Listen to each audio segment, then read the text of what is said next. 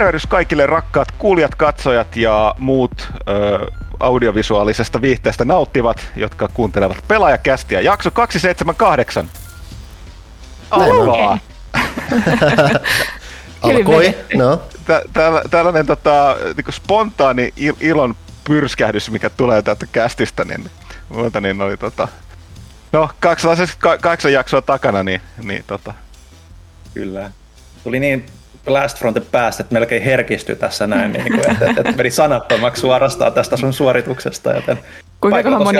Miika Huttunen, eh, pelaajalehden entinen päätoimittaja, ex kästillä nykyään Return Entertainmentilla työskentelee ja on täällä Kyllä. meillä nyt äänessä selkeästikin. Viimein, vaikea oli. Kyllä se on kummaa, kun, kummaa, kun tätä aikataulut alkaa Alkaa. Nyt mä ymmärrän paljon paremmin meidän vanhoja vieraita, miksi on niin vaikea saada tiettyihin aikoihin tai sopiviin mm. aikoihin ihmisiä paikalle.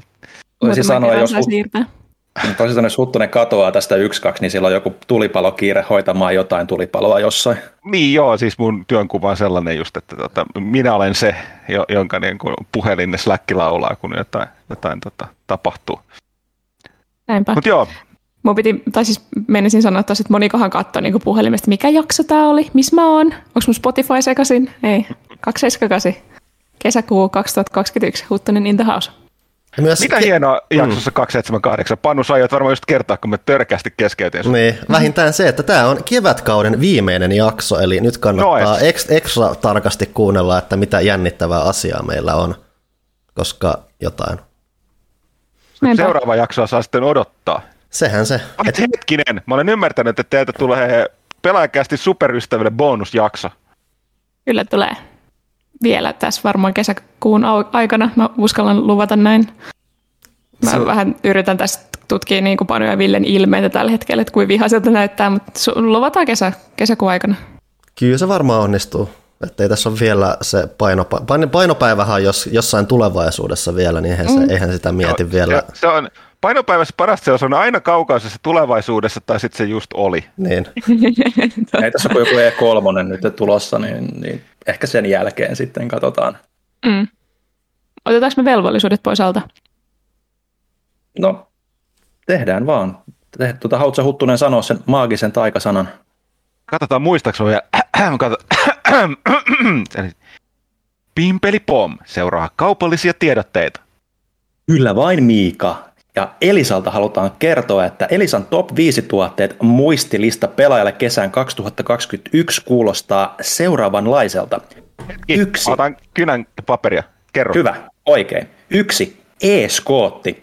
Kesällä, kun aurinko paistaa ja linnut laulaa, niin omalla sähköskootterilla liikkuminen paikasta toiseen on edullista ja ihanaa. Onko se nyt ylhäällä, Huttunen? On, mä oon aina halunnut sähköskootteri. Hyvä. Kaksi. Robotti-imuri. Kun on kesä, niin imuroidessa tulee hiki, joten tee stoppi siivoushikoilulle ja panosta itsellesi robotti-imuri, joka on kaikkien se oikea todellinen ystävä. Katsa. Kolme.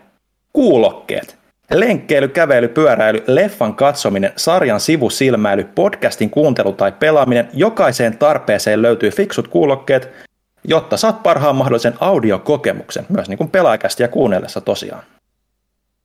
Ja neljä, pelirauta. PC-rautaa löytyy ja sitä löytyy niin kannettavina kuin pöytäkoneena monissa eri kokoonpanoissa, joten nyt jos ei koskaan on hyvä aika ryhtyä PC-pelaajaksi. Sitten täällä on disclaimer, että markkinoilla on myös vahvoja huhuja uudesta Nintendo Switch Pro-konsolista, joten jos sellainen julkaistaan, niin muista, että uutuuskonsolit myydään ennakkoon ja tässä lajissa nopeus ratkaisee. Joten seuraa uutisia ja ole hereillä kuin metsän karhu, jos tällainen pääsee tapahtumaan. Aika hyvää ennakointia, jos, jos tämä pitää paikkansa, en tiedä. Viisi. Pelit. Kesän korkkaa upouusi Ratchet Clank Rift Apart ja heinäkuussa näemme muun muassa Monster Hunter Stories 2 sekä uudistetun The Legend of Zelda Skyward Sword seikkailun, joten kesällä on luvassa upeita seikkailuja myös pelimaailmoissa. Eli nämä tuotteet löydät osoitteesta elisa.fi ja muista, että voit aina maksaa joustavasti kuten itse parhaaksi koet, eli joko kerralla tai jyvittämällä maksun useampaan osaan täysin ilman korkoa tai lisäkuluja. Pimpeli pom. Kaupalliset tiedotteet päättyy. Huttunen vielä lisää jotain. Ei, teillä, niin kuin iloisesti olin unohtanut, että tota Elisan verkkokauppahan on tällainen niin kuin pelaajan Eldorado. Kyllä. Luvattu maa, mistä löytyy kaikki tarpeellinen, mitä ikinä voi pelaamiseen ja sen ympärillä haluta. Joo, jos viihdeelektroniikkaakin ka- niin kuin siihen lisäksi kaipaa myös kodeelektroniikkaa, niin kyllähän sitä tuolta löytyy. Siis sitähän vaan ehtii pelaa enemmän kuin ei tarvitse vaikka imuroida, vaan joku robotti tekee sen sun puolesta. Niin, niin lisäksi, jos hankkii kaksi niitä robottiimureita ja teippaa niihin aseita ja alkaa virittelee, niin sitten voi, voi rakentaa kotona tällaisen robo, robottitaisteluareenan. Tässä herää kysymys, että jos siellä on kaksi robottia siivoamassa yhtä aikaa, niin näkee, ymmärtääkö ne toisia vai näkeekö ne toisensa just sillä, että okei, toi on roska, mikä pitää siivota, ja tuleeko siitä mm-hmm. sitten joku konflikti. Siinä on ihmisiä. No, mahdollista testata. Niin, pari, pari, pari robottiimuria tilauksia Elisan verkkokaupasta. Sillähän se selviää. Ehkäpä sitten Elisan tota, ensi kauden tota, mainokset kertoo meille tästä skenaariosta sitten, kun siellä on kokeiltu, kun sieltä varastosta niitä löytyy. Näinpä. Kaupalliset tiedottajat jatkuvat, nimittäin meidän omat jälleen. Täällä on vielä vihoviimeiset tämän kauden kästin ystävät tulee täältä näin. Markus Tiihonen, Niko Vehkalampi, Tatu Tahvanainen, Karja Sami, Matti Hynninen, Olli Hakola sekä sydänystävämme Erik Heikkinen. Kiitos teille. Kiitos kaikille. mahtavia, taatusti komeita ja muutenkin äh, nerokkaita ihmisiä. Kyllä. Kyllä. Mä vähän huolestuttaa, että kuka toimii Karja Samin nimissä siellä, mutta... mutta no. Toimikoot. Sitä, sitä ei voi paljastaa. Kyllä. Äh, jos haluatte liittyä vielä tähän joukkoon ja niin vielä tässä kevätkaudella periaatteessa, niin... Ai haluaisi. Niinpä. Tukikausi tai tukipakettikausi vaihtuu vasta nyt heinäkuussa. Me, se oli viime kesänä hirveä kaos sen Dediksen kanssa, joten tänä kesänä me päätettiin, että se on kuusi kuukautta ja kuusi kuukautta. Eli kesäkuun lopussa vaihtuu. Jos heinäkuun puolella tuette, niin olette jo syyskauden tukijoita, vaikka syyskausi ei ole vielä alkanut. Ja sillähän on merkitystä, koska joka kaudella on omat pikkuperkkinsä, mitä sieltä saa sydänystävä liigassa. Eli nyt on tarjolla Minnan suunnittelemia postikortteja ja tarroja. Ensi kaudella on taas jotain uutta. Mistä tämä tukeminen onnistuu? bit.ly kautta pelaajakästä. Sieltä niin. Ja tosiaan vielä yksi bonusjakso tulematta tältä kaudelta ja se tulee tässä kesäkuun aikana. Teema on vielä mysteeri kaikille. No ei ehkä meillä välttämättä. Meillä on puhuttu siitä tarpeeksi, mutta idea on ilmassa. Kyllä. Kuka ei ole tehnyt asialle mitään. Sen lisäksi pelaaja.fi kautta paitakauppa. Sieltä saa hienoja pelaajakästi pelaaja-aiheisia mukeja, vauvan bodyja, koiran huiveja, muistaakseni lippiksiä, kasseja, teepaitoja, vaikka mitä. Mitä voitte ikinä tarvita. Mm. Ja Kaikkea, sitten... mitä nimenomaan voi kesällä vetää päälleen niskaansa ja lähteä rannalle mm-hmm. osoittamaan pelaajauskollisuutensa. Mm. Ja tärkein on tietenkin pelaaja.fi kautta tilaa, mistä saat tilattua meidän lehteä. Joo, joku uusihan Lehdestä. on tässä tulossa piakkoon, oli just, toivottavasti. Oli just sanomassa lehdestä puheen ollen, kesäkuun lehti on ehkä jo joillain ihmisillä, kun tämä tulee ulos. To, pa, toivottavasti ja parassa olisi, koska mm. näin, näin, näin sen pitäisi mennä. Ville, mitä kesäkuun lehdistä? Uhri, uhrilahjat postille annettu siitähän se riippuu. Niin siis se on viime aikoina, se on taas mennyt sitä perinteisempää postilinjaa, että mä oon saanut jopa viikon viiveellä välillä ja muuta, että se on taas... Vaan viikon viiveellä, no ei se viikko eikä mitään. No meillä oli tämä yksi hetki, milloin ne suoritti silleen, että se tuli juuri sillä oikealla viikolla jopa vähän aikaisemmin mm. ja muuta. Siis teidän pitää taas kokeilla, että hankitte siihen jonkun sellaisen exclun, missä on mm. ehdoton deadline, mm. Mm. niin voitte varmaan, että posti toimittaa se useita päiviä ennen. Mm-hmm. Niin kuin joka kerta käy. Mm. niin. Mä olin viisas ja mä avasin tähän nyt kesäkuun skeeman, että mun ei tarvitse täällä vitsailla siitä, että me ei muisteta mitään enää. Täällä on, kuulkaa, kaikenlaista taas. Käytin katsoa Total War, Warhammer 3. Panu kävi katsoa Scarlet Nexusta. Sitten mä kattelin vähän Ratchet Clankia. Ei ihan ehtinyt arvostelu tähän lehteen, mutta saatiin iso ja hieno feature. Siitä kuitenkin aikaiseksi päästiin kuuntelemaan paljon esitelmiä aiheesta. Sitten siellä on tosi mielenkiintoinen spessu tälläkin kertaa. Nimittäin siellä on uusi retrosta, eli kehittäjistä, jotka kehittävät retrokonsoleille pelejä. Se ei ole mitenkään kauhean helppoa. Opin itse tosi paljon siitä. Siellä muun muassa paistetaan omia pelikasetteja uunissa. Kyllä. Näinpä. No, mielenkiintoiselta. Joo, sitten siellä on arvostelupuolella on kaikenlaista. Siellä on Resident Evilia ja Mass Effectia ja ai, ai, on tietenkin. Mulla on Panulle sanottava Resident Evilin arvostelusta, mutta tota, joo, jatketaan. Okei. Okay. pelottavaa, ottaa huomioon, että se ei tullut vielä ulos. Resident Evil on myös kannessa. Tehtiin tosi hieno kansi. Olen siitä innoissani. Pelkki hyviä kansi on ollut kyllä tänä vuonna. Mm. Se oli meidän lehti. Ottakaa nyt joku pallo tai mä kiusan. Äh, huttunen mikä meininki?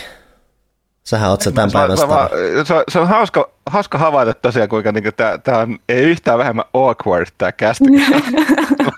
itse, itse vetänyt. Silloin toki vetovastuu oli itsellä, joten piti koko ajan pitää suu käynnissä. Nyt ei tarvitse. Mä mm. mieluummin katselen, kun te kiemurtelette sieltä.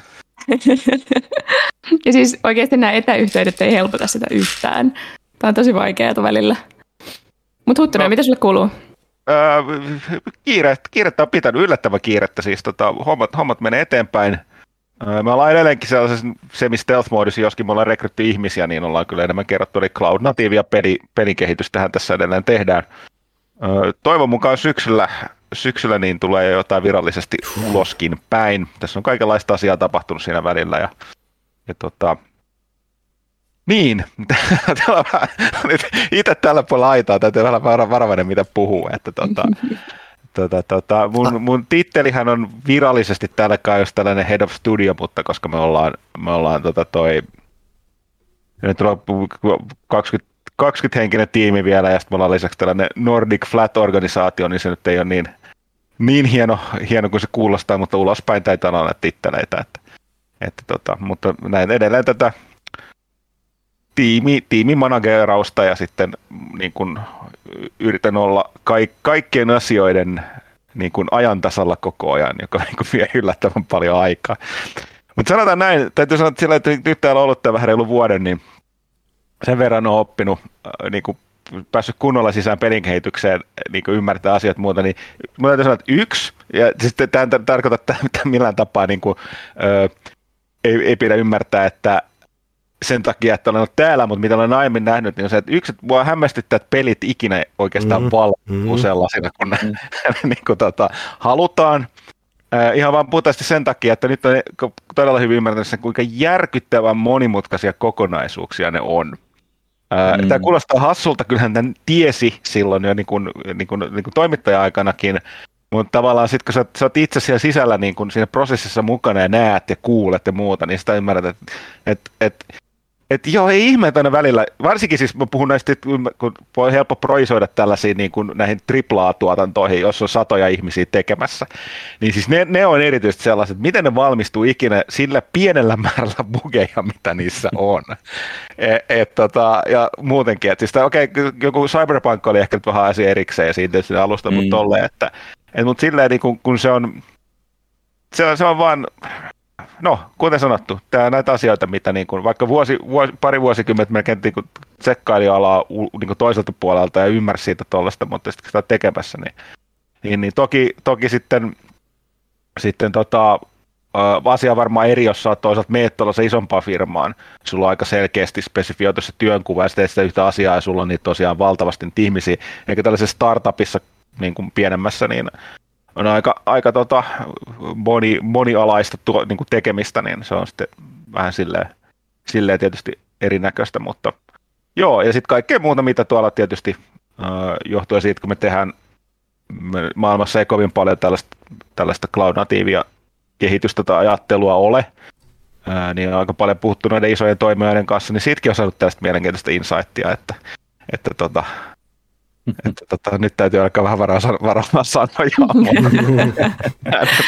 siis, Koska luin... siis se hommahan näin, että niin studiollahan on kaikilla, jos sä puhut yhtään enempää isompia toimijoiden kanssa, NDAt päälle, niin, niin kuin automaattisesti kaikilla niin kuin firma, firmatasolla, että, niin kuin, että, että jos me puhutaan jonkun Epicin tai Stadian tai, tai Googlen tai Amazonin kanssa, niin tota, se tarkoittaa, että yksittäinen työntekijä täällä voi höllistä mitä huvittaa. Mutta se vaan tarkoittaa, että jos Epicit menee vaikka Applen kanssa johonkin oikeusjuttuun, niin kaikki teidän tiedot tulee sitten samalla julkihan tuosta noin vaan.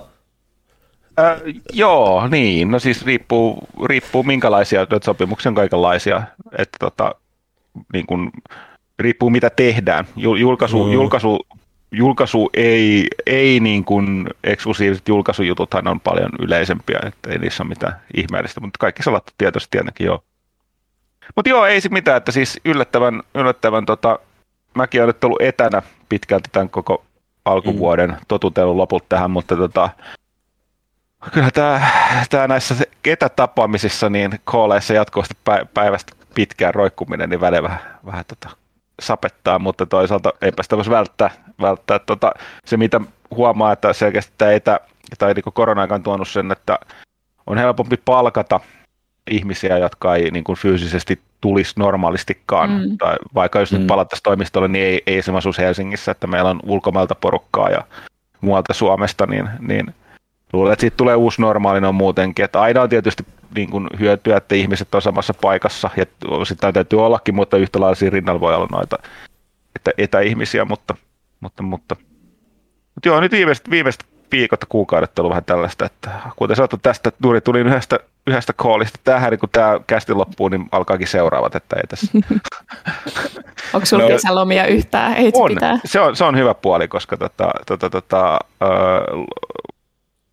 mä oon just sen verran, se, sen verran ehtinyt olla täällä, että on täydet lomat, niin niitä täytyy pitää pois alta. Niin. Mutta sitä ennen täytyy puristaa asioita kasaan ne valmiiksi. No niin. Ehkä se miet... pääasiallisen kysymys tässä vaiheessa, että monta uutta vatsahaavaa. No siis tavallaan ei, ei ole tullut sieltä uusia, että se, tämä oli kuitenkin pikkasen erilaista se, että siis mä en ainakin sanon, että siis se, se murhatahti, että neljän viikon välein niin tavallaan, tai niin oli deadline, joka on tietynlainen milestone, mm-hmm. niin tota, kun sitä ei ole kuitenkaan täällä. Täällä ehkä panokset vähän välillä vähän korkeammat, ja paljon monimutkaisempi se, mitä niin kuin tehdään, ja sitten välillä, välillä on silleen, että, niin kuin, että hommat menee ja tapa, asiat tapahtuu, ja sitten välillä on sellaista, että mitäs nyt tehdään. Mutta tota, ei silti, että siis silleen, että kiirettä ja stressiä, mutta se on vähän erilaista kun se, on, mm. se oli tätä toi. En silleen kyllä edelleenkään kaipaa, että, että, että tota, Oi, voi. Välillä tietysti käy mieleen, silloin kun aina pahimmat, kiireet täällä, niin muistelee, että pitäisikö, melkoista lomaa olisi nyt tehdä ja puristaa joku tästä lehtikasaan, mutta sitten on tällainen, että aika kultaa muistat, että ei se oikeasti ollut. No joo, jos, jos, jos satuit kuuntelemaan viime kästiä vahingossakaan, niin jos sulla on aikaa riittää, niin me kyllä aika kaikki ihan lopussa ja meikäläinen varsinkin. Joo, emme tehdä nyt tuplaa nyt on vielä tässä kohtaa siistiä, kun on kolme viikkoa jäljellä ja me kaikki kuvitellaan, että me ollaan kuolemattomia, mutta sitten pari viikon päästä kysyt uudestaan. Niin... Mutta ihan se ikuinen sykli siinä lehden tekemisessä. Se, se, se euforia, kun lehti on painossa, se mm. päivän kahden ehkä sen hengenvettä sitten silleen, että me on kaikki aika elämässä ja maailmassa edessä. ja niin se on niin kaukana siitä, että, että tuota, toisessa galaksissa se deadline, ja sitten kohti, mitä helvettiä se on huomenna. Ei, miksi mikään ei valmista. Sitten tulee se kuolema, ja sitten taas sama, sama toistuu. Se on mm. elämän kiertokulku tavallaan. Mutta mä oon nyt löytänyt semmoisen rytmin, että mä pidän lomaa. Siis mä pidän ihan oikeita lomapäiviä aina kun lehti on mennyt painoon, niin mä saan jotenkin pidettyä itteni järjissä. Niin, et hyvä se, on ollut, se on ollut tosi hyvä. Mä oon ollut ylpeä, että mä oon löytänyt sen rytmin itselleni, koska välillä mä luulen, että itse kullakin on ollut välillä jaksamisongelmia täällä. Mulla on jaksamisongelmia myös sen kanssa, että täällä on siis, mun kämpässä on tällä hetkellä 26 astetta sisällä ulkona joku 20 ja kesähelteet eivät ole vielä alkaneet. Et kun mä oon täällä niinku possun punainen ja tuskasen näköinen, niin se johtuu siitä, että täällä on sauna. Mä kuolen. Kertokaa joku muukin jotain elämästänne. Ville, hiukset kasvaa. Hiukset kasvaa. Mulla on täällä ihan, ihan kunnon pon, ponihäntä jo täällä, että melkein semmoinen rockifleda alkaa pikkuhiljaa, että kun ottaa, ottaa tota auki, niin menee ihan hartioille jo. Että, Mä en siis sanoa, että Villestä tullut toimituksen uusi kulttuuritoimittaja. Vähän se tuli semmoinen niinku pyykkösmäinen fiilisin jossain vaiheessa, kun sekin sitä tukkaa rupesi kasvamaan. Välillä näytät tuollaiset just bohemilta kulttuuritoimittajalta ja välillä, välillä sellaiselta niinku kaljalaiselta hipsteriltä. Kyllä, no mutta sitten kun pääsee tota, taas liikkumaan vähän vapaammin shottien myötä, niin tota, ehkä, ehkä käy sitten leikkaamassa. Mä en tykkää yhtään, että on pitkä tukka, siis kun niska ei hengitä ollenkaan, niin se on, ja se on jatkuvasti silmillä ja aina kun syö, niin on pitää laittaa niin kuin hiuslenkillä taakse, ettei ole suussa, niin se ei ole kivaa kyllä. Mutta, tota, mutta ei tässä kai nyt, tukka kasvaa ja elämä, elämä jatkuu toistaiseksi ja ihan, ihan mukavat pari viikkoa nyt on ollut, kun saatiin se lehti painoa, että, että vähän sen niin kuin hellittänyt stressit ja ehtinyt vähän niin kuin ulkoilla ja kaikkea muutakin tässä näin. Niin ei, ei, ei nyt mitään ihmeempää. Mitäs Pano? Multa tosiaan jo viime kästissä oli hiukset lähtenyt, koska mä en edes kestä sitä, että mulla korvat peittyy siihen, että se vaan tuntuu, että tulee piiritetyksi ja sitten ahdistaa normaalia enemmän ja muuta. Ja ei semmoisen kanssa voi elää. On niin, ei mulla ole mitään kummempaa. Lähinnä nyt pyrkinyt pyöräilemään mahdollisimman paljon. Mulla ei ole se mun kehnompi pyörä vaan käytössä, että sille hirveän pitkälle ole päässyt, mutta hiljalleen. Tässä on nyt aika hyvä putki päällä, että ehkä johonkin kesäkuntoon pääsee syksyyn mennessä. Hyvä tavoite. Tota, kesät tosiaan tulee, joku muukin mikä tulee on E3. Se on viikon kahden päästä, kahden viikon päästä piti luntata. 12 päivä on se ensimmäinen, ensimmäinen actual E3-päivä muistaakseni. Mitä ikinä, se, lop, siis. mitä ikinä se lopulta tässä vaiheessa tarkoittaakaan. Niinpä. Mm. No me ainakin rekisteröidytte johonkin, tai Johanna rekisteröi meidät johonkin E3-juttuun, mä yhtään, mitä siellä sitten niin kuin siis, perehtymään. Kun ei kukaan tiedä. Ja siis musta tuntuu, että sielläkään ei tiedetä. Siellä öö, on jonkinnäköinen virtuaalinen portaali, mihin me päästään käsiksi. Siellä on ehkä jotain esillepanijoita, ja me pääsemme tutkimaan ne esillepanokojuja, mitä se sitten ikinä tarkoittaakaan, mutta siellä oli myös semmoinen disclaimeri, että tämä ei ole takuu, että kukaan esillepania haluaa mitenkään vuorovaikuttaa kanssasi. Et kiva. Toivottavasti me saadaan jonkinnäköisiä tapaamisia ehkä sovittua, koska se on messuissa aina parasta, että päästään niin tosi keskitetysti tiristämään muutaman päivän hirveän määrä kaikkia haastatteluja ja muita. Olisi mukavaa, jos olisi vähän jotain sellaista, koska viime kesänä ei ollut yhtään mitään. Niin jos he saavat jotain aikaiseksi, mutta tässä on siis silleen huolestuttavaa, kun mä tiedän esimerkiksi silloin, kun mä olin itse Gamescomissa, että miten aikaisin Huttunen rupesi puukkaan niitä kaikkia tapaamisia mm-hmm. ja tollaisia niin nyt ei ole vielä tullut yhtään mitään. Me ollaan tehty siis se rekisteröinti, mutta sitä ei ole vielä hyväksytty ja tosiaan siihen on reilu viikko. minkäänlaisia yhteydenottoja ei ole tullut mistään. Mä luulen, että siellä on sekä niinku esille panijat että me media vähän silleen, että mikä homma. Ja sitten muutenkin me ollaan siinä tilanteessa, että esillenpanijat ja nämä julkaisijat on jo päässyt siihen tilanteeseen, että ne ei tosiaan tarvitse välttämättä mitään tällaista, jos niillä on jotain esiteltävää niistä, vaan sanoo, että hei, meillä on tämmöinen juttu tässä nyt tällöin – tulkaa, meillä on nämä jutut tässä valmiina. Ja viime vuosina vähän kanssa jo mietittiin, että tuleeko E3 enää ollenkaan, koska loppujen lopuksi ne ihmiset, ne tahot, jotka halusivat saada jotain ulos, sai lopulta jotain ulos, ilmoituksia ja muuta. En tiedä, mitä saadaan sitä aikaiseksi. Toivottavasti jotain Gamescomissa on ilmeisesti aika paljon öö, paremmin pohjustettu infra tänä vuonna, että ne on ruvennut oikeasti jo mainostaa sitä, että meillä toimii matchmakingi tällä tavalla ja, ja näitä, tällaisia asioita voit saada aikaiseksi meidän portaalissa, kun E3 on paketit ihan levällään ja musta tuntuu, että sieltä tulee joka päivä jotain uutta niin kuin sinne FAQ-hun silleen, että jotain meiltä on taas kysytty ja me osataan ehkä vastata tai sitten ei, mutta mut katellaan hei viikon päästä jätkät. No. Tämä on tämä klassinen, että teillä on ollut koko vuosi niin kuin aikaa valmistautua tähän, mm, ja niin. nyt vasta, nyt vasta niin kuin alkaa, mutta sehän mikä nyt tiedetään tietysti, että on niitä osia, niitä NS-lehdistötilaisuuksia ja presentaatioita, että, että niiden kaikkien aikataulut ei ole ihan vielä valjennut, mutta Microsoft ja Bethesdalla oli ainakin nyt se omansa, että nyt on siinä yhdessä. Ja, ja, ja sitten EAlla olisi vasta heinäkuussa, mutta Ubisoftilla on johan siinä avauspäivänä. Ja Nintendolla pitäisi olla direkti ja huhuthan nyt tosiaan on siitä Switch Prosta, että se niin kuin julkistettaisiin jopa ennen E3, eli niin kuin tässä ihan todennäköisesti sitten ensi viikon alkuviikosta sitten, koska ensi viikon lauantaina on sitten jo itse varsinaisesti E3, että siihen, miten paikkansa pitävä se sitten on. Siihenkään ei välttämättä tarvitse mitään direktiä, mutta melkein tuntuu, että Nintendo nykyään tekee kaikki laitejulkistukset nimenomaan ihan vaan, että hei, tämmöinen muuten tulee. Joo, no siis kaikki konsolithan niin on tainnut tullakin ennen just messuja, niin kuin, että semmoisena ilmoituksena Viit ja 3DS ja Switchitkin taisi olla tässä on kovasti, kova, kovasti ollut puhetta, että se julkistus käytännössä voi tulla minä hetkenä hyvänsä. Tässä on jo sen takia pitänyt välillä kurkki jotain sosiaalista mediaa ja muuta. Niin onko tämä nyt tullut mitään video? Ei ole vielä tullut, ei ole vielä. Se on Joo, Amazonhan sen jo listasi Meksikossa, mutta tuota, poistivat sen pois jo sitten aika nopeasti. Mm. Tosin nuo listaukset on aina vähän silleen, että tehdäänkö ne huhujen perusteella valmiiksi. Niin, vai? sitä niin. just kun siinä on se New Nintendo Switch Pro-nimi, niin mä mm. rupesin miettimään sitä, että siellä on varmaan joku vaan laittanut, niin kuin, että no tämmöinen on varmaan tulossa, niin ehkä hyvä laittaa vaan varmuuden vuoksi sinne, niin. mutta, mutta, mutta tota... Mut odotan kyllä, tai siis tiedän, että se on mulle pakkohankinta itselleni, koska mun vanha Switch alkaa, se on hankittu silloin julkaisun aikaa, se alkaa olla jo elämää nähnyt, kauniisti sanottuna.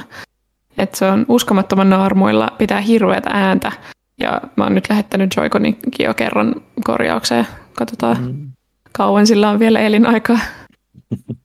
Mutta jos niistä odotuksista, niin tota, onko Huttunen ehtinyt miten paljon seuraamaan kirjaltaan, että mitä sieltä voisi tulla ja onko mitään odotuksia ei, itsellä? Ei, ei sitä kummaa, että tämä on aiemminkin tapahtunut, mutta nyt kun on yli, yli puol, melkein puolitoista vuotta ollut, ollut toimittajan hommia, niin siis mä oon niin pudonnut kärryt ihan kaikessa. Kyllä se totuus on vaan näin, että, että, että tota, että sä työksessä joudu seuraamaan alaa, niin, niin vaikka sä oot töissä siellä, niin että sä siis niin kun, sille pelaaja, pelaaja .fiitä tulee seurattua, että jotain, jotain niin so, some-fiidejä, missä vielä näkyy noita tota, uutisia, uutis, or, a, mutta lähinnä ne on niitä otsikoita ja sitten tietysti tota, niin omaa me, sitä, mitä me tehdään, niin meitä koskevaa, mm. mutta sit se on mm. enemmän sitä devi, devi-puolta kuitenkin, välillä jotain muuta, niin se kyllä niin kuin, yksittäiset niin kuin julkaisut yleensä, niin ellei niitä kiinnosta, niin, niin, niin silleen niin kuin mä, mä oon ihan, ihan niin kuin siis pudonnut kärryä. No, ei, ylipäätään... en, en, niin mitään hajua, mitä esimerkiksi loppuvuodesta on tulossa. no sehän taitaa olla se ehkä niin kuin se just se ongelma, että kukaan ei oikein tiedä, mitä loppuvuodesta on tulossa. Että sitä niin, mä olin var... että vaikka me seurataan, niin ei, mekään, ei mulla mitään hajua, mitä sieltä voisi edes tulla. Mm. Siis siellä on jotain semmoisia titteleitä, mitä tietenkin kaikki odottaa, että näkyisi joskus Elden Ring ja ehkä Kojima uusi peli Summer Game Festissä ja tuollaista, mutta ei, ei, mä uskon, että kumpaakaan siellä oikeasti näkyy nyt. Mutta sitten kun tässä on vielä se lisätila, että korona on painunut päälle ja muuta, niin ei sitä oikeasti mm. tiedä, että miten paljon asiat on. Ja projektit, mitkä on ollut vaikka suunniteltu joskus vuosia sitten tälle vuodelle, niin nekin on mm. lentänyt pidemmäs ja muuta, että senkin vaikutus näkyy just ja just, että Ehkä se kertoo jotain näistä messuista kanssa tai tulevista julkistuksista kanssa, että yksi puhutuimpia tapauksia on ollut tämä Bethesdan Starfield, ja yksi puhutuimpia asioita siinä on se, että se ei todellakaan tule tänä vuonna. Mm. Ja siis niin. mä mietin, että tosi vähän on ollut kyllä etukäteen mitään vuotoja tai spekulointia nyt. En, joku Two Point Campus taisi vuotaa, that's it. Haja, no siis on siellä hajanaisia, että Squadaltahan on puhuttu näistä, muun muassa tämä Final mm. Fantasy Origin juttu ja semmoisia tosi pieni, mutta joo, ei mitään semmoisia massavuotoja nyt ainakaan vielä, mutta mikä ehkä puhuu myös siitä, että ehkä just sitä, että ei olla välttämättä valmistauduttu nyt siihen kesäkuun alun paljastuksiin niin paljon, koska, mm. e, koska ESA, E3-järjestäjä säätää itsekin vielä, ja ehkä siellä ei ole kukaan vaan ehtinyt vuotamaan mitään minnekään sen suhteen mm. tai muuta. Tai sitten tosiaan ei vaan, niin, se on jännittävää, pelottavalla tavalla nähdä, että miten paljon kaikkea sieltä tulee. Kun viime vuosikin sitten, kun oli, tämä, oli näitä hajanaisia julkistus, tai siis näitä paljastustapahtumia, livestriimejä ja muuta, niissäkin päätyi vähän se, että puhuttiin, että kaikkea tulee, ja sitten viidessä striimissä ainakin pyöri samat pelit koko ajan. Mm. Että... No, on kuitenkin se tilanne, että ne valmistelut oli taatusti täytynyt tehdä jo niin kuin tässä mm. vuoden alussa. Eli mm. ne, niin kuin, ne vaan joutu muuttaa sitä, miten niitä esitetään. Mutta tänä vuonna voi olla just tämä, kun on ollut täys korona, mm. koronavuosi niin alla, niin just tämä, että mitä, mitä tarvitsee tehdä, miten tehdään ja missä näytetään, mitä näytetäänkö yleensä. Et varsinkin just tämä uuden sukupolven alku tuntuu hyvinkin vahvasti laahaava aina vaan tehokkaammin sen takia, että korona on painanut tuossa perässä – että julkaisut itsessään koskaan ei ole uusien konsolien kanssa niin mahtipontisia, mutta sit, sitten hiljalleen alkaa ropisee, mutta ei välttämättä tämä vuosikaan näytä sen, sen paremmalta nyt. Niin, tässä on käynyt se, että julkaisupelit siirtyi keväällä ja sitten keväältä syksyllä.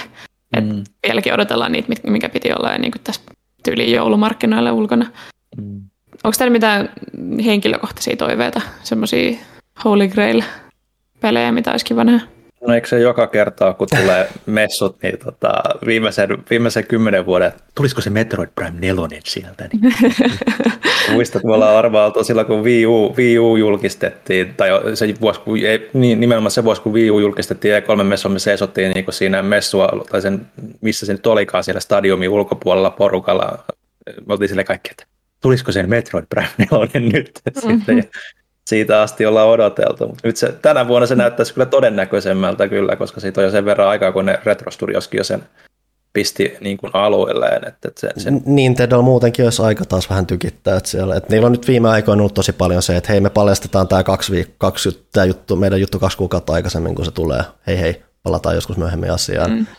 mm. siinä on saumaa nyt, että sieltä tulisi edes jotain kivaa paukkua. Varsinkin jos, siis ihan nyt on kanssa, että jos sieltä tulee joku uusi Switch-malli ja näin näkymin hyvinkin vahvasti tulee, niin ei nyt sitä, tai sille loppujen lopuksi sen myyntien kannalta ei ole varmaan mitään väliä sen laittaa sen tyhjän päälle, koska se lopulta ei ole tyhjän päällä, koska se on Switch ja tuo vanha malli jo vetää edelleen mm. hyvää tahtia. Mutta olisi se silti aika hyvä boosti siihen kylkeen, että siellä olisi jotain mukavaa, vaikkapa uusi Breath of the Wild tulee sopivasti sen kanssa. Joo, siis kun miettii sitä, että, että, että minkälainen tyylinen peli Metroidikin on esimerkiksi, tai Breath of the Wild, niin ne on just semmoisia, mitkä vois hyötyä just siitä lisätehoista, mitä, mitä, mitä uudessa konsolissa voisi olla sulavammasta ruudun päivityksestä. Breath of the Wild ehkä iso ongelma on se, että se on niin se ruudun päivitys on välillä vähän mitä on, ja se piirtoetäisyys on välillä mitä on, niin, niin se, se, se Breath of the Wild sulavampana, niin kyllä se niin varmasti herättää jo kiinnostusta. Mm.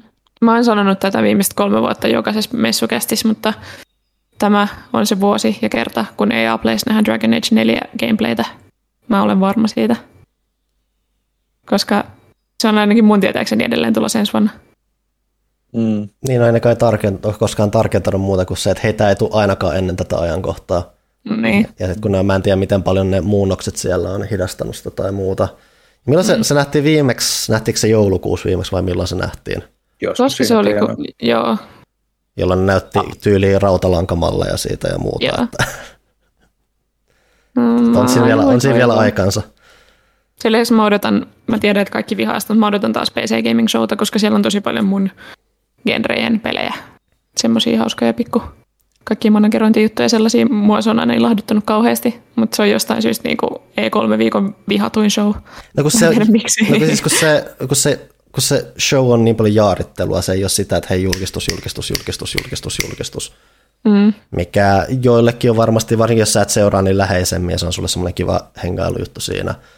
Mutta se, että jos sä oot kattonut just 16 pressitilaisuutta, ja sitten sieltä tulee yksi tämmöinen, mikä ei vaan etene, niin sitten se on just sille, no sitten se on tosi sympaattinen se juontajanainen, mä en muista sen mm, nimeä. Joo, se on, se on tosi hyvä. Se on tosi hyvä. Mä en tiedä mitään muuta se, mä oon joskus pitänyt aina tarkistaa, mitä muuta se duunaa, kun juontaa noita. Varmaan juontaa jotain muutakin asiaa, mutta jos se tekee, se on ihan se on hyvä mm. Mutta nyt me ollaan saatu siis jo ennen E3 aika paljon kaikkea kuvaa kaiken näköisistä peleistä. Siellä on Far Cryta ja Horizonia ja mä voisin sanoa sana sen uudesta Dark Picturesista. Herättikö mitä, seurasitteko te, seurasko Huttunen yhtään näitä lähetyksiä. Siis Horizonin mä tsekkasin, mutta se, siis mä olin silloin aikoina oli silleen, että loppuvuosina hommissa oli ihan kivoja nämä trailerit, mutta sitten loppujen lopuksi on vaan, että se mikä merkitsee, että pääsee käsiksi. Mm, mm, mm. mm. Mutta tota, tota, tota, kyllähän se, no niin, siellä taas revitellään isolla rahalla Next Gen raudalla, että kyllähän se Horizon oli kuitenkin yksi noita kohokohtia Pleikka nelosella, niin, niin tota, kyllähän, kyllähän se mielenkiintoista näyttää. Joo, aina vaan, avopuolisoni tuossa kysyi Twitterissä kauhean fiksusti, että onko yksikään peli koskaan parantunut siitä, että siihen lisätään sukellusmekaniikka. Vastaus on ei. Mm. Siis veden mm. pelit on kaikessa aivan kauheita. Aina. Poikkeuksetta. Mä vähän huolestuttaa se. En välttämättä, mutta tuossa kuitenkin, miten kun miettii jotain Gerilankin pelityyliä ja sit miten ne yrittää tavallaan suora, suht suoraviivaistaa sitä, että se on helppoa kaikille, mutta silti kuitenkin teknisesti haastavaa, niin mä luulen, että ne tekee siitä vedessä liikkumisesta suht simppeliä ja, ja siellä on aika paljon, ja siis en mä nyt yhdy tuohon allekirjoita, tai allekirjoita tuota, että kaikki vesikentät on, tai vesijutut on tyhmiä, että on niitä onnistuneita. On yksi hyvä vesikenttä. Donkey Kong Countryssa on paljon hyviä, ja Super Mariossa on hyviä vesikenttiä, ja 3D-peleissä kyllähän Unchartedissakin oli ihan yllättävän toimiva se nelosessa se vesimekaniikka. Ja niin heti, heti kun varsinkin päästiin siitä PS1-aikakauden siitä, että tämän pitää olla tämmöistä jäätävää tankkikontrollia, mutta veden alla mentaliteetistä eroon, niin alkoi parantua. Joo, no toivotaan parasta. Mä tykkään siitä estetiikasta kyllä. Se on tosi värikäs ja ihana. Ja siinä oli mun mielestä tosi kivasti niitä kulttuureita jo siinä ykkösessä, niin mä toivon, että nähdään kaikkea uutta ja jännittävää tässä uudessakin. Odotan. No ja teknisestihän se on kyllä niin kuin kieltämättä tosi vakuuttavan näköinen. Tietysti, että näitä uuden sukupolven pelejä ei nyt ihan hirveästi ole vielä tullut, niin kaikki näyttää upealta ja kiiltävältä, mutta just se yksityiskohtien määrä ja kaikki tollainen, niin kyllä se niin kuin näyttää siltä, että siellä on niin kuin rehkitty aika paljon Mm. Tässäkin on huvittavin, miten... huvittavin on melkein se, että mua nyt tällä hetkellä kiinnostaa eniten nähdä, mitä se näyttää PS4. Niin. Mm, totta. Mun ei varmaan pitäisi tuoda tätä esille, mutta mun on ehkä silti pakko, näettekö Eiloi-keskustelun Twitterissä? Öö, En, mä en se, mä oon lopettanut siitä. ihan hyvä, koska tätä Se ei on niin kuin ihmiskunnan suuri jätekaivo. Mä en anna mitään armoa kenellekään Twitterissä ole. Siellä, ei- ei- se, Twitter ei synnytä mitään hyvää mihinkään suuntaan. Mutta Viimeisen, joo, kerro, kerro nyt kuitenkin. Viimeisen viikon aikana on keskusteltu paljon siitä, että Eiloista on tullut läskiä ja ruma ja se näyttää ihan mieheltä. Ja miksi ei tehdä feminiinisempiä naisia, jotka käyttää koko Maybellinin meikkisarjaa siellä post-apokalyptisessa videossa. ja jolla No on jäätävä, ja jolla on jäätävä Ki- hymy. ki- ki- Kiitos, mua myös, miksi saastaa. Ja se on ollut siis, se alkoi yhden äijän typerästä twiitistä ja se on siis noussut tai kasvanut järjettömiin mittoihin. Mä ehdin kommentoimaan sitä ennen kuin siitä puhu kaikki, koska olen hipsteri. Öö, vaan siis mm, mua vähän surettaa oikeastaan se, että mä otin tämän esille, koska se on saanut uskomattoman määrän siis kaistaa sen yhden tyypin mm. typerä mielipide siitä, että eiloilla pitäisi olla valkoiset hampaat ja Kuva, kuvailit, kuvailit juuri Twitteriä, saanut hirveästi kaistaa jonkun ihmisen typerä mielipide, koska Twitterissä ei ole mitään muuta kuin typeriä mielipide. Mä haluan nyt korostaa. Mä en, siis, mulla on ihan, ihan yksi, yksi ja sama niin kuin, niin kuin mitä, mutta lop, lopputulema on se, että mielipiteesi on tyhmä, jos on Twitterissä. No siis se on se, että sä, jos on joku- joku tavoite elämässä, niin on se, että sä et ole koskaan Twitterin päivän päähenkilö. Totta. Mutta joo, se on ollut silleen mielenkiintoista jälleen seurata, koska si- siihen on vedetty tosi paljon niin kuin Last sitä samaa keskustelua, mitä käytiin, että naiset ei voi olla lihaksikkaita. Ja mun mielestä se on hauskaa myös, koska se on täysin käänteinen keskustelu tällä hetkellä. Silloin naiset ei voinut olevina olla lihaksikkaita, koska on maailmanloppu eikä ne saa proteiinia. Mutta nyt naisten pitäisi olla täysin tällättyjä ja, ja kauniita ja kihar, hiukset kiharrettuna siellä kulmat nypittyinä siellä maailmanlopussa, koska se sille ilmeisesti asiat toimii. Öö, ja sitten kun siellä on myös niitä NS-tolkun ihmisiä, jotka on silleen, joo, en mä ole sitä mieltä, että Eilon pitäisi meikata, mutta mä en tajua, miksi on noin lihava. Sitten se, on niinku, se perustuu yhteen huonoon kuvakaappaukseen jostain trailerista. Sitä on ollut todella musertavaa taas seurata tälleen naisena, joka vaan haluaisi, että olisi kivoja naishahmoja, joihin voisi samaistua ehkä, että kaikkien ei tarvi olla sellaisia Pepsodent-hymyjä. Toki sama hengenveto, mä tiedän, että sitäkin on käytetty, mutta tottahan on myöskin se, että, että tota, vähän tällaiset Alan Wakein kaltaiset jokamiehet on myös niin miespäähahmoina aika, aika harvinaisia. Että, Se on että, totta. tota, että mel- melkoisia äh, Kratoksen fysiikan omaavaa porukkaa ne valtaosa on. Että. Mm. Mutta joo, ymmärrän, ymmärrän tota, se ei, tämä keskustelu ei ikinä tasa-arvoinen, että, että naishahmoilla on ylimääräistä taakkaa. Niin, siinähän on se, että ö, ne supermuskelimiehet on sitä voimafantasiaa ja, ja Pepsodent hymynaiset on seksifantasiaa, mutta kuitenkin ne palvelee niitä miespelaajia. Näinpä juuri. Mutta joo, että semmoista Twitterissä tällä kertaa. Kuten sanottu, menkää, po- poistukaa Twitteristä. To- Kiinnostaa- niin, po- po- mä menisin sanoa, että käyttäkää jotain tota, noita, tota, ö, tota, tota, suodattiin, mutta ei poistu, de, poistakaa Twitter, tuhotkaa se. Se on, se, on niin, se, on, se on niin pääsemättömästi saastunut, että sitä ei pelasta mikään. En mä tarkoita sitä, etteikö sitten jos kun tulee kuusi tilalle, sekin ajan myötä ehkä ö, niin kuin menisi yhtä huonoon kuntoon, mutta niin mun mielestä Twitter on pa- parantumattomasti pilalla. Siitä jo, mutta näin. Twitterissä on se huono, että se nykyään kun joku tykkää edes jostain, niin se niin kuin näkyy sun feedissä ja mm. se niin kuin mun mielestä pilaa se. Mä haluan vaan nähdä meitä, ne ihmiset, jotka mä oon tilannut, niiden niin kuin kommentit ja tämmöiset näin. Et, Mm. et, et kaikki nämä tämmöiset algoritmit ja keinot niin kuin saada jengiä aktiivisemmaksi siellä, niin ne vaan niin kuin pilaa sitä yleiskokemusta No siis tosi jokuhan, paljon. vo, jokuhan voisi olla paranoidia todeta, että, että tota, mitä enemmän Twitterissä vilskettä ja vilinää, sen parempi niille. Mm. Että tota, ei niitä kiinnosta, se, ei noita isoja tota, datafirmaa kiinnosta kuluttaa näitä käyttäjien niin kuin noita, tota, asiat. Siis, Öö, Far Cry 6. Kiinnostaako ketään? Minua ei. Siinä on se, Tässä, jos on, niin, siis mä voin sanoa, että traileri näytti kivalta ja hyvä, että siihen tuodaan aikaisen vaihtelu, mutta mun mielestä, mä, mä en muista missä vaiheessa mä oikeastaan. Mun mielestä Far Cry Primal oli viimeinen Far Cry, mistä mä pidin. Mm. Mutta mä, en, mä täytyykin todeta, että jostain syystä se, mä putosin kelkasta siinä vaiheessa, että mä en ole ehkä sitä paras ihminen toteamaan, että, että tota, e- näytti kivalta, mutta en, en tuskin, tuskin tulen pelaamaan. siinä on kivan näköinen koira.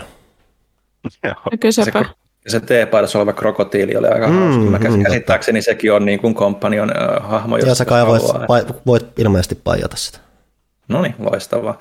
No siis Far Cry on, mä, mä oon pelannut niinku aktiivisesti vaan Far Cry 3 ja jonkun verran nelosta ja League ehkä jonkun verran, mutta se jäi kesken, joten mulla on pieni tauko ollut Far Crysta, joten tietyllä tavalla mua niin kiinnostaisi, koska siinä on myös sitten ihan kovat, kovan oloinen se kästi, kun siellä on tämä mikä Giancarlo Esposito, joka on niin kuin, aivan loistava näyttelijä, mm. niin tota, tiedätte että kuitenkin taas kuinka isossa roolissa se sitten on, kun on iso stara sitten taas, että, että miettii, että Bacon, Minia ja vastaavia, ne oli sitten loppupeleissä aika pienessä roolissa sitten, että, niin tota, mutta se, mut paljon aseita, paljon muokattavuutta, hyvännäköistä grafiikkaa, kyllä se voisi vaikuttaa semmoiselta niin kuin mukavalta loppuvuoden toimintapäräytykseltä Next Genillä sitten, että, tiedä sitten millainen se taas on PS4 ja ää, Xbox Oneilla, mutta tota, ne nyt aiko, nehän sanoi siitä, että, että ne aikoo yrittää välttää sen Cyberpunk-efektin, että ne aikoo esitellä niitä nyky- tai old gen versioitakin, että, että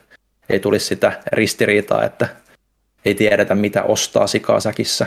Että, että se on kiva nähdä sitten, että jos ne sen vertailun tekee. Mutta, mutta, mutta Kuuban, Kuuban henkinen maisemat, niin kyllä se niin kuin tietyllä tavalla vallankumousmeininki voisi olla ihan hauskaa. En mä tiedä sitten, kun nyt on sitä poliittisesta puolesta puhunut, että mitä, miten se sitä sitten tuodaan esiin, mutta... Ei se ero mitenkään muuten kuin siinä, että Ubisoft viimein myöntää sen, että hei, niin meidän pelit on niin. sisältää poliittisia teemoja, kun aiemmin on mm. välttänyt sitä, koska jotkut suuttuu siitä. Mm. Täytyy myös myöntää, muistaa, että tota, loppujen lopuksi ne on aina myös osittain vähän myyntipuheita. Mm. Että tota, mm. sanotaan sitä, mitä tämän päivän julkisessa keskustelussa täytyy yritysten sanoa, ja lopputulos on aina hyvin. Tällä jälkikäteen muistelee, että monet, monet tällaiset niin kuin, politiikkaan liittyvät, niin kyllä niissä ollaan toteutuksessa sit erittäin varovaisia näiden isojen firmojen tuotantojen kohdalla. Että sanotaan jotain, se aiheuttaa hirveästi kohua ja hälyä, mutta sitten se varsinainen perissä niin on aika, aika vähän. Tai mitään sanomaton. Mutta tota, ei sitä koskaan tiedä. Ajattelin, että muuttunut ehkä niillä onkin jotain, jotain ytyä siellä. Mm. Joo, sitten kolmas peli, mitä nähtiin, tämä ei nyt ole ihan saman kaliberin, mutta minulle kauhean kiinnostava. Haluan puhua siitä, niin on tosiaan The Dark Pictures Anthology House of Ashes, eli tämän Bandain superpitkän kauhuantologian kolmas peli. Ja tota, sitä tiisattiin jo silloin, kun se kakkonen tuli. Siinä oli lopussa semmoinen nopea pätkä, missä oli Ashley Tisdale, eli tämä niinku Disneyn High School Musical muija. Oli jossain sotilaskamppeissa jossain mm, aavikkotemppelissä. Ja se oli niin omituinen asetelma, että mä jäin odottaa sitä, että mitä sieltä tulee.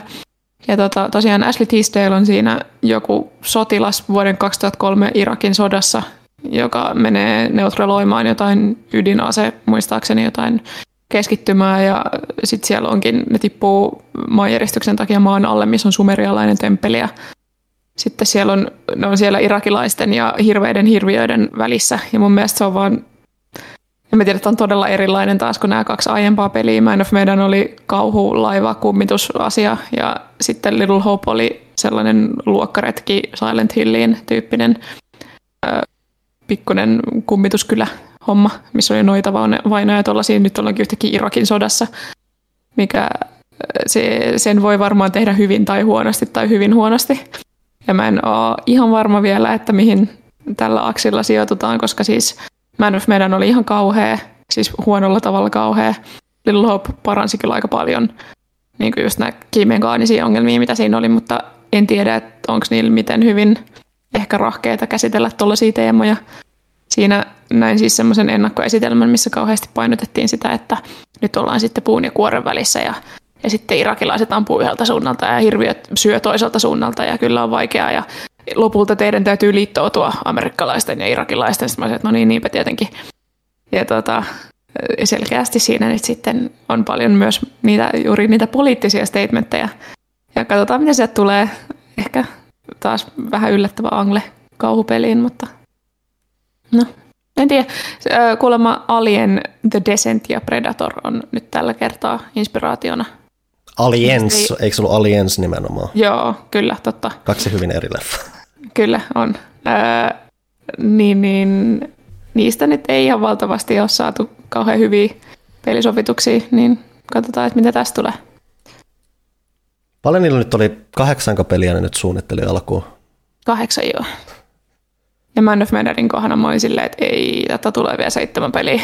Mutta tota, En mä tiedä. Nyt edellinen vakuutti mut vähän paremmin, niin katsotaan, että jos tämä onnistuu kanssa, niin tästä voi tulla ihan mielenkiintoinen antologia. Niillä on kuitenkin se niin kuin angle, että ne yrittää tehdä just näistä eri kauhuleffojen arkkityypeistä niin kuin pelisovituksia tavallaan, että mm. on just näitä stereotyyppisiä asetelmia, mihin ne laittaisi näitä omia tarinoita. Onko sotakauhu? No joo, on niitäkin jonkun verran kyllä. Tai joo, ja siis toi enemmän sitä niin kuin maan alla hirviöiden raadeltavana okay. desent henkisesti. Joo. Mä, mä en kauhu, kauhuleffoja tai sarjoja hirveästi kato, niin Joo. Little Hope ei ollut kyllä kauhean pelottava, mutta se oli, se oli mun mielestä hyvä tarina. Ilmeisesti tätä, tätä on nyt haarautettu. Siinä esitelmässä sanottiin, että siitä oli tullut palautetta, että siinä ei ollut tarpeeksi valinnanvaraa ja haaroja, mikä ei, mulle ei tullut semmoista fiilistä ollenkaan, mutta ilmeisesti jollekin tuli, niin tässä sitten taas on. Nähdään sitten varmaan kohta, koska se tuli joskus Joskus tämän vuoden aikana. Sitten mun piti kysyä, että oliko nämä nyt joka vuosi puskenut yhden ulos? Joo. Okei, no aika hyvää tahtista. Tai onkaan niin joku pari tiimiä, mitkä väsää niitä vuoron perään? Kun ne Mä en tiedä. Niillä on kyllä tietyllä tavalla niin kuin muuten suoraviivastettu, tota, että niissä on tosi paljon samoja näyttelijöitä. Siinä on se yksi joku Hollywood-tyyppi, mutta muuten mm. siinä on niin kuin samat näyttelijät aina. Okei. Okay. Uh, et, silleen ei tarvitse aina ruveta riikästämään kaikkia rooleja. Mm. Ja muuta, niin varmaan sekin auttaa jo. Ja sitten on kuitenkin aika pieniä semmoisia self-contained jotain 5-6 tuntia pyörii aina samalla moottorilla samat mekaniikat, niin ehkä se ei sitten ole niin työlästä tehdä niitä. Hmm. Yksi mikä kans peli, mikä nyt sai julkaisupäivän, mitä meillä ei ole käsikirjoituksessa, on Dying Light 2. Oli saanut myös lisänimen, oliko se nyt Stay Human vai mikä, mikä se nyt Joo, oli? Joo, mua nauratti se, että mi, mi, miksi, miksi. Kun Dying Light 2 on aika jykevä ja tiivis ja to the point, niin miksi ne piti tunkea se Stay Human no, mukaan? Kai se nyt sitten halu, halusi jonkun erotuksen, että nyt se on oikeasti Eikö me just kaksi, eikö me just kaksi kästiä sitten naurettu taas sille, että kun pelien nimien pitää välttämättä koko ajan olla hirveitä kilometri nimihirviöitä, että sitten joku Returnal oikeasti näkyy positiivisena, tulee vastaan, että hei, tämähän on tiivis ja ihan muutama kirjain, yes. Mm. Mm, sepä se. Mutta se on nyt tulossa joulukuussa vihdoin ja viimein. Et tietyllä tavalla mielenkiintoista nähdä, että sehän on ollut niin paljon pitkään ongelmien kanssa paininut, että siellä on ollut ne kaikki Chris Avalonin sekoilut ja vastaavatkin, ja, ja Techlandi on nyt vähän Mä, mä en tiedä mikä se viimeisin, että onko ne nyt myöntänyt vai ei myöntänyt, että siellä on ollut niitä niin kuin hallinnollisia ongelmia aika paljonkin. Ja Joo, se, on peli oli aika... mä, mä vähän hämmästyin, että ne on saanut pakkansa niin kasa, että, että tota, toi peli on yleensä tulossa, mutta tota, kun siitä, kun toista, kyllä se näki silloin, monta vuotta tästä on messuilla, missä näytti sitä cyberpunkia ja sitten näytti sitä, niin se Dying Light oli paljon vakuuttavampi, mutta tota, en tiedä mikä, mikä ihme versio se on ollut, koska siitä tästä on useampi vuosi. Mm. Se näytti ihan valmiilta peliltä silloin. Joo, mä muistan kanssa, että silloin kun käytiin katsoa sitä, niin oltiin kaikki niin kuin silleen, että tämä on aika vakuuttavaa, vakuuttavaa shittiä ainakin se osio, mikä siitä nähtiin. Että, että, mutta nyt, nyt onkin sitten just se mielenkiintoinen, että käykö tässä superpunkit vai ei, että on niin pitkään odotettu, että onko se nyt pakka sitten kuin kasassa vai ei. Että mitä, mitä itse veikkaatte? Sehän pelottavinta tässä nyt on, että on mekaanisesti tai järjestelmiltään tietty huomattavasti monimutkaisempi kuin se, mitä eka Dying Light oli. Deka Dying oli aika suoraviivasta menoa, että jännittävintä oli lähinnä se, että hei välillä vuorokausi vaihtuu ja sitten zombit tulee äkäisemmiksi ja sitten on kivaa mm. parkouria, että tämähän nyt on näitä kaikkia, että hei täällä on nämä osapuolet, joiden kanssa voit vaikuttaa ja sitten riippuen siitä, miten sä tykkäät siitä, niin se maailma elää siinä mukana, niin siinä on jo siinä on mahdollisuudet paljon hyvään, mutta myös paljon huonoon tai kaaukseen. Mm. Että siellä kun ei joku toimi, niin siinä voi moni asia kaatua samalla. Ihan tämä. Mutta joo, halusin vaan mainita, kun sitä on muun muassa, oli muistaakseni tumpin odotetuin peli aikoinaan, niin nyt se on vihdoinkin saanut julkaisupäivän ja katsotaan pitääkö se. Totta kai toivotaan, että se on hyvä peli ja se olisi, kaikki on onnistunut ja muuta. Että siinä on vaan se pelko. Totta kai varsinkin just, että kun Cyberpunkille kävi miten kävi ja tämä on tavallaan mennyt vähän siinä kyljessä, vaikka ei ihan molemmat kulkee Puolasta, mutta ei sillä, että sillä maalla niin väliä, mutta kulkee just sen verran rinnakkain siinä, että välillä jopa hankala olla rinnastamatta. Joo, siinä työkulttuurilla on väliä. tota, että mailla on, varsinkin tosiaan Puola on hyvin vakiintunut pelikehitysmaa. Siellä on vahva PC-tausta ja sitten Unreal-osaaminen. Ja tota, mutta joka, joka, joka maassa on niin kuin tietynlainen yritys, yritys ja työtekokulttuuri pelikehityksessäkin. Niin tota, tota, kyllä se on hyvin, jos, jos yhdellä yri, iso yrityksellä on ton kaltaisia ongelmia, niin luultavasti myös niin mm. toisilla, koska samat työntekijät siellä pyörii niissä tai siis tarkoitan, että ei tietenkään yhtä aikaa, mutta mm. että se on niin, kuten alalla yleensä, niin ihmiset liikkuu paikasta mm. toiseen ja johtohahmot pysyy yleensä samoina firmasta toiseen. Niin. Mm. Missä Techland itse asiassa, onko sekin jossain Varsovassa? Mielestäni ne ei ollut Varsovassa, mutta mä en ole ihan varma. Ustrov Vielkopolski. Mm. Joo, se oli suomeksi sama juttu. En ole kuullut aiemmin. En, ei sano mitään. Ei sillä, että osaisin Puolan maantiedettä kamalasti. Tuota, Varso vaan siellä, sitten on Krakova ja sitten vähän loppuu tiedot siinä vaiheessa. Totta, Katowicissa on käynyt. Joo. Mitä te olette pelannut viime aikoina? Ai, aiheesta toiseen. No, mitäkään, mä olen pelannut. No, niin. Eli pitkä aikaa ollut tuota Destiny-monologiaa, joten... Ai, ai, Destinyhän tässä on pelattu. Uusi season alkoi just tässä pari viikkoa sitten. Season of Splicer, ja tota, siellä on, ollaan jo raidattu World of Glassia. Vanha kunnon World of Glass tuli takaisin. Siinä on vaikeutettu. Itse asiassa jännä oli, että se oli loppujen lopuksi vaikeutettu. Hmm. Alkupuoli on samaa, mutta sitten ne tietyt mekaniikat niin oli. Niille, jotka jo joskus Destiny pelanneet uutta, muistelee näitä, että siellä oli näitä orakkeleita, mitä piti ampua eri vaiheissa. Hmm. Myös loppubossissa. Ennen ykkösen aikaa ne piti vaan ampua. Nyt ne pitää ampua siinä järjestyksessä niin ilmesti. Eli se vaatii sellaista koordinaatiot tiimiltä, varsinkin siinä Atheonin loppubossissa, koska siinä tiimi, joka on siellä nykyajassa, täytyy sanoa se järjestys niille, jotka on siellä toisessa ajassa ampumassa niitä, niin yksinkertaisesti vaikeutettu. Mutta ei, ei mitään, hyvin, hyvin on maistunut, kyllä ne on löytänyt hyvän, sillä että saa pikkasen aina, aina tota, jotenkin uusitettu. Kyllä tuo aika paljon edelleen naureskellaan, että tota, tämä madness never stops, että tota, eikä never stop the madness ja huomenna vedetään taas, kuten Black Metal-ankoissa todettiin, että sellaista Destinin pelaaminen vähän on, mutta eilen oli resetti taas, vedettiin kahdet raidit sieltä ja jotkut vähän useamman ja tolleen. Kokelit sä Outridersia ollenkaan, kun se tuli? En, en, ei mulla ollut siihen aikaa. Moni meidän tuot porukasta, Destiny-porukasta kokeili ja tykkäs kyllä, mutta mm. tota, monet tykkäsit nimenomaan sen takia, että se on sellainen niin kuin one-offi. Mm. Että ei, ei sulla ole aikaa monelle sellaiselle pelille kuin Destiny. Mutta tota, e, mitä mä siitä voin sanoa?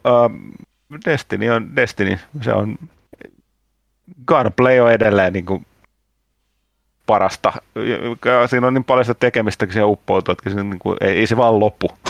Työt ei lopu ikinä.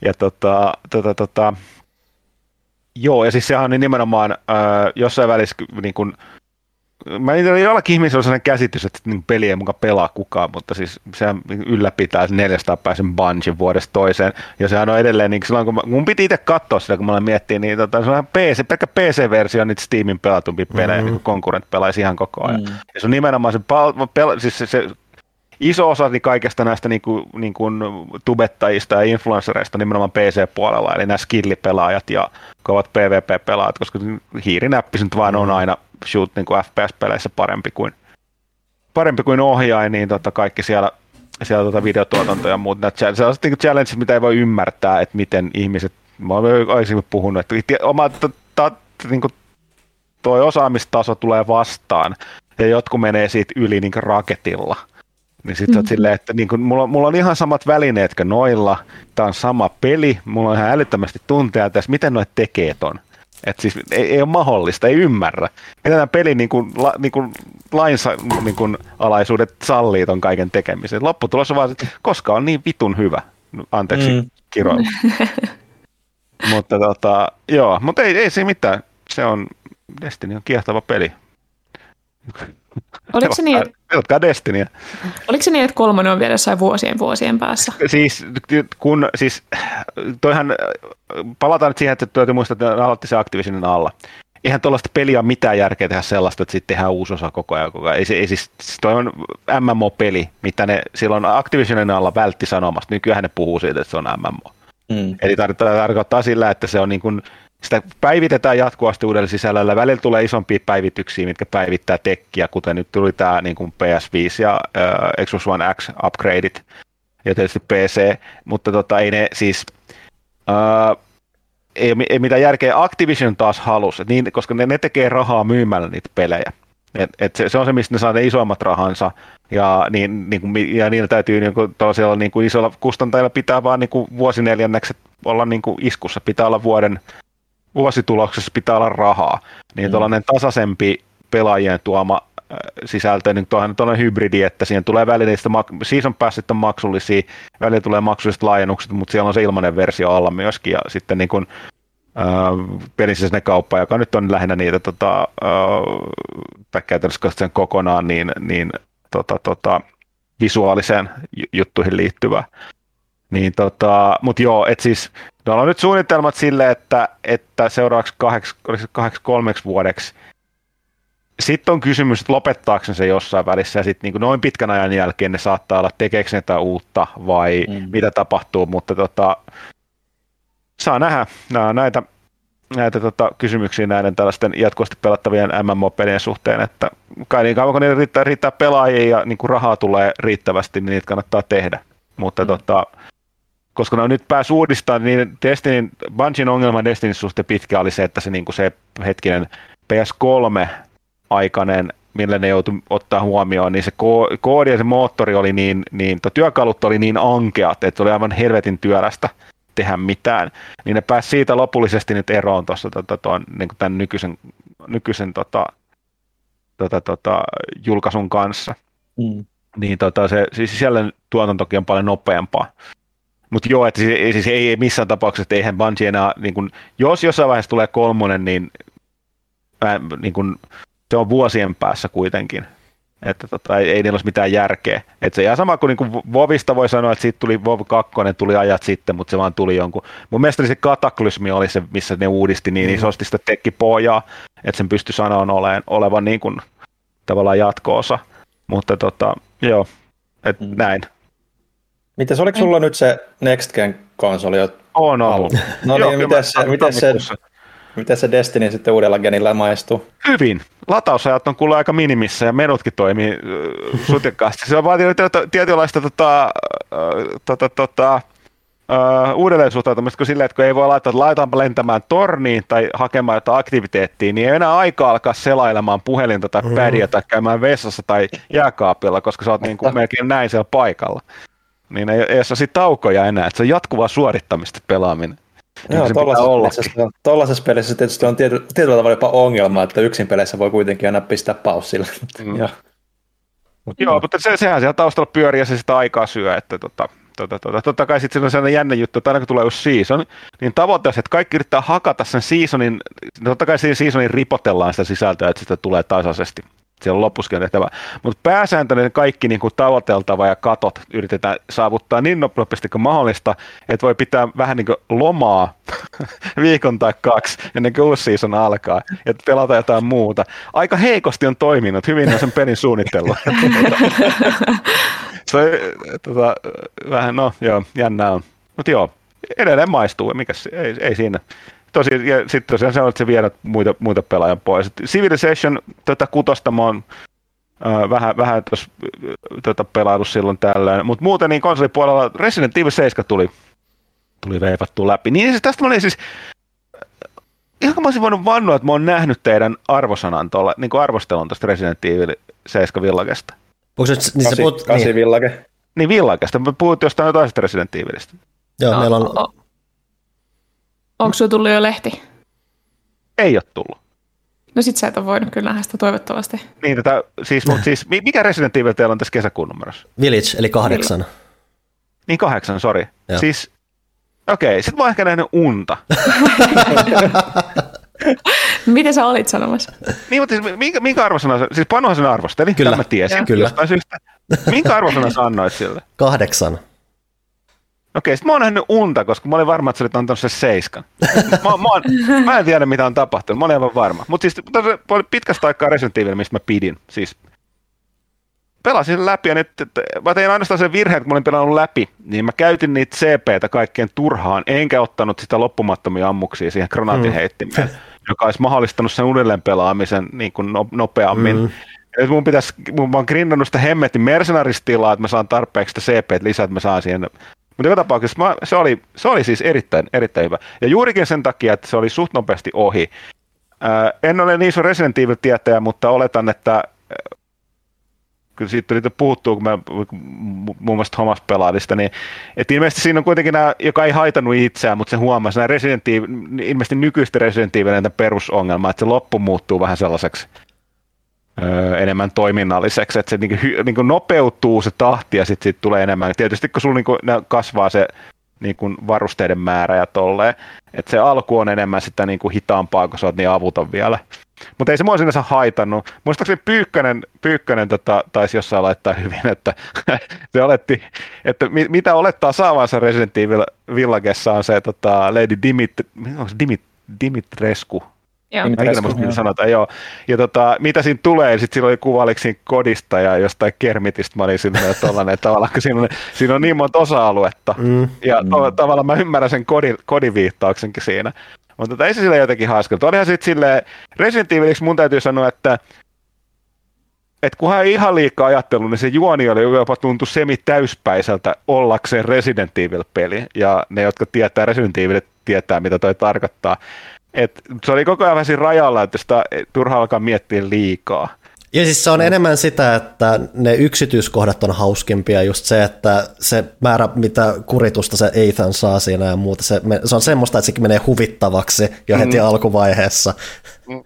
Ja se, miten sitä käsitellään muutenkin sit pidemmän päälle, niin se on, mm. se on hauska peli, vaikka se onkin, vaikka siinä onkin hetkiä, missä sä oot jossain pimeässä kartanossa juokset karkuun Joo, tietynlaista örrimörriä. Ja siis se, se mä voin sanoa, että siis se hemmetin, hemmetin tota, kaikista pahinta kauhua sinne, mikä on just, mikä, mikä se on se House Beni, Beni ja Viento. E, en käytä, koska täällä on varmaan niin kuin nuorempia kuulijoita käytä kieltä, mitä haluaisin, mutta se, se, se, se kohta siitä pelistä se talo voi painuu hevon. siis se on aivan kammottava. Mä, niin kuin siis, aivan hirvittävä. Siis niin kuin, hyvin tehty, hyvin tehty, mutta se on sellainen, mikä niin kuin, jos mä pelaan sitä uudestaan läpi, niin valot päällä keskellä päivää, jotain Aquan Barbie Girlia soimaan, ja sitten niin, mä vaan niin kuin, vislaten juoksen sen läpi, koska se on aivan, aivan hirvittävä se, se koko House Benny ja Viento juttu. Piti, piti kysyä, että siis kun mä en ole hirveästi pelannut Resident Evileitä, niin onko sen Ethanin jatkuvan kommentaarin tarkoitus olla silleen huumoriarvoista, koska se on silleen, että se näkee ruumiin, niin sitten se, sit se on vaan se, että oh, that's a dead body. Äh, se, eikö tämä Resident Evilissä ollut aina, Ville, Ville ja Panu varmaan sanoo just näitä, että mm-hmm. missä, missä Resident Evilissä oli se, niin kuin, että, että se on jotenkin ylimääräisen kauhistunut. Mun on Krista joku siinä, että where did the body go? All, mm. all these bodies, gruesome, katso mitä se kaveri on käynyt läpi. Sitten tämä y- yksi, sieltä niinku, ulkona pyörii joku semmoinen kuusikerroksinen mutantti, jolla on niinku satoja silmiä ja suita. Sitten on hirvittävä ruumis, kauhea. Joo, mutta niin tuli just noin vibat tässä. Se, se on osa sitä tyyliä, että se ottaa itsensä hyvin tietynlaisella vakavuudella Joo, siis tämmöistä sanoinkin, että siis sen verran monet Resident Evil vuosien verran pelaa, että mä, niissä on tietty se tyyli, mm. minkä niin kuin ilmeisesti on nykyään ihan tarkoituksellista, jos ei se joskus ollut. Mm. Mutta tätä sen sille ymmärrän. Mä, mä, pidin, mä pidin suuresti, se oli erittäin, en, en kadu yhtään, varsinkaan Next Gen-versiossa, että tota, harvinaisesti tämä tulee mieleen pelattua läpi to, to, toistamiseen. Mutta sitten, jos nyt ollaan tässä mitä, mitä on pelattu, niin Ville mm-hmm. hieroo käsiään tuolla Pitkään sitä odotettiin, mutta tuli se sieltä. Mass Effect Legendary Edition. Ja mä oon nyt tuossa kakkosessa yli puolen väliin. Sitten mun täytyy sanoa yksi juttu. Vittu mä olin unohtanut, kuin jumalattoman hyvä peli se Mass Effect 2 on. Siis aivan, aivan siis niin kun, se niin kun, ykkö, ykkönen tuli pelattua ja sitten se niin kun, muisti, niin kun oli silleen, että tämäkin on hyvä, erityisesti käsikirjoituksen tasolta ja keskustelut. Mm. Ja muutenkin sellainen, mutta sitten kun hypättiin kakkosen, oli vaan silleen, että niin mit, miten, tässä, miten niillä oli vain kolme, kolme vuotta eroa. Miten on mahdollista? Se, se on aivan niin kuin kirjaimellisesti toiselta planeetalta se peli. Ja nyt mulla on sellainen hytinä tosiaan, että, että se kolmonen on varmaan sellainen niin kuin tunnetasolla niin kuin täydentää sen, niin se tulee ole, tuntuu hyvältä sen takia, mutta nyt mä alan ymmärtää, miksi porukka kyllä sanoo aina sen, että kyllä se kakkonen on se parempi peli, koska mä olin unohtanut niin paljon siitä. Mm. Että tota, se on mut siis ihan niin kuin, huhhuh, paitsi... Kakkosessa, kakkosessa on paitsi, parhaat hahmot ja kaikki tällaista. Ne joo, on. on. Mutta siis, siis skannaus, planeettojen skannaus. Ja, ja tässä on tällainen, rentouttavaa, hei. Ja tässä on sellainen jännä juttu. Siis ne on selkeästi lisännyt tuossa niitä tota, uh, niin kuin rikkaiden planeettojen määrää. Niitä on itse asiassa ihan liikaa. Käytännössä melkein joka systeemi on enemmän rikkaita planeettoja kuin niitä muita. Mm. Ja sitten kun on tällainen niin kuin, niin kuin jotkut piuhat päässä väärin, niin että kaikki on skannattava loppuun. Totta kai. Niin, niin mä en mitään muuta teekään siinä skannalle. Planeettoja käy hakemassa lisää probeja skannalle lisää. Mulla on varmaan lä- lähettäneen miljoona niitä jotain kohta, niitä kaikki resursseja. Niitähän tarvitsee maksimissaankaan joku alle 200 000. Mm. Ja sitä e, Element Zeroa vielä vähemmän, että sä saat kaikki upgradeit. Mutta mikä on tehtävä, se on tehtävä. Mutta joo, mutta siis aivan niin kuin, ja siis jännä juttu siinä on sitten se, että siinä se kaikki kasvojen kohotus ja se, mitä se niin remasterointi, mm. niin pääsääntöisesti, ja sitten tuo se jännä efektin, se on, se näyttää nyt siltä, kun sä muistelet, että ne alkuperäiset nä- näyttää. Tämähän tämä nostalgia-efekti, että, että sä muistat, että ne näyttää paremmalta, ja jos sä nyt palaat vanhoihin peleihin, että mitä ihmeen legopalikoit nämä on, ja niin tuossa se on just tehty silleen, että, että tota, ny- nykypäivän silmään, niin tietysti on vähän sitä biovaren enginen kasvuanimaatiot niissä jossain sivuhahmoissa, vähän silleen, että kiva kuminaamari, mutta tota, pääsääntöisesti niin ei ole mitään ollut myöskään valittamista siitä, siitä tota, mitä ne on muokannut sitä, mutta niin kuin, eh, ehkä, niin kuin, ehkä par, paras peli ikinä, Mass Effect 2. Mä oon katsonut nyt sivusta sitä, kun sitä Legendary 2 on pelattu. Mitä on tapahtunut Kelin naamalle? Joo, se on ihan kauhea. Joo, niin on, siis, äh, itse asiassa mun mielestä on enemmän kampaus. Siinä on, no, se kampaus on muuttunut. Äh, joo, se oli, se oli yksi sellainen hahmo. Mä mietin pitkään, mä katsoin, että et, eikö tämä näytä aika erilaiselta, mutta mä luulen, että kun mä katsoin nopeasti jonkun kuvan sit vanhasta, mä luulen, että se on enemmän se kampaus, mutta on sitäkin naamaa Kyllä se, kyllä se naama on ihan, sillä on ihan eri meikit. Mutta siis kolmosessahan se kanssa näytti niin kuin alkuperäisessä myös hyvin erilaiselta, kun se näytti kakkosessa, niin mä rupesin miettimään, että onko se niin kuin, kun hän jonkun verran yhteenvertaistanut niitä mm niin, niin jos on ehkä mennyt enemmän sinne kolmoseen suuntaan sitten todennäköisesti. Mm. Ehkä. Mulla oli, mun peleissä se oli kuollut siinä kolmosessa, mä en ikinä ollut tarpeeksi nopea. Nyt mä otin tavoitteeksi, että mä yritän hoitaa sen niin, että tota, kellikin jää eloon. Se on se ensimmäinen, joka kuolee siinä tota, niistä, niistä tota, jos sä oot liian hidas. Mm. Mun, piti, nyt, mun, piti, mun piti nyt hakea kuva tästä ja se näyttää nyt joltain 16-vuotiaat emolta nämä tuossa Legendary Editionissa. Joo, siis mun mielestä oli ihana kakkosessa ja sitten yhtäkkiä se näyttää siltä, miltä se nyt näyttää. Ja mä tiedän, että kun mä just saarnasin siitä Eiloista, niin tämä on tosi ironista. Mutta siis tämä on eri juttu, koska se näyttää aivan väärältä. No joo. mitä me muuta ollaan pelattu? Oliko tuossa kaikki Huttusen pelit. No siis tuon Mass Effect ja Destiny lisäksi aika vähän ehti mut pelata, että mä ihmettelin, että mm-hmm. se Resident Evilinkin sai mm-hmm. hoidettua, mutta se tuli just sopivasti ennen sitä Destiny uutta seasonia. Mm. Lomalla. Siis mä voisin tulla tähän väliin. Nimittäin Ghost of Tsushima, mä en pelannut ikinä sitä Legends-moodia, sitä monin peliä, mm. silloin kun se tuli. Tämä on aivan nerokas. Joo, mä nyt oon siis tarttunut siihen. Kaveri kysyi, että haluatteko sitä koittaa, ja me ollaan nyt sitten sitä pelattu tämän kaverin kanssa. Ja ja on ollut tosi siisti kolmestaankin, vaikka se on hieman haastava. Se ei ilmeisesti kauheasti skaalaa, kun siinä on normaalisti siis neljä pelaajaa max niissä, tota, mikä se on no se horde-moodi. Joo, ei millään lailla. Että siis se, mutta joo. Se, se, oli sellainen niin kuin, no nimenomaan vaikea, joo. Mutta sen takia ne tava, mutta hetkinen, nehän on kaksin pelat, siinä on kaksi moodia, siinä on ne... Joo, se story-moodi on kaksin pelattava, horde-moodi on... Joo, joo. Joo, horde-moodi on maksimissaan neljä, me ollaan sitä kolme, kolmesta nyt pelattu, se se on ollut ö, opettelemista.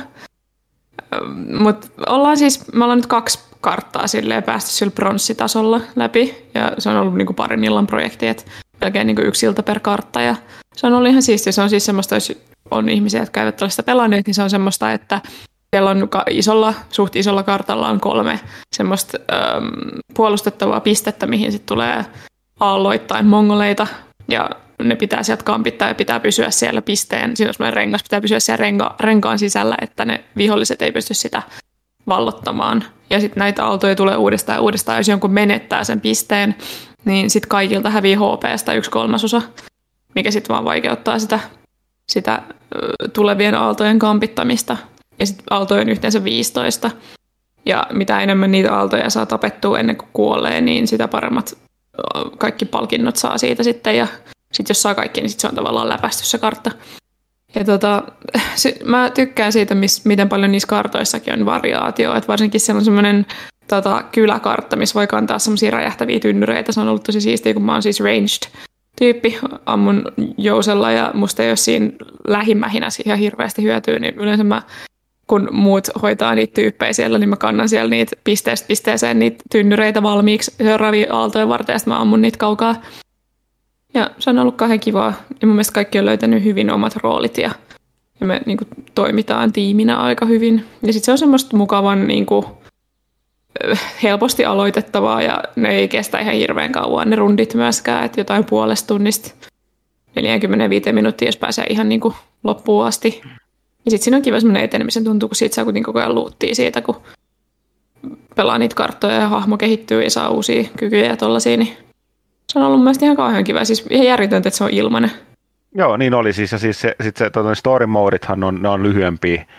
Öö, ne kaksin jutut, ja ne tosiaan siis se aloitti, bronssitasothan vielä sellaista aloittelua, että sit jos tykkää niin haasteista, mistä tulee vielä enemmän paremmat ne uh, luutit, ja sitten siinä on niitä achievementteja, niin pitää pelata niitä vaikeampia. Ja niistä mm. täytyy sanoa, että mä yllätyin, että mä itsekin pelasin ne niin korkeimmilla tasolla, ja siinä on se raidi myös.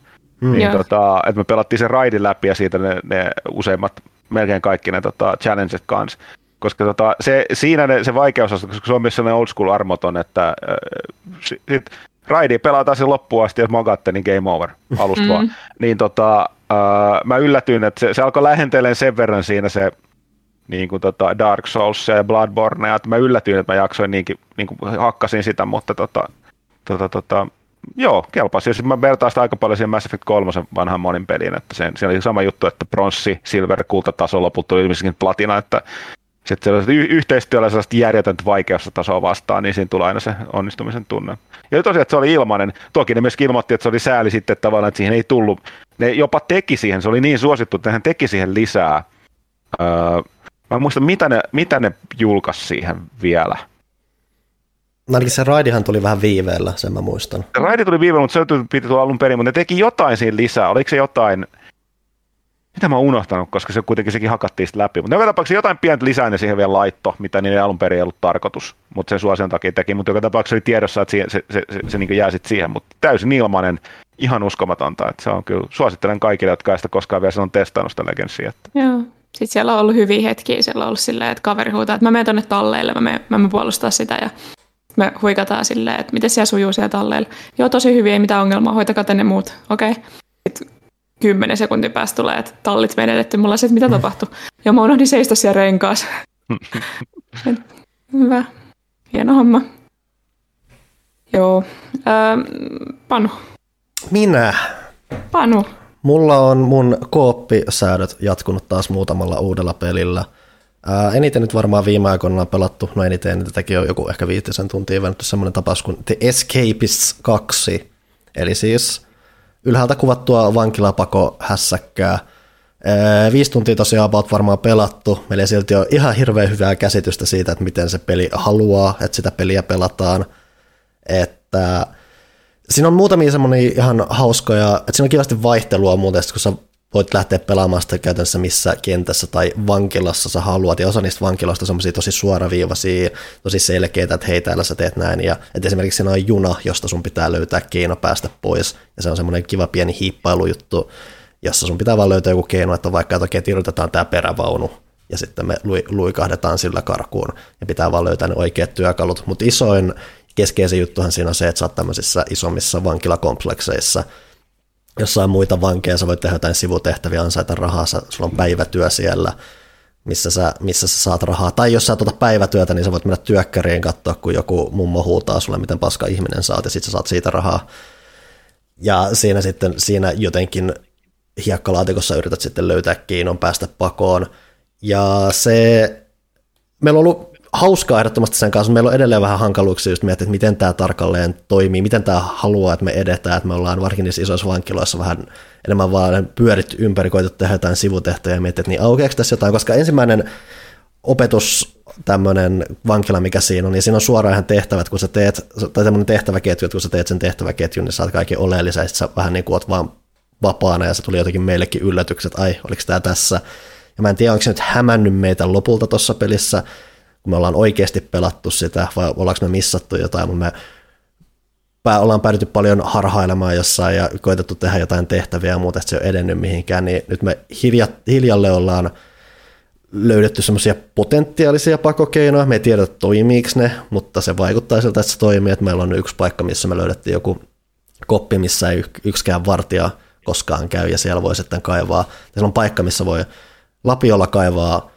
reikää sinne, joten sitten me mietitään, että okei, otetaan, mietitään nyt, kun tässä on iso craft, isot craft, crafting puut ja muut, niin kokeillaan, katsotaan nyt näitä, että mitä nyt tarvitaan näihin lapioihin ja okei, ja mitä me tarvitaan niiden upgradeamiseen, koska ne kaikki hajoaa siinä koko ajan tosi tehokkaasti ja muuta, ja sun pitää olla staminat yllä koko ajan, sun pitää ajoittaa myös se, että kun se on kaiken maailman vankilassa, on kaiken maailman roll callit ja free time-osuudet ja lounashetket ja muut, missä sun pitää olla mukana, tai sitten muuten koko vankila menee lockdowniin ja sitten sua etitään kissoja ja koirien kanssa siellä, että siinä pitää ajoittaa asioita. Et se on kiva semmoista pientä säätöä koko ajan, mutta välillä meistä tuntuu myös, että me ei välttämättä tiedä, pelataanko me sitä oikein. Me nyt vääntämällä väännettiin muutamat lapiot meille ja me saatiin semmoinen reikä sinne maahan. Kun me ollaan maan alla, niin siellä on ihan järkyttävä määrä jotain kiveä, mitä meidän pitäisi vielä seuraavaksi saada purettua sieltä, päästään pakoon. Ja toki vankilapakoilunhan ei tietenkään kuulu olla helppoa, ja sehän on osa sitä kokemusta, että se on se lusikka, ja sitten sä kaavit sillä kymmenen vuoden ajan sitä yhtä pakoreittiä siellä.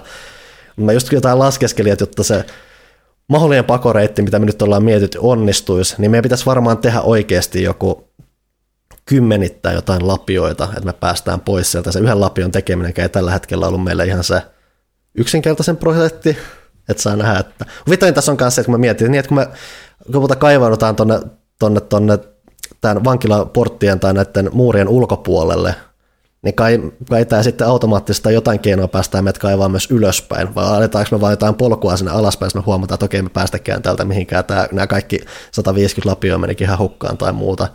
Että se vähän alkaa väli tuntua semmoiselta, että ehkä meidän pitäisi katsoa jotain wikiä, mutta samalla se on ollut hauska kokeilla kanssa tuommoisia, katsoa, että miten se peli toimii ja muuta. Että se välillä on ollut vähän turhan aikaa vielä, muuten se on hauska ollut katsoa, että miten asiat toimii. Ja siinä on vähän tullut nyt semmoista vankilan pakomentaliteettia nyt, kun on lähtenyt yrittää miettiä vähän omaa kautta, että hei, ehkä tämä toimisi pakokeino tai muuta. Ja sitä kautta se on ollut ihan veikeä. Mua, naurat, mua naurattaa se, että teillä oli joku kahden tunnin projekti tähän yksi lapio, joku oikeassa maailmassa yksi sukellusvene keksi ja karkas vankilasta, koska se oli rakentanut siellä vankilan puutyölabrassa aidon näköisen pommivyön ja aseen, millä se olisi uhkaillut ihmisiä vaan karannut sieltä vankilasta. Siis siinä oli yksi... Se, se, se escapist taitaa perustua enemmän tällaiseen amerikkalaiseen mm-hmm. vankilajärjestelmään kuin tällaiseen pohjoismaalaiseen. Pasi, tässä on yksi semmoinen kanssa semmoinen erikoiskenttä, että se on semmoisella vankilalaivalla, ja yksi keino päästä sieltä pois on helikopterilla, ja se, miten sä teet sen, on se, että sä löydät, etit sieltä kamaa ympäri sieltä laivaa, että sä voit tehdä feikkipistoolin, ja sit sä menet sillä feikkipistoolilla sinne helikopterille, sille pilotille, että hei, me otetaan nyt tää helikopteri, ja sit sä lähdet karkuun sillä. Että se on tommosia pieniä. Joo, se on. Se, sekin on tehty. se oli yksi Oliko niistä, niin, niin sain sama. Oliko niin, että Ville ei ollut pelannut mitään?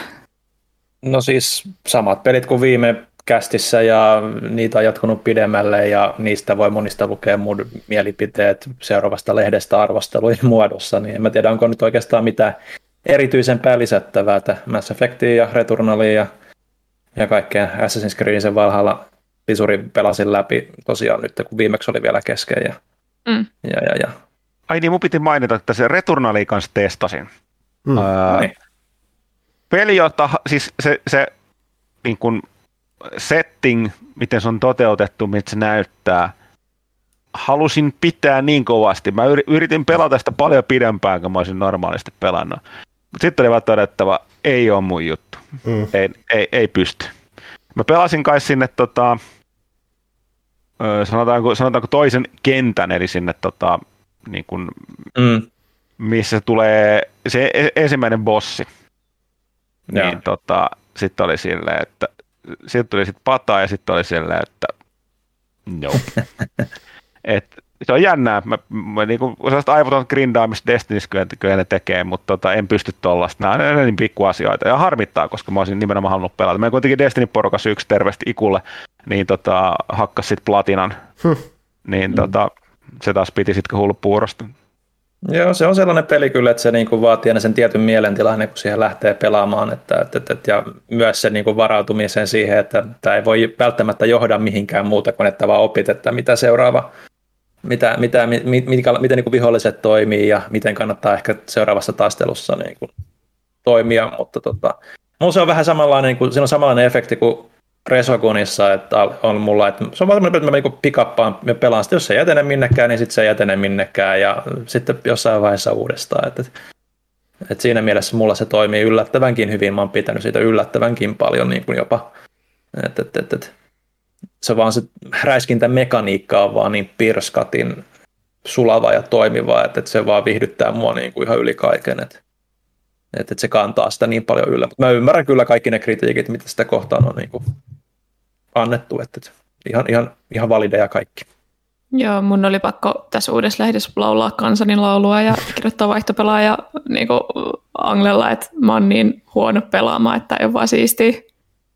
Että et se on vaan niin mun ajan hukkaa, koska se, on, se ei anna yhtään liekaa. Jos sä oot huono, niin sit sä vaan et etene koskaan.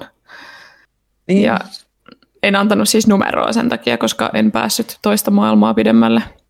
Joo, kyllä se, niinku, se mikä itselläkin oli sitten semmoinen kuin turning point siinä, tuntuu, että saa koko ajan vaan pataa ja tämä ei etene, niin sitten otti vaan just sen, että no, mä suhtaudun joka raniin vaan niin kuin sillä täydellä antaumuksella, että jokainen nurkka kolutaan ja vaikka siinä nyt menisi sitten kuinka paljon tahansa, niin sitten se mm. alkaakin sujumaan yllättävän mukavasti. Että, että, että ja mulla oli se yksi kerta, että mähän pieksin kakkos- ja kolmosbossin ekalla yrittämällä samalla runilla, koska se johti siihen, että kun mä aloin pelaamaan sitä vaan, että mä koluun kaiken, yhdessä vaiheessa mä olin vaan niin pysäyttämätön höyryjuna siinä, että se peli ei mm. vaan mahtanut mulle mitään. Mutta tästä, tästä tulee, mä veikkaan, että tästä tulee se ero, että, että samoin kuin tämä Iku, niin on, Dark, on Souls, Soulsborne mm-hmm. pelaaja, niin mä väitän, että se tällaiset pelaajat, niin taitotasot tämän tyyppisten pelien, noita just varsinkin bosseja kanssa on toisenlainen.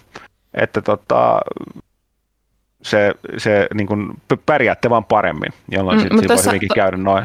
Tuossa on vielä se ero, että mähän on päässyt siis tässä kevään aikana Demon's Soulsin läpi ja Bloodborne läpi, uh, mutta kun siinä pystyy kompensoimaan niitä omia ongelmia, niitä omia vajavaisuuksia, tossa ei. Se niin, toihan se on jännä, että siinä kyllä se Housemarkin se arcade-historia näkyy siinä edelleen. Mm. ne on vaan onnistunut muu, jotenkin modernisoimaan, tai siis, siis ei modernisoimaan sitä, mutta tavallaan, että se, se elementit löytyy sieltä tietysti siis pelejä, ja ne on edelleen aika armottomia. Ja ne on ehkä ne, mihin me luultavasti nimenomaan kompastun, koska mä en ole ikinä ollut kovin hyvä, hyvä tuommoisessa. Näinpä. Tota, mä oon pelannut Dropmixia, joka oli mulle ihan uusi tuttavuus. En ollut ikinä kuullutkaan rehellisesti Harmonixin sellainen. Sehän on käytännössä, minkä pohjalta sitten tämä, tämä, tämä, mä oon itse asiassa unohtanut tämän näiden uusimman Festare-pelin nimi, niin Fuserihan sai yeah. syntynsä käytännössä siitä.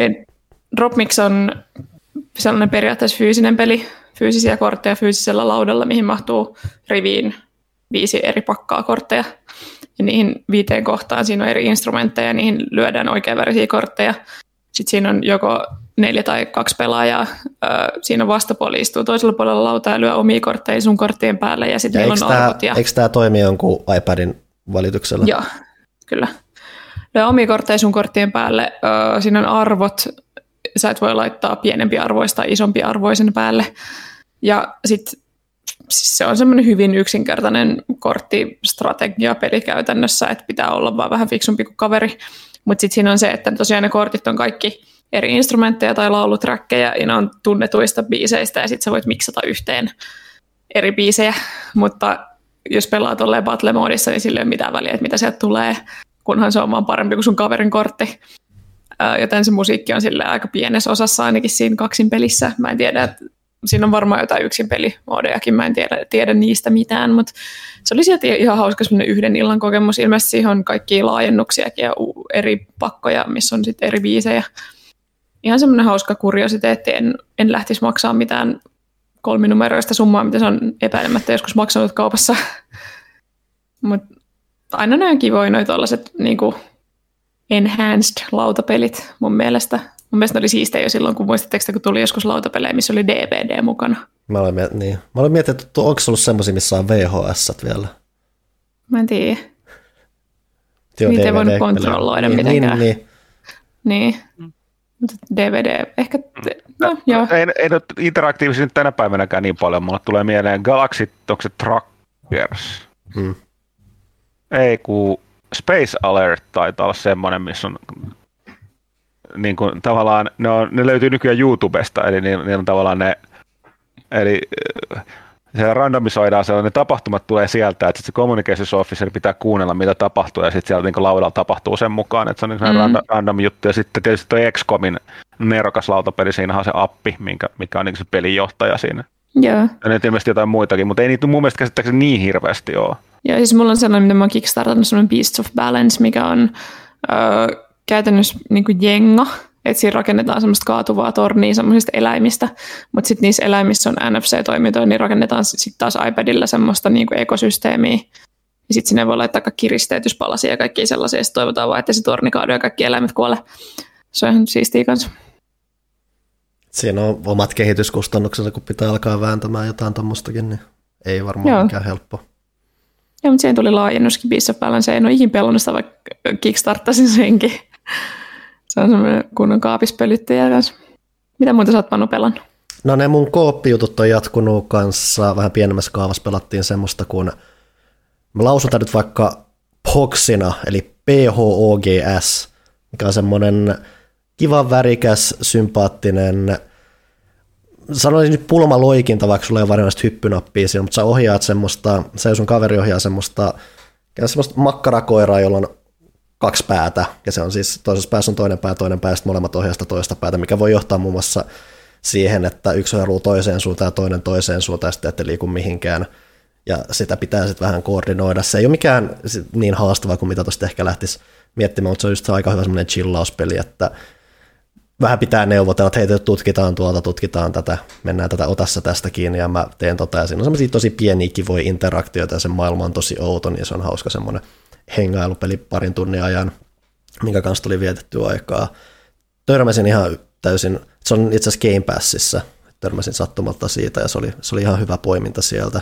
Toinen tommonen kiva hengailupeli, tai no kiva ja kiva, tämä oli vähän no kiva, mutta tässä oli, että siis pelattiin semmoista kuin, kans kuin Pikuniku, mikä on kai lähtökohtaisesti yksin peli, mutta siinä on myös kooptila, mikä sitten on tämmöinen sivulta kuvattu kans pulmahyppely, hyvin fysiikkavetoinen, siinä määrin jopa, että kaikki pulmat, mitä me ratkottiin siinä, me mietittiin, että tehtiinköhän me tämä nyt ihan oikein, koska tämä tuntui oudon säätämiseltä tai muuta, että siellä on välillä pitää jotain palloa heitellä, potkia johonkin tiettyyn paikkaan ja muuta, ja se välillä tuntui yllättävän haastavalta siihen nähden, mitä se pyysi, me koko ajan mietittiin, että no, onks, no ainakin me saatiin tämä ratkaistua, mutta musta että se on, tähän oli pakko olla joku parempi ratkaisu, mutta se on myös semmoinen hauska sekoilujuttu, että mun kaveri muun muassa päätyi ilmeisesti vahingossa koko ajan potkimaan mua päähän, mutta joka kerta oli ihan hauska, hauskoja tilanteita ja muuta, että semmoinen hauska, kun se on semmoinen fysiikkaveto ja muuta, niin se elää koko ajan vähän silleen kevyillä tavalla, yllättävän hauskalla tavalla siinä, mitä siinä tapahtuu, että esimerkiksi nämä hahmothan tämmöisiä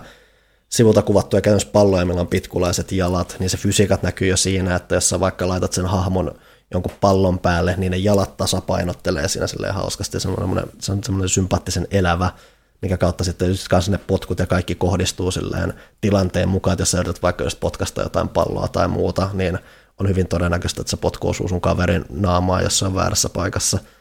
Ja semmoista semmoinen hauska sähellyspeli kanssa siinä. Ja semmoinen, sitä kautta kanssa just tommonen, että me ollaan pyritty et, etsimään aina välillä semmoisia, että, että voi vähän keskittyä ja muuta tuommoisissa kooppeleja, mutta välillä sitten kun on just semmoista, että vaikka odotetaan Euroviisujen alkua tai muuta, niin toi oli semmoinen hyvä, hyvä säätöpeli siihen yhdessä Foxin kanssa, Boxin kanssa, miten ikinä laustaankaan. Tätä, mä mainitsin viimeksi, että mä yritin saada retropelejä toimimaan. Ei ole vieläkään saatu sitä uutta adapteria, joten en ole päässyt niiden kimppuun, mutta tota, mä sitten mainitsin myös, että mä raivo ostin Ocarina of Time 3D sitten eShopista, koska en saanut sitä toimimaan. Paljon se muuten maksoi siellä eShopissa? Olisiko sulla 20? Okei, mä olisin jopa kuvit, en olisi yllättynyt, jos olisit sanonut 40. Joo, oli se onneksi tullut vähän alas sieltä. Ää, en ole ihan hirveän pitkälle nyt pelannut sitä, mutta se on jännä, miten, kaikki, siis miten hyvin kaiken muistaa edelleen. Se on kuitenkin peli, mitä mä oon pelannut ihan puhkilapsena. Hmm. Niin itse asiassa kaikki, just päinvastainen efekti. Mä just katsoin jotain videoa, kun joku pelasi sitä, niin mä olisin, että hitto mä oon unohtanut tästä paljon. Että tää voisi olla kiva pelata nyt uudestaan, kun ei selkeästi muista ne paljon. joo, mäkin tiedän, että sit kun päästään varsinkin siinä vaiheessa, kun mennään ajas eteenpäin, niin mä en uskaltanut lapsena kahdesta pelata sitä sitten enää, koska se on niitä zombeja ja kaikki, ja se Oh no. Nyt Johanna jäät. kamalasti. Niin tota, jäädyitte, tai siis minä jäädyin ilmeisesti. Joo, niin. nyt jatkuu. Niin, en uskaltanut pelata, koska oli zombeja ja kaikkea kamalaa. Se oli hirveän traumaattista ensimmäistä kertaa, kun lapsena matkusti ajassa ja sitten se oli yhtäkkiä semmoinen ihan kuollut zombien valtaama hyrulle. Mm-hmm. Öö, niin, niin mä odotan nyt sitä, että mä pääsen sinne asti, koska nyt se on sitten tavallaan ihan uusi kokemus ehkä ja vihdoin ehkä pääsen sitten sinne loppuun. Öö, Mutta sitä on ollut tosi ihana jotenkin pelata. Tietysti kun on niitä pelejä, mistä tulee vaan tosi hyvä ja lämmin semmoinen nostalgia-olo. Mä, Mass Effect 2. Mm, kaikki musiikit ja kaikki, niin mulle Ocarina of Time on se. Ja se on ollut jotenkin tosi ihanaa, kun se on just sitä parasta Zeldaa mulle. Että mä tykkään niistä dungeoneista ihan hulluna. Mm. Mm. Niin tota, jotenkin se on vaan sitä, mitä mä kaipaisin niin kuin Breath of the Wild 2 Että ne olisi ne parempia ne dunkut, niin kuin mä oon sanonutkin. Ja nyt tämä on jotenkin vahvistanut mulle vielä sitä, että aika ei ole vaan kullannut muistoja, vaan ne on oikeasti vaan ihan tosi hyviä. Mutta joo, siinä oli varmaan mun pelailut. Mä oon pelannut myös erä, erästä nimeltä mainitsematonta peliä kamalasti, mutta en saa sanoa siitä mitään. Joo, mä vaikka mainitsen loppuun, että videomuodossa olevat tai katsovat, tätä katsovat ihmiset on huomannut, mulla pyörii Virtua Fighter 5 tuolla taustalla. Sen ehkä paras ominaisuus on se, että sä voit vaan päävalikossa painaa nappulaa ja se näyttää jotain tallennettuja nettipelejä. Tuossa nyt on ikuinen demomoodi päällä, että voi tu- tuijottaa kuinka mua paremmat ihmiset mättää siinä menemään. Sitä on vähän hetken nyt kokeillut, kun se tosiaan julkaistiin nyt eilen tiistaina, tai tänä ottaessa eilen siis.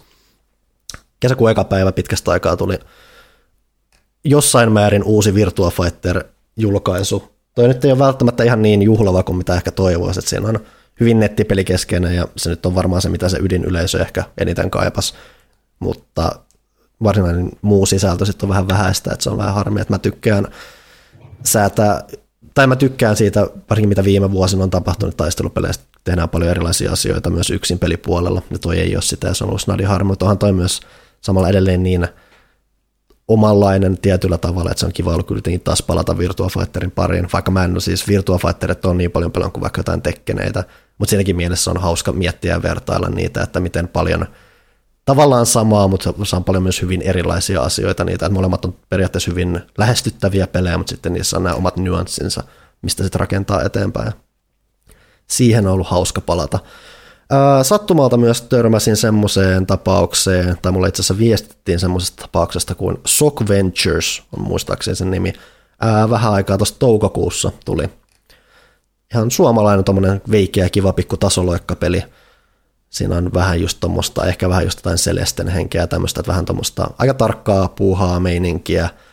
Siinä on aika höp, se on ihan hauskan persoonallinen, että se seikkailu on jotain, että joku pikkupoika, joku pikkupojan pitää kerätä likaset sukkansa ja heittää ne pesukoneeseen, mutta voi ei se pesukone syöne ja nyt tämän, se seikkailee tämmöisellä ihmeotuksella, joka siellä pesukoneen sisällä olevissa kentissä yrittää löytää niitä sukkia. Se on musta tosi kivaa, veikeätä, just sopivan yksinkertaista tasoloikka meininkiä, että siinä on aika terävät kontrollit, vähän semmoinen leijuva meininki, että siinä on paljon ilmakontrollijuttuja, mitä sun pitää tehdä. Se hiljalleen kehittyy koko ajan, on seinähyppyä, tuplahyppyä ja muuta, että en hirveän pitkälle ole vääntänyt, mutta se on just tommonen hyvä silloin tällöin vaikka 50 minuuttia, ei 5 minuuttia, no kyllä itse viides minuutissa saa yhden semmoisen kenttäkokonaisuuden aika hyvin kanssa. Se on ollut semmoinen hyvä, että välillä hypähtää sinne sisään ja vähän loikkii ja saa semmoisen, semmoisen pienen tasoloikka piikin siihen sitten, että se on ollut hyvän toivon, se on ihan kivan terävän näköinen ja muuta, että se on oikein. En muista studion nimeä, taisi olla Tampereelta peräisin. Jep. Olinkohan siinä kaikki? Taisi olla ainakin mun listan perusteella. Ei nyt tähän hätää, kaikkia satunnaista tulee aina pelattua, mutta eihän mä nyt muista mm. puoliakaan niistä oikeasti. Ja onhan, onks, itse asiassa nyt mulla ei ole tällä sekunnilla mitään salaista arvostelupeliä ainakaan vielä. Meillä on myös muutamia interaktiiv- ei, ei interaktiivisen viihteen helmiä. Nimittäin nyt on tullut se päivä, kun jouduin ottamaan taas HBO-tilauksen no siis Handmaid's Talein neloskausi tuli ja senkin mä haluan katsoa, mutta siellä, sinne tuli Friendien uh, reunion-jakso, eli moni toivo siitä kai silleen, että ne olisi mennyt takaisin niihin rooleihinsa ja tehneet käsikirjoitetun jakson mm. sitä sitkomia. Että missä sitä kaikki ne... varmaan niin käsityksen alkuun sai, että sitten kun mm. se paljastettiin, niin. että se on tommonen, niin sitten se vähän yllätti ehkä. Joo, mutta se oli nyt siis kahden tunnin semmoinen special, missä ne öö, näyttelijät menee sinne vanhoihin kulisseihin ja vähän verestää muistoja ja pelaa sitä, sitä tota tietovisaa, mikä on siinä yhdessä jaksossa toisistaan ja öö, mitäs muuta ne tekee, istuu siellä lepotuoleissa niin kuin Joey ja Chandler ja ja sitten siinä on myös semmoinen osio, missä niitä haastatellaan silleen talk show tyylisesti ja siellä käy jotain muita, muun muassa Janicein näyttelijä sille vieraana. Ja tota, se oli ehkä parempi kuin jos ne olisi, voinut, jos, ne, jos, jos ne olisi tehnyt vain sen jakson. Et mm. Mä kyllä tykkäsin, että siinä oli paljon semmoista niin kuin muistelua ja myös paljastuksia. Esimerkiksi se, että Rossin ja Rachelin näyttelijät on ollut ihastuneet toisiinsa ekalla Ja sitten ne oli silleen, että joo, että molemmat on varattuja, että ei he voi, ja ollut, ollut eri aikaa vielä varattuja, että ikinä ei ollut niin aika oikea. Ja, ja sitten ne oli puhunut jossain vaiheessa, että oikeasti mä kuolen, jos meidän ensimmäinen suudelma on niin tässä sarjassa. Niin se oli sitten, mutta siinä oli varmaan oikeaa tunnetta sitten taustalla, kun ne on odottanut niin kauan sitä. Ja sitten tämän va- valossa itkin semmoista yhtä kohtausta, missä siinä on niin kuin Rossi ja Rachelin viimeinen se kohtaaminen, öö, siellä kynnyksellä ja sitten tota, sit sanotaan poikki ja ne ei päästä toisistaan irti, ne vaan niinku halaa kovempaa. Ja mä parun siellä niin paljon, se oli ihan kauheata. Mutta siis se oli tosi lämminhenkinen. Jotkut on kritisoinut sitä uh, haastattelijaa. En muista sen nimeä. James Cordeni varmaan taisi olla. Joo, uh, mutta mun mielestä se oli ihan hyvä haastattelijakin. Mun mielestä oli tosi hyvin toteutettu, hauska. Just semmoinen niinku että ei ollut pelkästään vanhojen knoppitietojen toistelua, vaan oli mm. paljon kaikkea uutta ja ihanaa ja lämminhenkinen, paitsi Matthew Perry, joka oli jotenkin kyyninen ja, vihaava. Se oli ehkä vielä se kontrasti, kun Chandler on, okei, okay, Chandler on aika sarkastinen, mutta se on kuitenkin semmoinen niin kuin huumoriveikko, mutta mm. Matthew Perry on siellä vaan silleen, että vihaan kaikkea ja kukaan ei pidä muuhun, muuhun yhteyttä ja halusin tappaa itseni koko ajan, kun tein tätä sarjaa. Sillä oli aika rankkaa elämä ollut. Kyllä. Niin oli joo, että mm. tota, se on on, on, ongelmia ja, ja sitten tulee lääkkeen riippuvuus ja muuta, niin eihän se nyt... Niin, mm. mutta tota, tosi hyvä. Nyt on vaan tosi jotenkin haikeaa, kun ei ole enää sitä, mitä odottaa.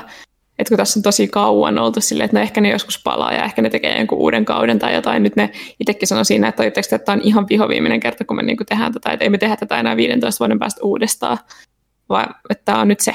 Mm. Ja sitten on vähän silleen, että no niin kai. Onneksi on tullut sinkkuelämään uusi kausi. Mutta on, onko se oikea? Se olisi vähän sama kuin Friendit tulisi, niistä olisi yksi poissa. No joo, se on Koska totta. Kim Cattrall ei, ei, ei ole mukana siinä. Niin. Se on totta.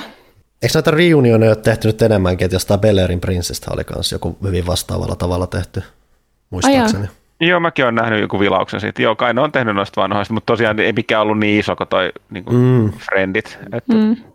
Johtuen siitäkin, että niin kuin, Bellerin prinssistä lähinnä se Will Smith oli se, jonka ura mm, ponnahti siitä, mutta tästä se. no, valtaosa noista on ollut, mm. Siis Matthew Perry lukuottamatta, niin niillä on ollut isommatkin urat ton jälkeen. Mm. Mä iloinen, että ne teki noin ison tosta, kun nyt on ollut tosi paljon semmoisia niin Zoom-reunioneita. Joo, joo. Että et oli niin oikea tuotanto, niin se oli tosi mukavaa. No seuraavaksi Fraseri sitten.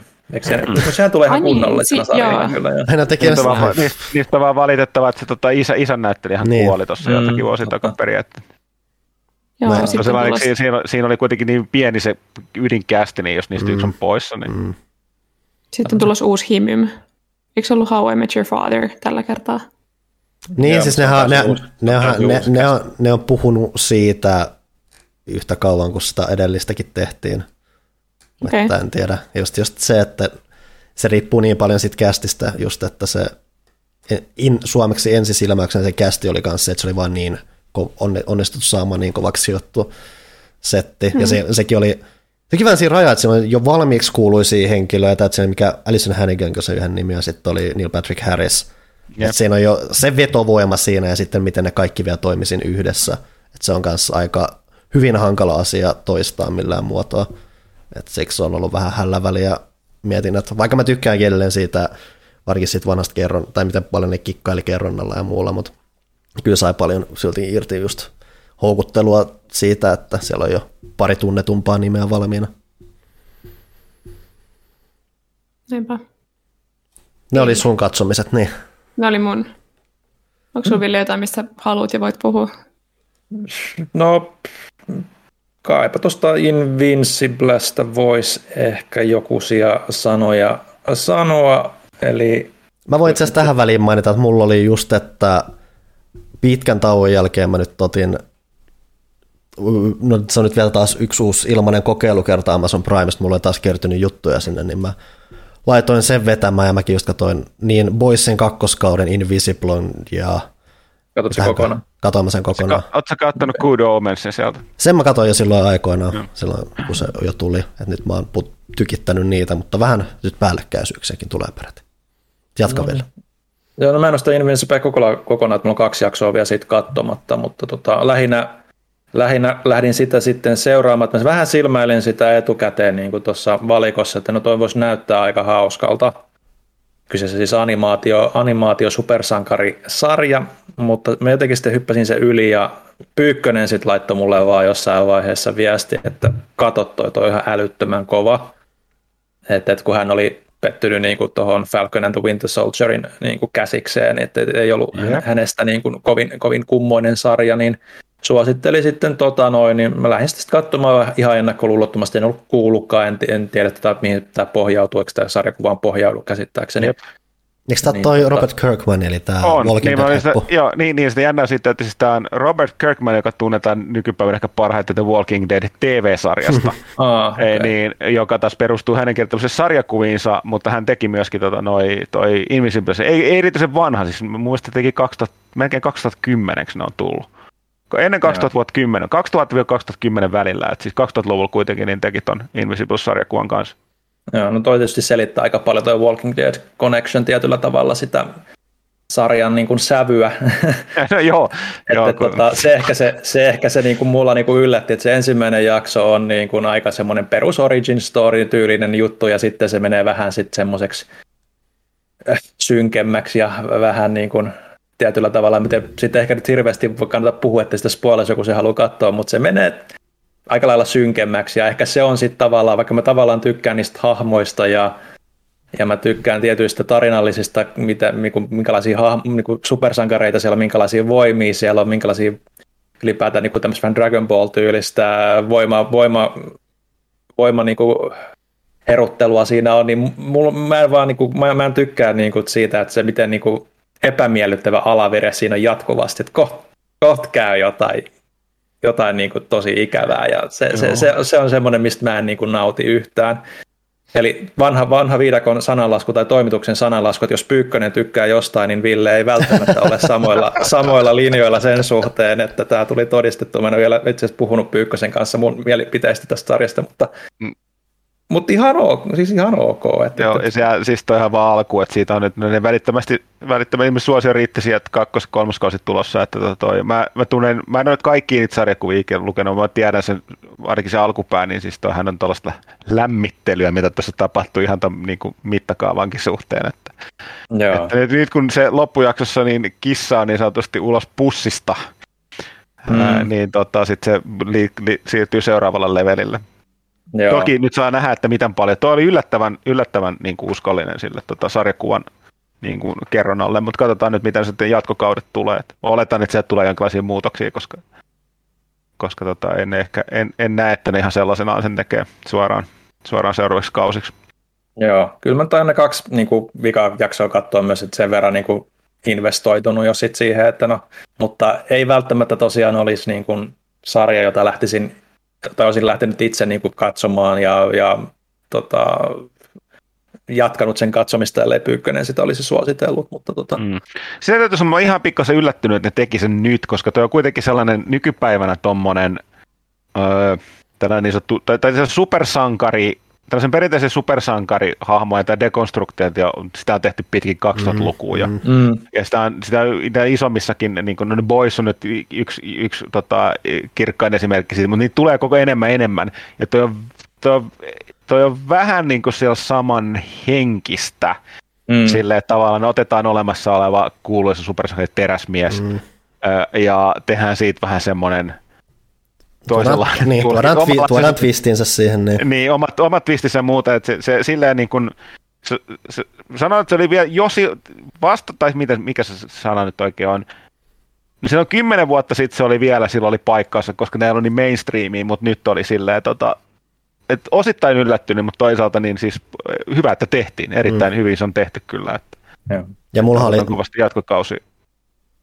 Ja mulla oli se, että mä katsoin ensin sen Boysin kakkoskauden tuossa ja sitten hyppäsin suoraan Invisibleen, niin mulla tuli vähän semmoinen, että okei, tämä nyt on semi-nähty fiilis tässä, että nyt toistuu vähän tavallaan samoja asioita, tai samoja semmoisia perusajatuksia siellä yep. taustalla, yep. että siinä tuli vähän semmoinen en nyt välttämättä sanoisi kyllästyminen, mutta siinä vähän silleen, että no pitää nyt vähän puurtaa eteenpäin, että katsoa mihin tämä menee. Että kyllä mä siis mielelläni katoja on utelias näkemään, mihin se menee, kun siinähän on kuitenkin se, että se kuitenkin tuolla ekalla kaudella menee aika lennokkaaseen paikkaan silleen, ja aika, mm. että ja just silleen, että se ei anna, että siinä, siinä on paljon vaikka, että aihan tämä tulee toisesta ulottuvuudesta hirveä lauma jotain, jotain, jotain otuksia vastaan, mikä just on semmoinen, että se olisi korkeat panokset jossain, jossain tavanomaisessa tai tuommoisessa supersankariutussa, mutta just tuossa on se, että ne tavallaan ohittaa semmoisen tietynlaisen build-upin, vai että siellä mennään suoraan, että, jaa, että mä oon kuitenkin tämmöisessä kusessa, että se tulee vähän välities mitä kaijuja ja muita, ja näiden niin. kanssa me diilataan. Sekin on kyllä hauska juttu siinä, että se päähenkilö ottaa aika suverenisti koko ajan, jatkuvasti turpaa siinä koko ajan, että kävi mitä kävi, niin se on aina naama verillä siellä koko ajan, koska kaikki ei mene aina ihan niin putkeen kuin voisi mennä. Mutta siitä tosiaan sanoa, että myöskin täytyy muistaa, että Boyshan myös perusti on Garth Enniksen sarjakuvaan perusti, mm. joka on tehty siis siitä, just niin kuin sanoin, tämä supersankainen dekonstruktio niin alkoi 2000-luvun vaihteessa. Toi Boys on mun mielestä kanssa 2010 plus miinus. Ju, mun mielestä on suunnilleen samoihin aikoihin että alkanut no tuo Invisible Boysin niin kuin ekat, mm. ekat tullut, mutta että nyt niistä on tehty toisesta animaatio toisesta TV, live action TV-sarjaa. Mutta joo, ehkä siinä on ero, että Boys on paljon nihilistisempi joo, kyllä. Joo, joo, Invisible, joo, on sentään niinku pidettäviä, ja, tai no niitä Boysiskin, mutta silti niin se, siinä on sentään enemmän. Niin ootko mm. Ville Boysia kattonut lainkaan? En ole sitä vielä. No, no, siis siitä, siitä sä luultavasti pidät vielä vähemmän kriteereillä. toi Invisibles on kuitenkin vielä sellainen semi-positiivinen, siinä on ilo, iloisuutta ja mukavia hahmoja tuo, tota, Boysin on, no jos sä katsot sen huumorin mielessä, se, koska se ylittää välistä rajaa, niin sitten se muuttuu se parodiaksi, mutta se on, mm. kyllä, se on, se on vielä, vielä niin kuin ankempi. Joo, no, kyllä. Lähinnä se, se, kiinnostaa lähinnä sen karu Urvadin takia, mutta tota, en, ole, en ole vielä saanut aikaiseksi. Mutta... No se on tavallaan melkein hilpeen osa sitä, vaikka silläkään ei Niin onkin, vaikka sekin on täydellinen ihmispersä. joo, joo. No täytyy katsoa, jos sen saa, mutta, mutta kyllä mä siis ihan, ihan, ihan kiva, mutta ei se nyt niinku parasta ikinä ollut mulle toi Invisible so, so far. Ehkä siellä on kaksi vikaa jaksoa, ehkä muuttaa mieltä, ehkä ei. En sano mitä. En, en usko kyllä välttämättä, mutta sen mä, sävy huomioida. Mm. Mutta joo, sieltä sivu täytyy kommentoida, mä oon Pyykkösen kanssa samaa mieltä. Että se, täytyy Villen kanssa vähän läkis jossain vaiheessa puhua. Se Falcon Winter Soldier oli kyllä Loppujen lopuksi sellainen siis niin kuin, tuli, vaikka mä katsoin ne silloin ne Netflixin Marvel-sarjat, mm. vähän sellainen samanlainen niin kuin puuduttava tylsyys alkoi iskeen, että, että se osittain voi johtua siitä, että tuossa näkyy tuo ongelma, jos liveksitus, kun teet noista maanläheisimmistä hahmoista noita. Mm. Se WandaVision oli paljon parempi, koska se oli niin...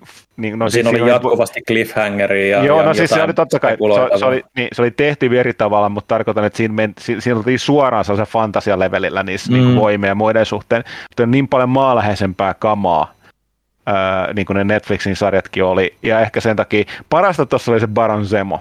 Mut, joo, joo, ehdottomasti. Sen ulkopuolella niin aika vähän. Et siis oli, oli varsinkin jälkikäteen oli sellainen meh-fiilis, että tuo Loki onneksi näyttää paremmalta. Joka, sitten, tuleeko se tällä vai ensi viikolla se jakso, koska tota, se lupaa taas sitten niin kuin kosmista fantasiaa, plus siinä on Tom Hiddleston, joka on, mm. joka on tota, erinomainen Loki, niin odotan, mutta nyt sormet vaan risti, että mitä käy. Mä en muistanutkaan, että se tulee nyt jo. Joo. Falcon and Winter Soldierissa, just mitä mä aiemmin mä tykkäsin siitä toiminnasta, niin kuin, että se oli niin kuin semmoista leffatason toimintaa. Ja, mm, joo, ja, se oli ja, tuotantoarvot, ja, siinä oli palannut rahaa. Et, et se oli niinku semmoinen, mikä siinä, että mä tykkäsin siinä mielessä siitä street level meiningistä, mä en muista milloin pitkästä aikaa Marvelissa niinku, vain puhtaasti käsiasiana, mutta niinku, tosi niinku, semmoisia action-kohtauksia, niinku, että, et, puhtaasti vaan niinku, suojapohjasta ja tuollaista, niin se oli ihan no, virkistävää. Että, no se pitää, sen lisäksi pitää sanoa, että mä pidin sit, sit John Walkerista, eli sit US Agentista, eli se, mitä se se, sillähän toi oli aika paljon lainassa aika suoraan tietyistä sarjakuvajutuista näitä juttuja, mutta se, se oli mun mielestä hyvin tehty se sillä mukavan harmaaksi se hahmo. Joo. Ja sitten tietysti siinä oli tämä ylläri esiintyminen, me puhuttiinkin tästä toi, äh, mikä toi nyt on siis, äh, ikinä muista miten se nimi menee, siis tämä Seinfeldistä ollut se elein. Louis siis toi, Seinfeld, ja nimen, en mäkään muista, miten se nimi lausuu. Joo, niin tota, se on aika mielenkiintoinen hahmo, tosi nopeasti vilahti siinä, mutta se on nimestä tota, jatkossa nähdään enemmänkin. Nimihän viittaa tota, tota, yhteen Madame, Madame Hydraan, joten saa nähdä, mikä versio siitä hahmosta siellä on. Joo. Mielenkiintoista kyllä. Mutta joo, mä luulen, että on tommonen, niin kuin, ei sitten tosiaan mikään maailman ihmeellinen olla, mutta sillä, jos sua kiinnostaa, niin kuin, että miten sitä hahmoa, niitä hahmoja pohjustetaan, että sitten seuraavassa leffassa voidaan niin kuin, jättää kaikki noita olaset pois ja katsoa sitä leffassa.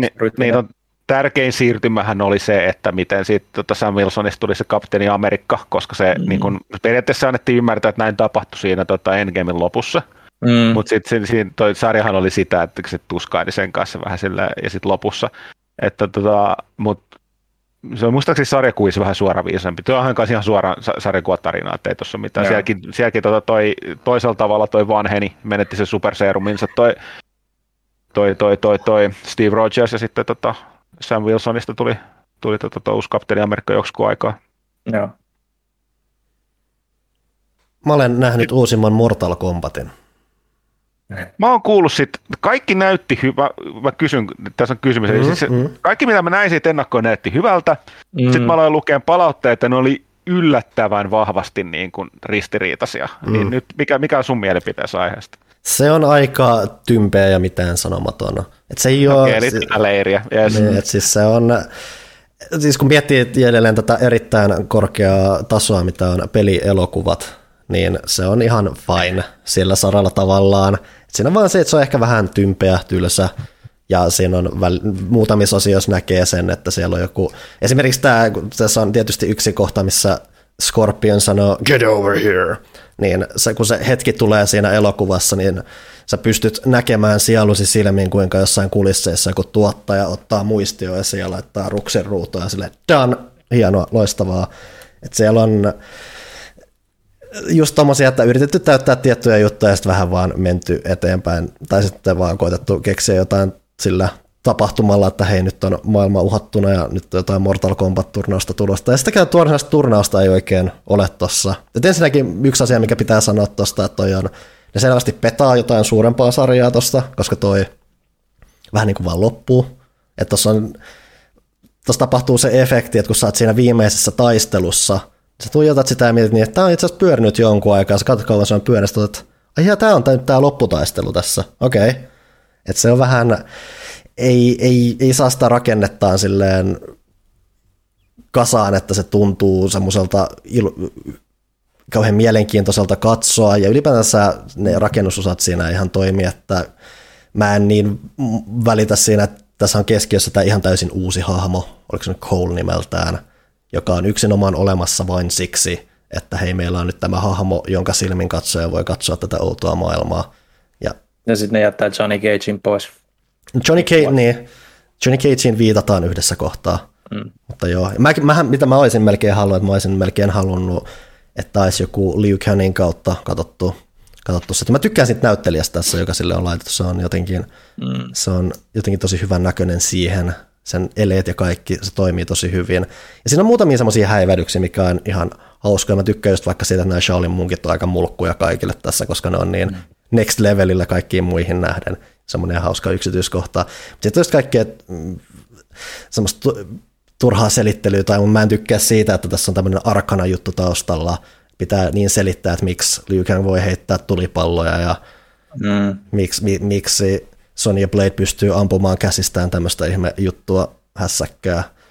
Ja Keinokin tässä se, eikö Keinossa ole se juttu, että sehän on osittain vähän kone, koneellinen ihminen, että se, kun se on nämä lasersilmät sun muuta. Mm. No tässä ei ole, tehostettu niin tässä, tässä sitä ei, se ei mene niinkään. Ja se varmaan korostuu just mulle eniten siinä, että äh, tämä idea ei ole kauhean, kiva, että se on, siellä on tuttuja asioita, tuttuja hahmoja, ne tavallaan näyttää ihan kivolta, mutta se on tosi repaleisesti laitettu kasaan ja ei sen myötä sitten innostanut yhtään. Sitten se on kanssa, että se on, mä en yleensä niin hirveästi kiinnitä huomioon, mutta tämä ei ollut hirveän hyvin myöskään esimerkiksi editoitu kasa ja se näytti välillä vähän epätasaiselta, tässä on yksi taistelu, joka näyttää siltä, kun kaksi isoa humalaista miestä kävisi jotain ihme tuommoista mahtailukilpailua jossain alaasteen kevätnäytelmän kulisseissa. Siis se on ihan uskomattoman hirveän näköinen se yksi taistelu. Että se on mm. tosi tuommoisia epätasaisuuksia ja muuta. Ja mulla on muutenkin, vaan niin kuin aina kun on nämä sub jäätaistelut siinä, mulla on jotenkin paljon ongelmia ymmärtää, mitä siinä tapahtuu. Se tuntuu, että siellä on jotain semmoisia osi outoja efektikikkailuja, mitkä näyttää lähinnä oudoilta sen sijaan, että se olisi. Ja muutenkin siis, kun sä mietit, että jos sä, kans, että jos sä oot vaikka viimeisiä pari Mortal Kombat-peliä pelannut, niin eihän se, että jos sä lähdet vaikka katsomaan, no tässä on sitä Gorea tai muuta, no ei sitä kauheasti ole, että just vaikka joku, kato mieluummin just vaikka jotain Boissia tai sitten Invincible, mm. jos sä haluat vähän enemmän menoa, koska tämä on aika teimi loppupeleissä siihen nähden. Että se on aina aika kyvin kesyjä vähän tylsä kaikilta osa-alueilta. Tässä on kuitenkin se, että tämä ottaa itsensä semi vakavasti, joten tämä ei ole myöskään semmoista mitään kämppi-iloa, mitä on just niin, vaikka siinä siis, alkuperäisessä. Niin. Mm. Siis sanoa, sitten, sitten se tärkein kysymys, miten sä vertaat tätä uutta Mortal Kombat-elokuvaa alkuperäiseen Mortal Kombat-elokuvaan? Kun tässä on just se, että kun tämä ei ole hauska, että siinä on huumoria, mutta se ei, se, et, muutenkin tämä on se, että tässä on tilanteita, missä Liu Kang tekee tämän polkupyöräpotkunsa ja se kutsuu suuren lohikär, tulilohikärmen syömään. Ja, mutta ne, ei ole, ne tuntuu lähinnä oudoilta, koska se, se se pitäisi vähintään tuntua siistiltä ne kaikki asiat, mitä ne tekee, mutta se on vähän semmoinen, että no, tämä nyt on tämmöinen tuttu juttu tässä. Varsinkin se polkupyöräpotku näyttää lähinnä höps, väärällä tavalla hölmöltä siinä, että sen pitäisi olla semmoinen, jee, nyt, jeps. Mutta nyt sanotaan, että äh, no toi on toi, mä tunnistan tämän, kyllä, jep. Mm. Että se on, oliko mulla itse asiassa joku ajatus muuta? Ei, siis se on just, että se on lähinnä tympeä, tylsä, mm. aika mitään sanomaton. Mä en ole vielä katsonut, mun pitäisi tänään tai huomenna yrittää katsoa se kanssa itsekin. Että, että, että, tavallaan just se, se, siinä on mietittänyt, että ne näytti niin ihan ok ne kaikki ennakkomatskut siitä, mutta sitten toisaalta, jos sä haluat hyvän Mortal Kombat-elokuvan, niin sä pelaat Mortal Kombat 11 tai 10 tai ah, sitä, sitä, niissä on se story mode on jo niin, niin sitä semmoista Mortal Kombat-meininkiä, mm. kun se pitää olla. Että, siinä, siinä mielessä mua niin kiinnostaa nähdä, vaikka nyt mä oon nähnyt niin, niin puolesta ja vastaan näitä kommentteja kanssa tosi paljon, että toiset tykkää kuin hullu puurosta ja toiset on ollut sitten vähän nihkeämpiä, niin tavallaan just, sitten mä niin kuin, miten vertautuu just niihin varsinkin niin kuin 11 story mode, joka on niin kuin ihan älyttömän kova. Et, et, Joo, onko ei, samaa et, sävyä? Et, et, no siis just vaikka se sävyjuttu, se hallitsee sen juttunsa niin paljon paremmin ne pelit. Ja totta kai, kun ne on rakentanut se ja muuta, mutta siellä on just se, että se tyyli on niin hiottu siellä, ja tämä on just semmoinen hyvin etäinen heijastus siitä, mitä on joskus nähty. Mutta edelleen pelielokuvana siis on pelielokuvana fine. Että siis se, et sä, et sä tuskaile... Kukaan ei mitään korkeakulttuuria odottaa niin, kaikille. Niin, et siis se, hämmästyttää. Niin, että siis se ei, se ei ole kummonen elokuva elokuva, mutta hei kyllä sen katsoja. Siellä, oli, hei, siellä on Scorpion ja siellä on sub ja ne näyttää ihan kivalta. Noin. Oliko Huttusella vielä jotain tärppejä vai mennäänkö tauolle? Oh, olisikohan mulla jotain? Öö, mä oon aika vähän ehtinyt katsoa. Mulla on hirveä lista. Mä en ole, mä en sitä Castlevanian vikakautta äh, ehtinyt katsoa, kuullut siitä kyllä hyvää, kiinnostaa pitää tsekata, ei se niin pitkäkään edes ole. Äh, samoin toi, huomasin Kominskin metodin kolmas kausi tuli, se on ehkä tällaisen vanhuksen, vanhuksen sarja, eikä teidän nuorten kertoa niistä tota, 70 ukosta, ukosta tota, sekoilee elämässä edelleen. Tota, Vähän niin kuin X-Men. niin, totta. totta. ja mä en muista, siis mä oon jotain, mä otan yksittäisiä, mennään vaikka sanoa tärpeiksi, öö, venäläistä propagandaa, modernia elokuvaa, T-34 Kalashnikov, eli Kalashnikovin keksiä, Mihail Kalashnikovin elämänkerta, joka on suhteellisen loppujen lopuksi tylsä. Joo. Aina mielenkiintoinen siinä oli se, että ottaa huomioon, kuinka kuuluisan, kuuluisan öö, aseen se on kehittänyt maailmaa, jossa niin kuin käytetään valtavia määriä tänä päivänäkin jotain variantteja, kuten Suomen armeija käyttää mm. kiinalaista versiota, niin, niin tota, se kaveri ei ole minkälaista koulutusta aiheeseen. Se rakenteli itse huvikseen. Ja tota, sitä kautta, että se olisi ainoat ongelmat olikin päästä kehittämään niitä, kun se halusi auttaa isänmaata haavoituttuaan. Se oli tankkikuski alun perin haavoittu taistelussa, käsi ei toiminut. Niin tota, halusi auttaa isänmaata, täysin siis tota, Neuvosto, Neuvostoliiton niin propaganda-aivopesemä, niin tota, sitten sitten tota, joo, että oli sen takia vähän ongelmia päästä kehittämään niitä, koska ei ollut mitään koulutusta. Että se oli vain itse väsäily ja muiden noiden me, niin kuin metallikäsityöntekijöiden kanssa kehitti niitä, mutta sieltä sitten lopulta sen väsäs.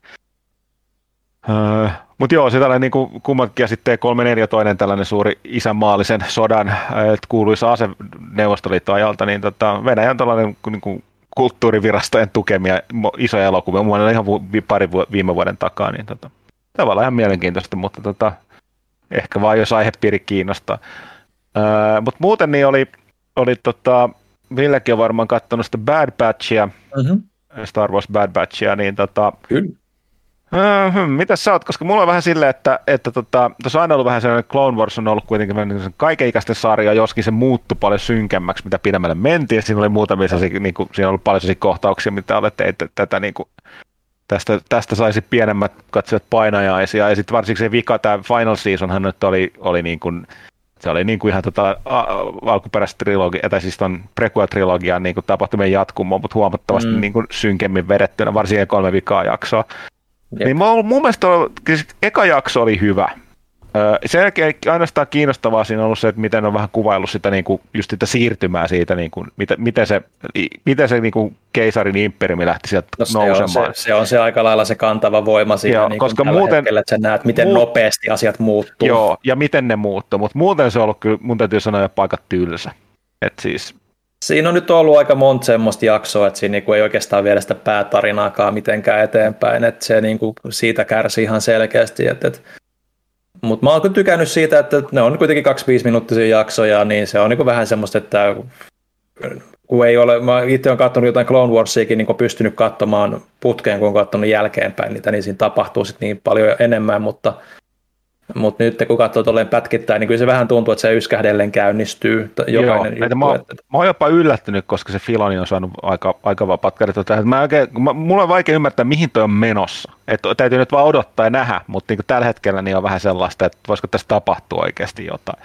Joo, et, se on ehkä tota... se just se huoli oli siinä, että, että vaikka onkin kommandojoukko Boba, Boba Fett ja Jango Fett-klooneja, jotka on niin kuin eri, erikoistunut tiettyihin aloihin, niin se on tietysti makea idea ja tykkään siitä, että siellä on niinku hahmoissa tarpeeksi niinku persoonallisuutta niinku kantamaan sitä, mutta just se punainen Joo. lanka, että mihin tätä viedään, niin se on niinku täysin kyseenalainen tällä plus hetkellä. Ne persoonallisuudet on kyllä aika aika rautalangasta väännettyä. No, on semmoista sarjakuvameininkiä niin kuin yleensä. Et, ja, niin kuin siis, joo, ja sitten sit Teh on niin kuin se expositio, se selittää koko ajan kaiken, mm-hmm. mitä niin kuin tapahtuu, mitä pitää tehdä. Se Hunter jotain murahtelee ja tekee asioita. Äh, Echo on vähän enemmän tästä fanipalvelua siitä alkuperäisestä sarjasta, mm. ja sitten tota, tää, kuka tämä nyt oli tämä viimeinen, se Wrecker. iso brute, niin Wrecker, niin se on vain idiootti, lapsi. Et siis No mutta joo. Mutta toinen, mitä mä oon sitten, katsotaan mihin menee. Toinen, mitä olit sekannut, niin, niin tota, toi Modok. Ilmeisesti kanssa niin, se, pari jaksoa. se on ollut hululla koko kausi, mutta tota, se on nyt tullut tuonne Amazoniin, eikö tuonne Disney Plussaan, niin, niin tota, jakso kerrallaan. Tota, mä aluksi luulin, että se oli lastensarja. Hmm. Sitten mä, sit, tota, äh, hetkinen, tämä on tämmöinen stop-animaatio, ja tota, tsekkasin. Ja sitten se oli sellainen, että siinä, siinä on Patton Oswalt, tämä koomikkohan siinä se ääni, pääni näyttelee. Se on vähän sellaista niin kuin, no siis sun pitää olla Marvel-universumin, niin kuin Marvelin fani, ja tietää mm. aika paljon asioista, saa arvostaa, koska se on vähän sellaista niin kuin sisäpiirin läppää välillä, ja sitten sellaista omalaistaan läppää. Mikä yllätti tosiaan, että mä jossain mutta siis ei selkeästi siinä on tosiaan, vaikka olisi stop, anima, niin stop motion animaatiota, niin tota, aika aikuista kamaa siinä kyllä on. Ja siinä on syynsä. Mä kattelin pitkä, että tämä jotenkin tutun olo. Sitten katsoin lopussa executive producer Seth Green eli siis mm. Robot Chickenin te- mm. tekijä. Niin mä, aa okei, okay, no niin, tässä on Robot Chicken porukka tausta selittää. Sitten kun sanotaan toistaiseksi oli ihan jees, mutta ei se, niin kuin se, se Robot Chicken oli enemmän sellaista, tietysti, osittain kyllä vähän sellaista just sellaista jenkkityyppistä, öö, jenkkityyppistä niin kuin tätä överiksi vetoa. mutta aika, aika karskia, karskia ja tota, mm. huumoria, niin tuossa tota, on vähän niin kuin se mienempi versio siitä, että katsotaan, kun ei tässä ole, mulla oli sama juttu, kun ne on niin lyhyitä ne jaksot, että, että, että tota, mulla ei, tässä, ei oikein mitään sellaista pidempää ollut, mitä on tota, nyt olisi ehtinyt katsoa. Sen terrorin mä katoin viimeisen ekan kauden tuossa, mutta mä en muista milloin mä viimeksi kävin kästis puhuiksi siitä. Se oli just niin hyvä, kun Pyykkönen sitä hehkutti. Oliko tämä nyt se, että jotkut jää jumiin jonnekin? Joo, sinne ja... Pohjoisnavalle, joo. Joo, ja tota, suositt, suosittelen vahvasti. Erittäin kova tunnelma ja just se ajan, ajankuvaus. Mutta mut, mut sitten mun pitää, mulla ei enää tänne enempää tärppää, mutta piti sanoa, että ellei, ellei Panua jo itse sit puhua, mutta siis tota, mä näin sun kommentin vaan jossain, että sä olit viimeinkin löytänyt tuon tota, Dirk Gentlin Holistic Detective Agencyn TV-sarjan. Mutta tämä on just siellä, että Panu perkele, niin paljon kuin minä Pyykkänestä silloin, kun me oltiin vielä hommissa, niin hekutettiin sitä toimistolla. Tämä on mennyt sulle täysin ohi. Siis mä mietin kanssa, että... Mielipiteet ei selkeästi kiinnostanut. Ei, siis mä, oon, siis mä oon miettinyt, että on pakko olla joku sarja, missä mä oon jo, jossain törmännyt siihen tai jotenkin. Joku on pak, pakolla joskus ilmassut siitä, mutta joo, mulla joo, eihän, ei, ole rekisteröity, no. ei ole rekisteröitynyt, kun mä vaan Netflixissä yhtäkkiä törmäsin, että okei, tässä on no. tämmöinen. Ja tosiaan mä en edes tiennyt siitä, kun mä aloin katsoa sitä, niin mä tiennyt mitään, mitään pohjaa se, että tähän siis perustuu samoihin kirjoihin. Douglas tai, tai, tai, niin, Douglas Adamsin siis tämä Linnunraunan käsikirja Hepun kirjoihin. Ja se, jo, se, tästä on tehty parikin sarjaa, mä puhun nyt tästä, tai joku tai amerikkalainen versio tai joku, mikä on Netflixissä. Niin siinä on jo se, että se eka jakso jo tekee se aika vakuuttavana ensivaikutelma siinä, että siinä vaan koko ajan tapahtuu jotain tyhmempää ja tyhmempää ja oudompaa ja oudompaa. Ja. Se on silleen, että se on vaan pakko alkaa katsoa hiljalleen. Mä en hirveän pitkään oli... vielä päässyt, mutta joo se. No, no sitten sit on se kaksi kautta. Se on tavallaan harmi, että se jäi siihen. Tuo mm. oli, toi oli niin kuin siis amerikkalaisille aivan liian outoa. mutta tota, toisaalta sitten on sanottava, että, että silleen harmi, mutta toisaalta sitten voi olla se, että kuinka pitkällä olisi kyennyt jatkaan tota, että jossain vaiheessa täytyy alkaa niillekin, jotka on kiinnostunut käymään vähän toista itteensä kahdessa kaudessa ei onnistunut sitä tekemään. No ei ehkä kolmannen saanut vielä aikaiseksi, mutta tota, No, mutta joo, sanotaan näin, että tuo eka kausi aika normaali verrattuna, mihin se kakkoskausi menee, että mä odotan vaan, että pääset sinne asti. Joo, että mulla, mulla melkein se, se, se ekas jaksossa niin tehokas kuin se onkin, niin siinä tulee myös sellainen pelkoefekti vähän, että voiko tämä jatkaa tämmöistä meininkiä edelleen, koska se, on, se, tekee niin tehokkaasti sen. Joo, se on ollut semmoisena slow burneria siinä. Sen mä mainitsen vielä lopulta siihen, kun vaikka, että Johanna jostain syystä kässäriä tehdessä ohitti tämän, mutta mä katsoin viimein Midsummerin. On. Me ei ollakaan hereditarista puhuttu ainakaan kolmeen jaksoa. Niin, niin, mä voin edelleen sanoa se, että mä, tä, mä pidin tästä huomattavasti enemmän kuin hereditarista. Eli tähän siis saman ohjaajan, mm. varmaan sama käsikirjoittaja tai jotain myös. Anyway, mutta tämä oli enemmän muun juttu siitäkin huolimatta, että mä en ennakkoon tiennyt tästä mitään, mutta mulla oli lopulta aika täsmällinen käsitys siitä, mitä tämä on, mihin se menee ja niin poispäin. Mutta kun sitä ei lähtenyt miettimään liikaa, niin semmoinen hauskaa, en mä tiedä, en mä tiedä, kertoiko sitä jotain, mutta mun se on semmoinen hauska kesäfiilistelyleffa, missä vähän se tapahtuu on. hupsuja asioita kyljessä.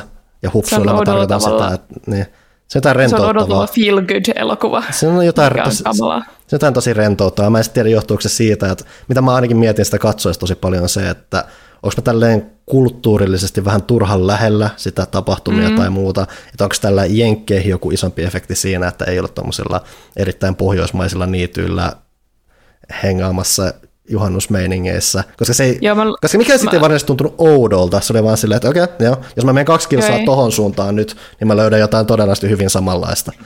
Joo, joo, siis mä luulen, että se niinku, näyttäytyy enemmän kulttimeininkinä kuin mm. meille, koska mm. niinku, me ollaan niin tottu, totuttu siihen, että niinku, juhannuksena niin ihan niinku, normi-ihmiset tekee kaikki juhannustaikoja ja tiedätkö, juoksee alasti jossain pellolla ja et, ehkä se ei ole niin outoa meille. Joo. Mutta siltä kannalta se, se on tavallaan huvittavaa huomata, miten jotenkin rentouttava kokemus se oli. Kun siinä kuitenkin tehdään kanssa aika selväksi, että siinä esitellään nämä tietyt hahmot, ja siinä tehdään selväksi, että ne hahmot on perseestä, joten sä käytännössä mm. odotat, että niille ehkä tapahtuu jotain. Kyllä, se on puhdistava ja siitä tulee hyvä olo ja siitä jää semmoinen hyvä fiilis. Ja, juurikin ehkä näin. Tiety, täytyy olla tietynlainen luonne, että siitä jää hyvä fiilis, mutta mm. tota, kuitenkin se on kannattaa katsoa. Täydellinen juhannuselokuva. Joo, positiivinen yllätys. Hmm. Mitäskö me tauolle? On tässä kaksi tuntia taas jauhettu, eli vähintään tekniselle tauolle. Tehdään näin. Ehkä tulemme takaisin.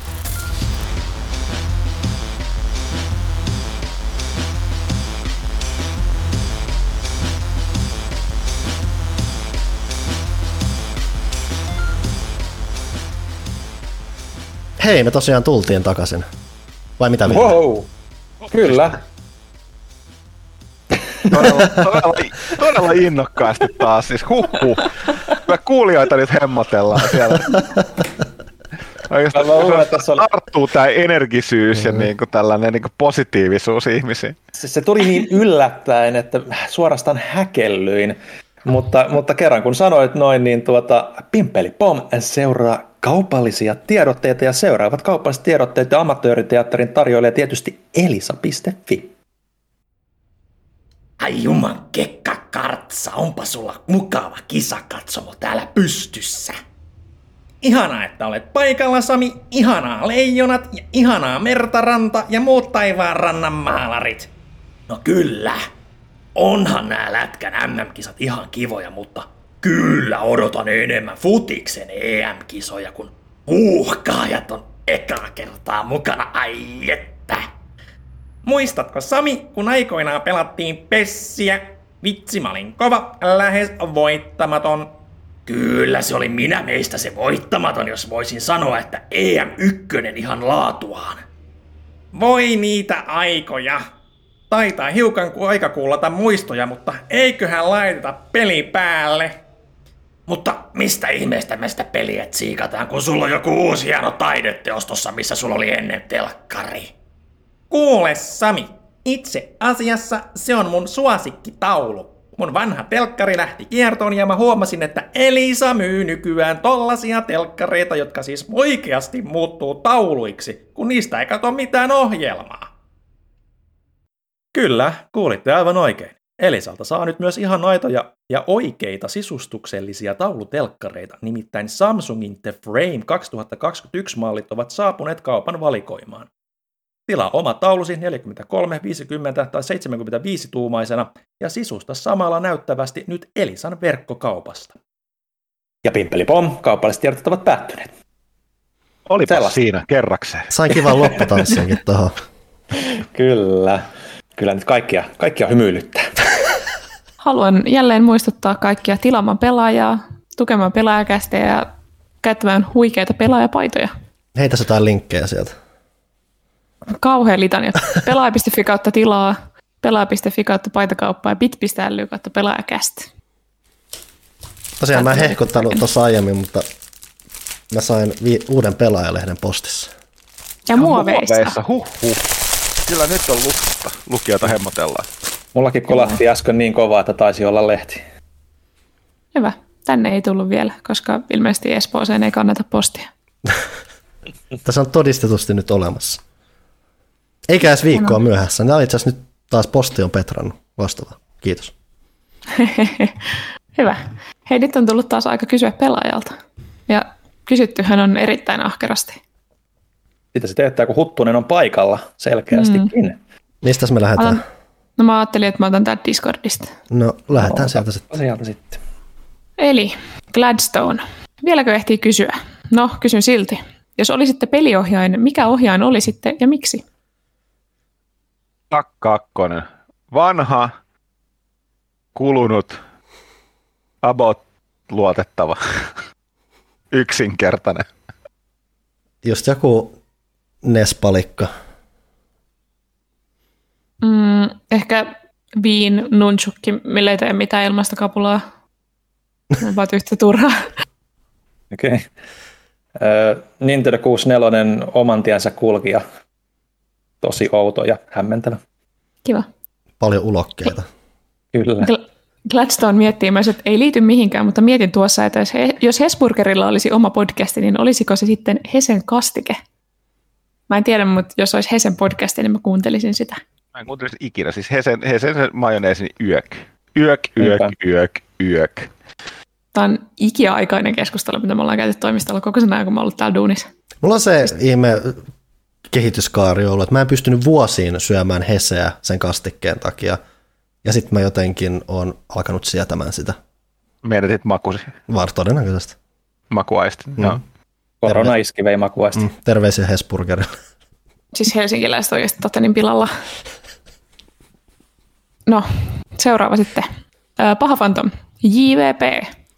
Feet Herra Huttunen aka Huttusukko aka Ex Panzerfaust aka Eternal Grind 74 aka Mr. Ferrarin vanne in the house. Miika, mistä tulee nimi Hutski Huttunen?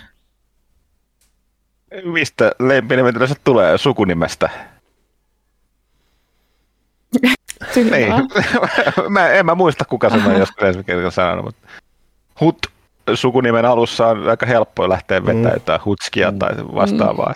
Ja Huttunen on pitkä nimi, Miikakin on aika pitkä nimi. Et mulla on se, että kun mulla on nelikirjaiminen etunimi, niin mulla ei ole kaasti lempinimiä, koska se voi vaan mennä suoraan sille. Villellä on vähän sama ongelma, että se on semmoinen tietyllä tavalla soljuu kieleltä, että sitä viltsua on kuullut välillä, mutta se nyt ei ehkä ihan ole semmoinen, mitä, mitä niin kovin luontevasti kuitenkaan sekään tuu. Mulla on valitettavasti tosi paljon, joista pahin on luonnollisesti Ronski Jonski. Mutta tota, on niitä muitakin. Paha Phantom. Vakiokästin kuulumisten kuulemisen mukavuutta väheksymättä onpas ollut mukava kuulla Miikan kuulumisia. Mistä Laadukas- tiedät sen etukäteen? Laadukas jakso tähän asti kerta kaikkiaan. Mukava päätös kevätkaudelle. Sä kato päätetty etukäteen. No, no, se on, tietysti jos on, kun kuvittelee, että mä oon laadun tai, niin voi erehtiä luuleen tuollaista. Sitten mä en tiedä, onko tämä pelkästään Huttuselle, me voidaan varmaan kaikki vastata. Kesä on täällä ja vaikka neljäs valtiomahti ei ikinä lepääkään lomat sen myötä. Viettäisitkö kesälomasi mieluiten, äh, mieluiten on lainausmerkeissä Resident Evil 7 Bakerin hullunkurisen perheen vieraana, Dead Spacein Ishimura-aluksella ulko- ulkoavaruuden ihmeellisyyksiä kummastellen vai Dead Islandin rantaloma paratiisissa? Toivottavasti ei tarvitse lomailla missään näistä. Vähän lomista kesää kaikille. Dead Islandin rantalomaparatiisissa siellä oli, ei ni, niinku, liikaa muita ihmisiä. Eläviä ainakaan. Mm. Mm. Ja siis se on muutenkin, että se jossain määrin pystyy ottaa vielä aika rennosti ja mm. nauttiakin olostaan. Aika, Joo. aika, heit, aika heittämällä. Niin. Ainakin siellä on lämmin. Niin. Ishi, mm-hmm. Ishimura on niin teknisesti varmaan jo vähän nihkeä, että sun pitäisi huoltaa sitä itse jotenkin. Ja Be- Bakereilla oli muuta vaan vähän ronskimeininki. Mm. Aika lailla. Sitten seuraavana Luciana ei muutenkaan välttämättä paikka, se kuulostaa kovin hikiseltä paikalta. Lightbender 2257. Tervehdys kästin väki. Muutaman vuosi on tullut lehteä tilattua vaihtelevan viihdyttäviä kästejä kuunneltua. Hyvä. Juoksu kautta kävelylenkeillä kaupassa ja automatkalla. Well done there. Tässä muutama kysymys. Konsoleissa PS4 Pro, PS5, XSX on tunnetusti vähän levytilaa peleillä ja paljon pelaavilla vapaa levytila on jatkuvasti kortilla. Miten olette ratkaisseet levytilan ikuisen riittämättömyyden pulman? Paljonko lisälevyjä on pinossa kautta hyllyssä? Onko heittää suosituksia, mitkä ovat parhaita lisälevyratkaisuja esim. PS4-pelaajalle? Mulla on vain yksi vastaus tuohon. Se on hyvin helppoa, kun pelaa vain Destinin kaltaista peliä, mikä riittää. Ei sulla aikaa muille peleille, ei tarvitse asennella mitään muuta. Tai sä pelaat, varmaan- modern, tai sä pelaat moderneja kodeja, jolloin sulla ei ole vääjäämättä millekään muulle pelille tilaa. niin, se on se toinen vaihtoehto. Mulla ei varmaan ikinä tullut noin levytilaongelmat vastaan, paitsi Switchillä kerran ehkä. Öö, mä tosi surutta poistan kyllä aina heti, kun huomaan kyllästyneeni johonkin.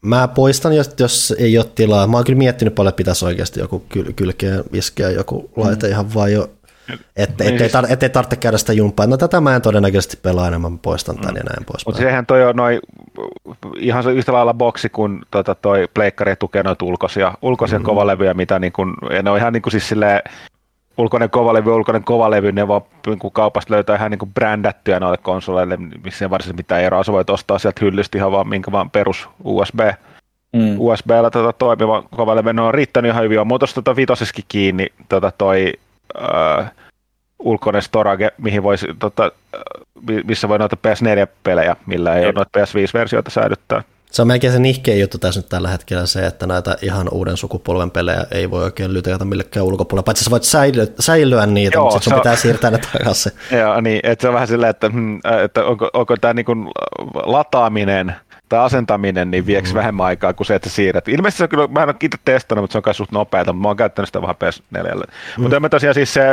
eh, suositus on vähän sama asia kuin ulkoisissa kovalevyissä merkeissä no yleensäkin, että mitä merkkiä nyt tota, mitä, mitä mer, mikä merkki on se niin kuin suosittu. Mitä se on nyt kaksi yleisintä on, mitä, mitä, mitä nyt on ollut? Mikä toi nyt on? Yritän muistella, mikä toi mun tämänhetkinen on. Eikö Sandisk on joku yleinen? Mä en ole niin tutustunut. Ja. Seagate. Seagate, niin. Joo. Taitaa olla, joo. Ei, mulle, ei, mulle ei ikinä hajonnut noita tietysti johtuu siitä, kun konsolit sit tulee vaihdettu. No kun sitä aika monta vuotta käytettiin, eikä silloin mitään. Piti vähän isompi jossain välissä sillä Pleikka nelosella. Mm. Oliko se Seagate, joka valmisti boksin sen lisäpalikan? Olisiko?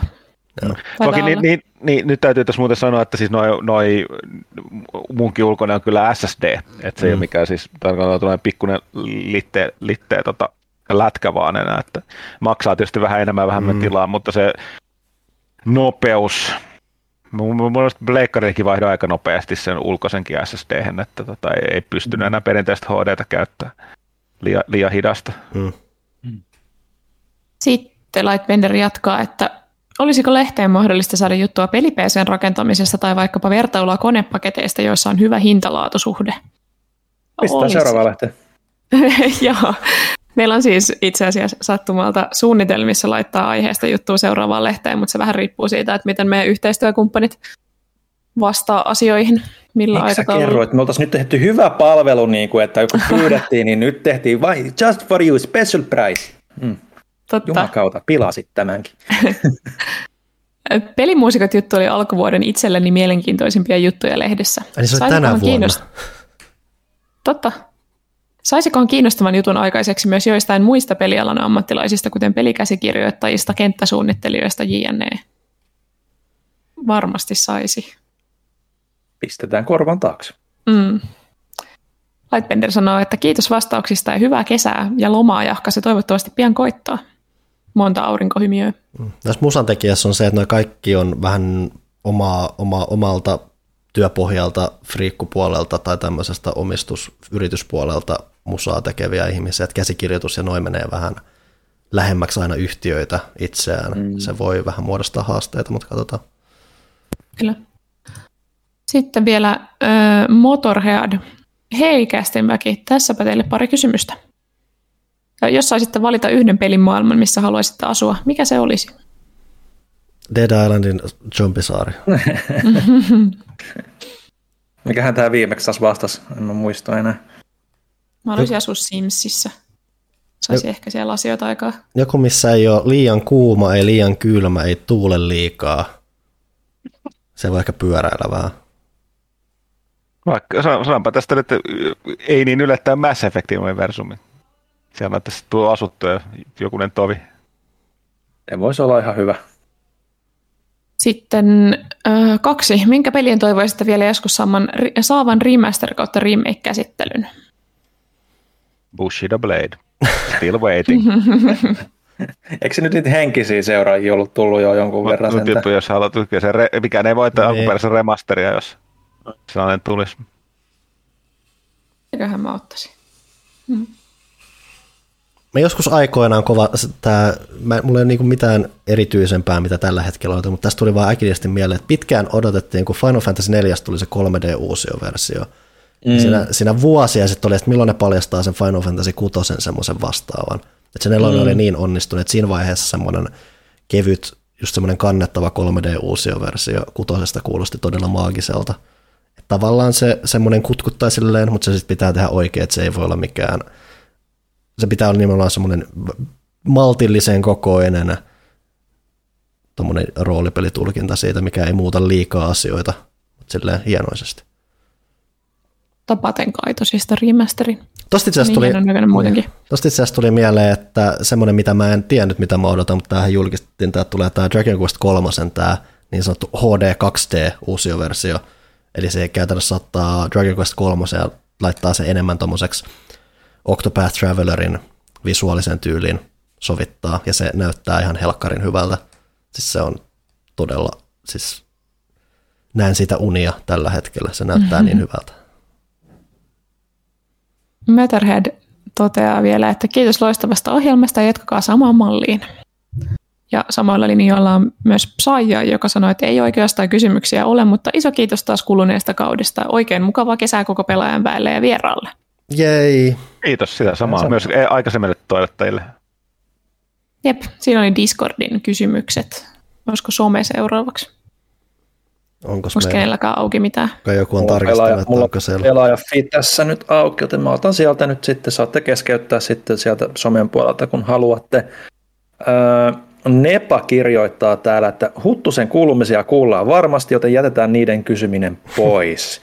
Onko kästiläiset tai Huttunen katsonut Netflixistä BoJack Horsemania? Ei ole mikään juuri tullut sarja, mutta muistaakseni sarjasta ei ole aiemmin kästissä puhuttu.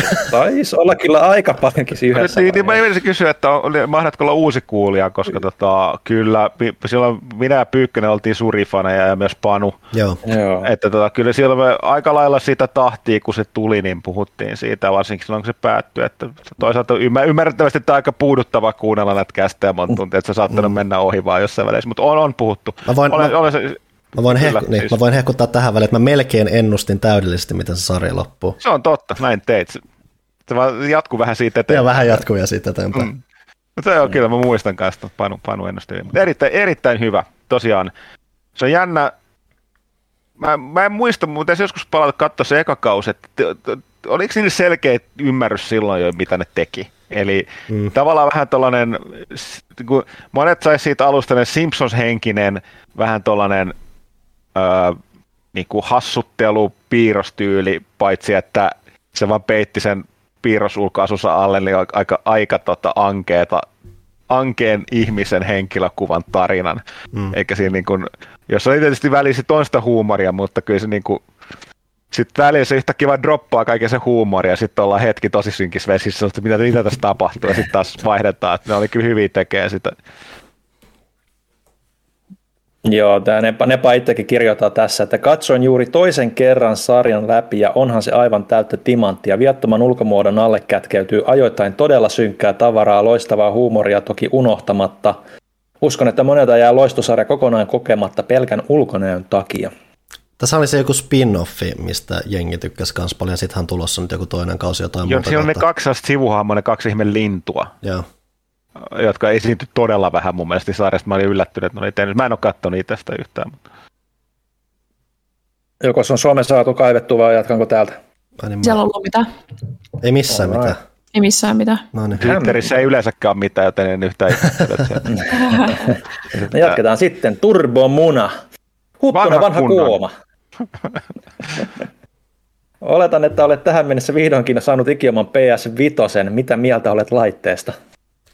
Ihan jees. Muotoilun ystävä en ole, koska sitä on tosi mahdoton saada järkevästi mihinkään. Ja tota, hiljainen on, kun mikä se on erittäin hyvä.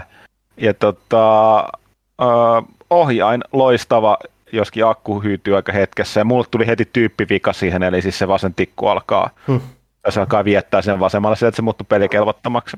Piti, piti käydä hakemaan uusi. Oh. Mutta tota, ja sitten ja toinen, toinen, mikä täytyy sanoa, että siis pääsääntöisesti olen täysin tyytyväinen. Siis mulla oli ihan no-brainer, että se, oli, se on saatava heti kun mahdollista, jos se oli vähän liian hidasta, sai se vähän myöhemmin, vaan sen takia, että Destiny 2 pyörii nopeammin ja paremmin. Mutta tota, ainoa, missä viittaa pikkasen mun mielestä takapakkia on tota se öö, viesti, ryhmä- ja viestijärjestelmä, mm. joka on mun mielestä aivan niin kuin siis miten, miten kuka, se on vähän sama kuin joku katsoisi, että tikaput toimii hyvin, leikataan täältä näitä tota, niin kuin pinnoja pois ja laitetaan niitä tänne jotain muita esteitä tilalle, että se on, en, en ymmärrä lainkaan. Toi on totta, siis me yritettiin saada chattia aikaiseksi sitä Ghost of Tsushimaa varten, se oli siis ihan hirveä operaatio. Jep, Siinä on eli... siis täysin intuitio vastasta. Mm. Et mä en ymmärrä, mitä joku on katsonut siellä, että hei, meillä oli tämä systeemi, mikä toimi nelosella, nyt tähän se viitosessa tämä toimii näin, joku oli sitä mieltä, että tämä on parempi, mennään tällä. Se on se vitosen muuten, käyt... muuten erittäin hyvä. Vitosen käyttö liittyy vähän teema se, että hei, tänne on tullut pari näpinpainollusta jostain syystä lisää tähän vanhaan ominaisuuteen, mikä on toiminut aiemmin ihan täydellisesti ja muuta. Että toivottavasti mm. nyt hios, että seuraavien vuosien aikana. Mutta muuten totta kai sitten noin mun Nextin ominaisuudet, että sä voit vaan vaihdella niin kuin pelistä ja toiminnasta toiseen ja sinne alle pyörimään, ja sä voit aina vaan palata sitten niihin, ei ole mitään mitään tuollaista, tota, että kyllä se, mutta toisaalta se oli vähän sellainen, että upgrade kuolettikin, ei, ei siinä mitään. Joo. Mikä on loppuvuoden odotetuin pelisi?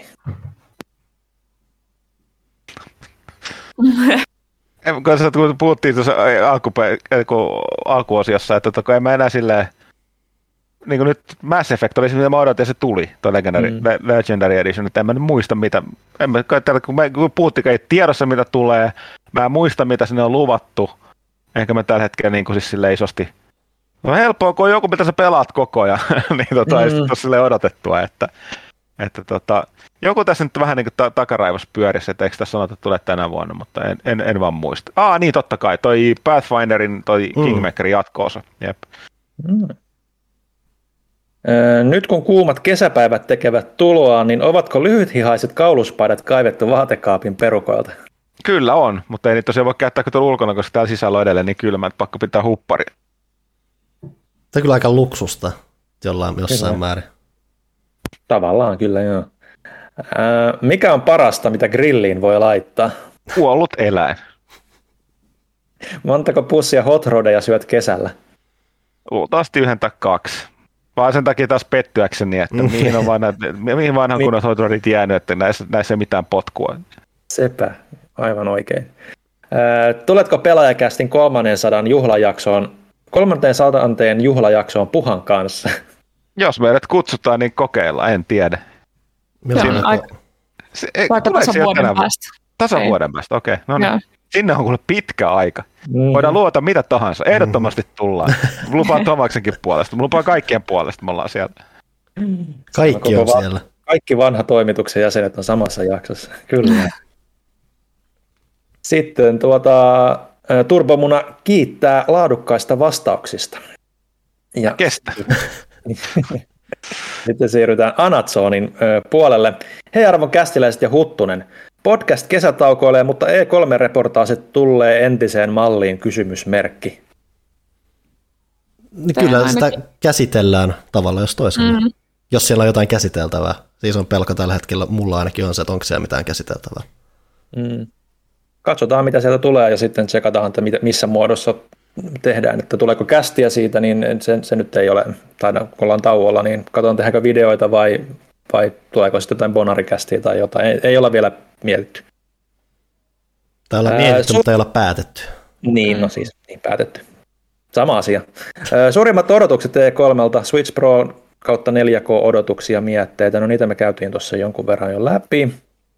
Ja joko nyt nähdään Nintendolta Zelda tai Metroid-uutisia, no toivon mukaan niin kuin tuossa tosiaan aiemmin puhuttiin. Parasta olisi, mutta niin on sanottu jo pitkä aikaa. No niin, se pääsee, se pääsee, mutta aina sitä haluaa uskoa, että kyllä se nyt sieltä tulee. Ja Bayonetta kolmonenkin, kiitos saman tien. Ja, ja, ja Anatsoni sitten toivottaa hyvää kesätaukoa podcastin pidosta, levätkää hyvin ja yritämmehän toki. Unlucky Monster. Epic vs. Apple oikeudenkäynti on ainakin tältä erää ohi. Oikeudenkäynnistä opittiin muun muassa Sonin nihkeä suhtautuminen crossplayhin sekä Epicin oma ennuste EGSn kääntymisestä voitolliseksi vasta vuonna 2027. Mikä oikeudenkäynnistä opittu asia yllätti teidät eniten? En mä tiedä, onko se mitään yllättävää, se oli vaan mielenkiintoista, millaisiin yksityiskohtiin siinä päässä, että just oli nämä Sonin crossplay-nihkeilyt, että sai vähän taustatietoa siitä, just, että miten paljon joku Epic tunkee jonnekin rahaa jonnekin mm. niihin eri no, juttuihinsa. Niin siis se, oli kaikenlaista, osa oli sellaista, että niin nyt oli enemmänkin, että no näinhän on aina arveltu, että mm. on, mm. Ö, osa oli sellaista, että taas että ymmärrettävää yritystoiminnassa peli, peli, pelikehityksessä. Mikä mun, mulle oli ehkä niin, mä, tota, taisi olla sellainen, kun olisi tämä, että tota, tota, et paljon se, niin kun, paljon se oli maksanut niitä tota, niin kuin eksklusiivioikeuksista se Epic niille peleille ja paljon niitä oli sitten latailtu. Mm. Eli tavallaan se hinta, niin se, se, se oli aika jännä, koska se oli niin kuin, niin kuin nyt mulle, mä, mulle tässä mä en ulkomuistista muista muuta, mutta oli just tämä, että mi, mi, millä että joku, siis se oli tämä, että Ubisoft oli myynyt For Honorin ihan jollain niin penneillä. siis niin kuin kaikista muista peleistä tuntuu, että se oli joku muutamalla tonnilla muistaakseni. Ja sitä oli kuitenkin ladattu ja pelattu aika paljon. Niin nämä on, nyt ne, moni... nämä on nyt ne ilmaispelit, mitä ne jakeli. Niin, niin ilmaispelit, mä puhun näistä, joo. joo. Ja sitten taas tota... Uh... Met- Metro joku reduksena antoi ilmatteeksi. Se sai Joo. ilmatteeksi sen. Joo, ja siis, ja siis juu, semmoinen, että siellä oli muutama tällainen, mikä on, että, että, että varmaan näillä on ollut syynsä, mutta mm. tässä ei ole niin mitään järkeä katsoa, että kuinka paljon on ollut suosiota.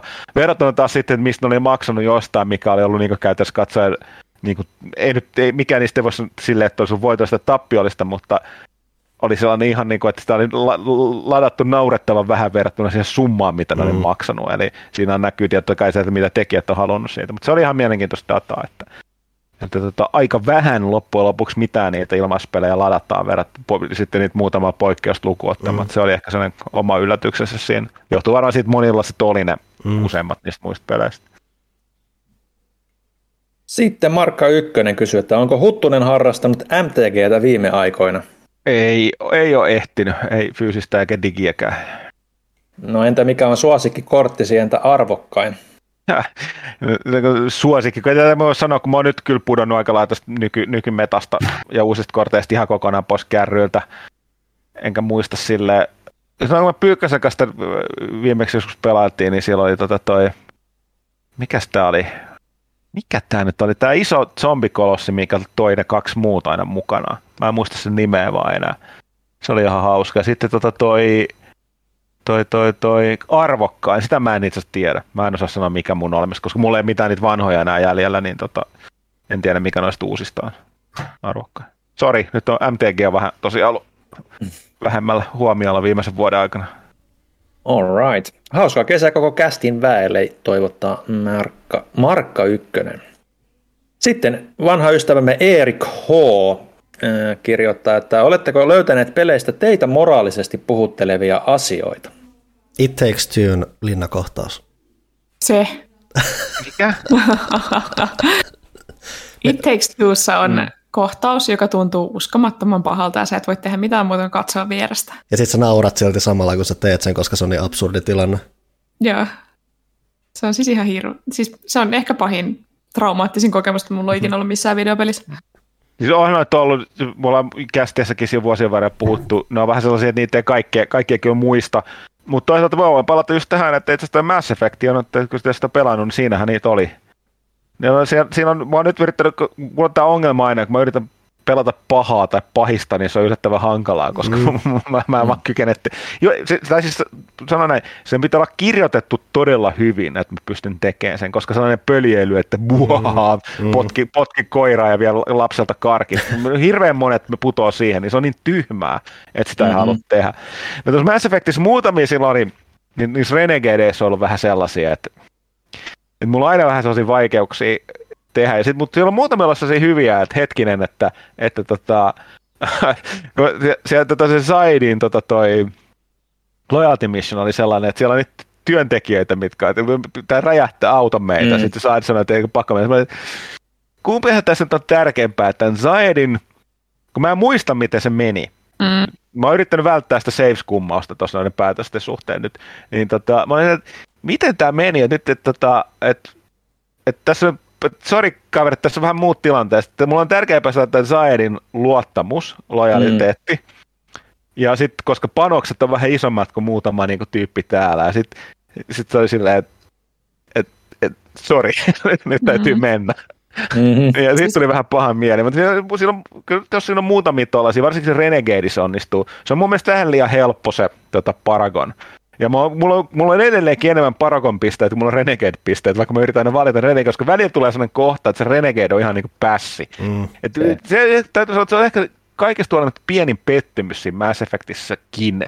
Et siinäkin ne on välillä kirjoitettu selkeästi niin suuri. Okei, myönnettävät monesti ja sä et etukäteen tiedä. Nämä, mm. se, on, se on hyvä, että huonopuolisin Mass Effectissä. Et oikein aina osaa sanoa, että millä tavalla se kommunikoidaan se sun valintas. Mutta varsinkin niissä Renegade-jutuissa monesti sä näet etukäteen, että tämä on ihan hemmetin tyhmää, mitä tämä tulee sanoa, ja niin se onkin. Mutta tota, mut joo.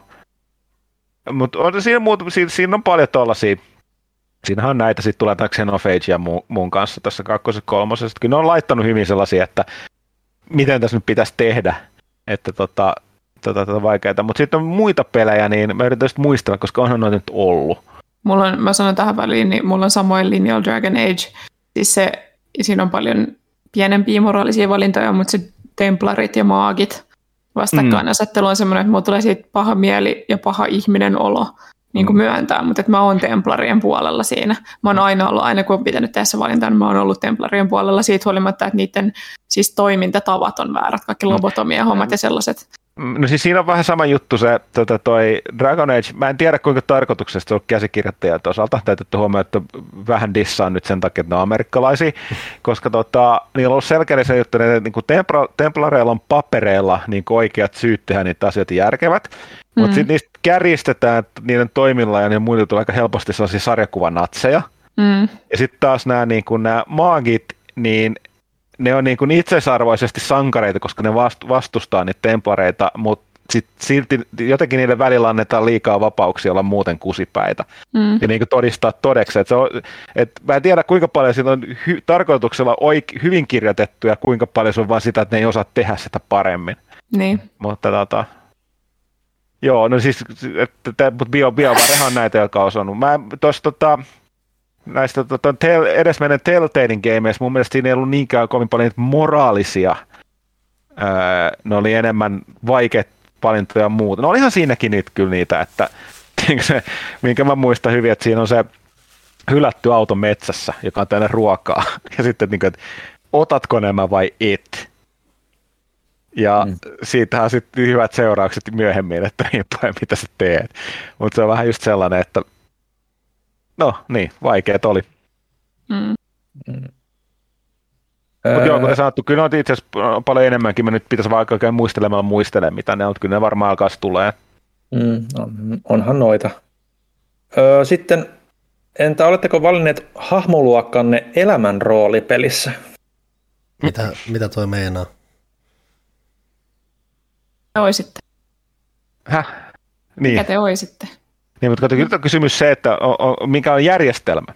Eli no niin, mm. onko meillä vain käytössä vain yksi hahmoluokka vai onko meillä, että voiko vaihtaa ryhtyä dual classics tai multiclassics vai onko olemassa prestige classeja tai advanced classeja, mitkä niin, niin voi, voi siirtyä next levelille. Mutta mä tarvitsen enemmän parametreja, että mä voin vastata. Tai vastaava tyhjän toimittaja. Jo, jo, jo, joku ikuinen freelancer. Sitten Erik H. toivottaa onnekasta kesää. No sitten, Tässä me otetaan ne Miitopian hahmoluokat, niin eikö se ole joku hevonen? Ja kukka. kaikenlaista, kaikenlaista. Kukkomestari. Oi ei. Ville, voisitko ystävällisesti Metal Gearin Snake äänelläsi lukea seuraavat fraasit ääneen? Ottakaa hetki. Metal Gear, Metal Gear.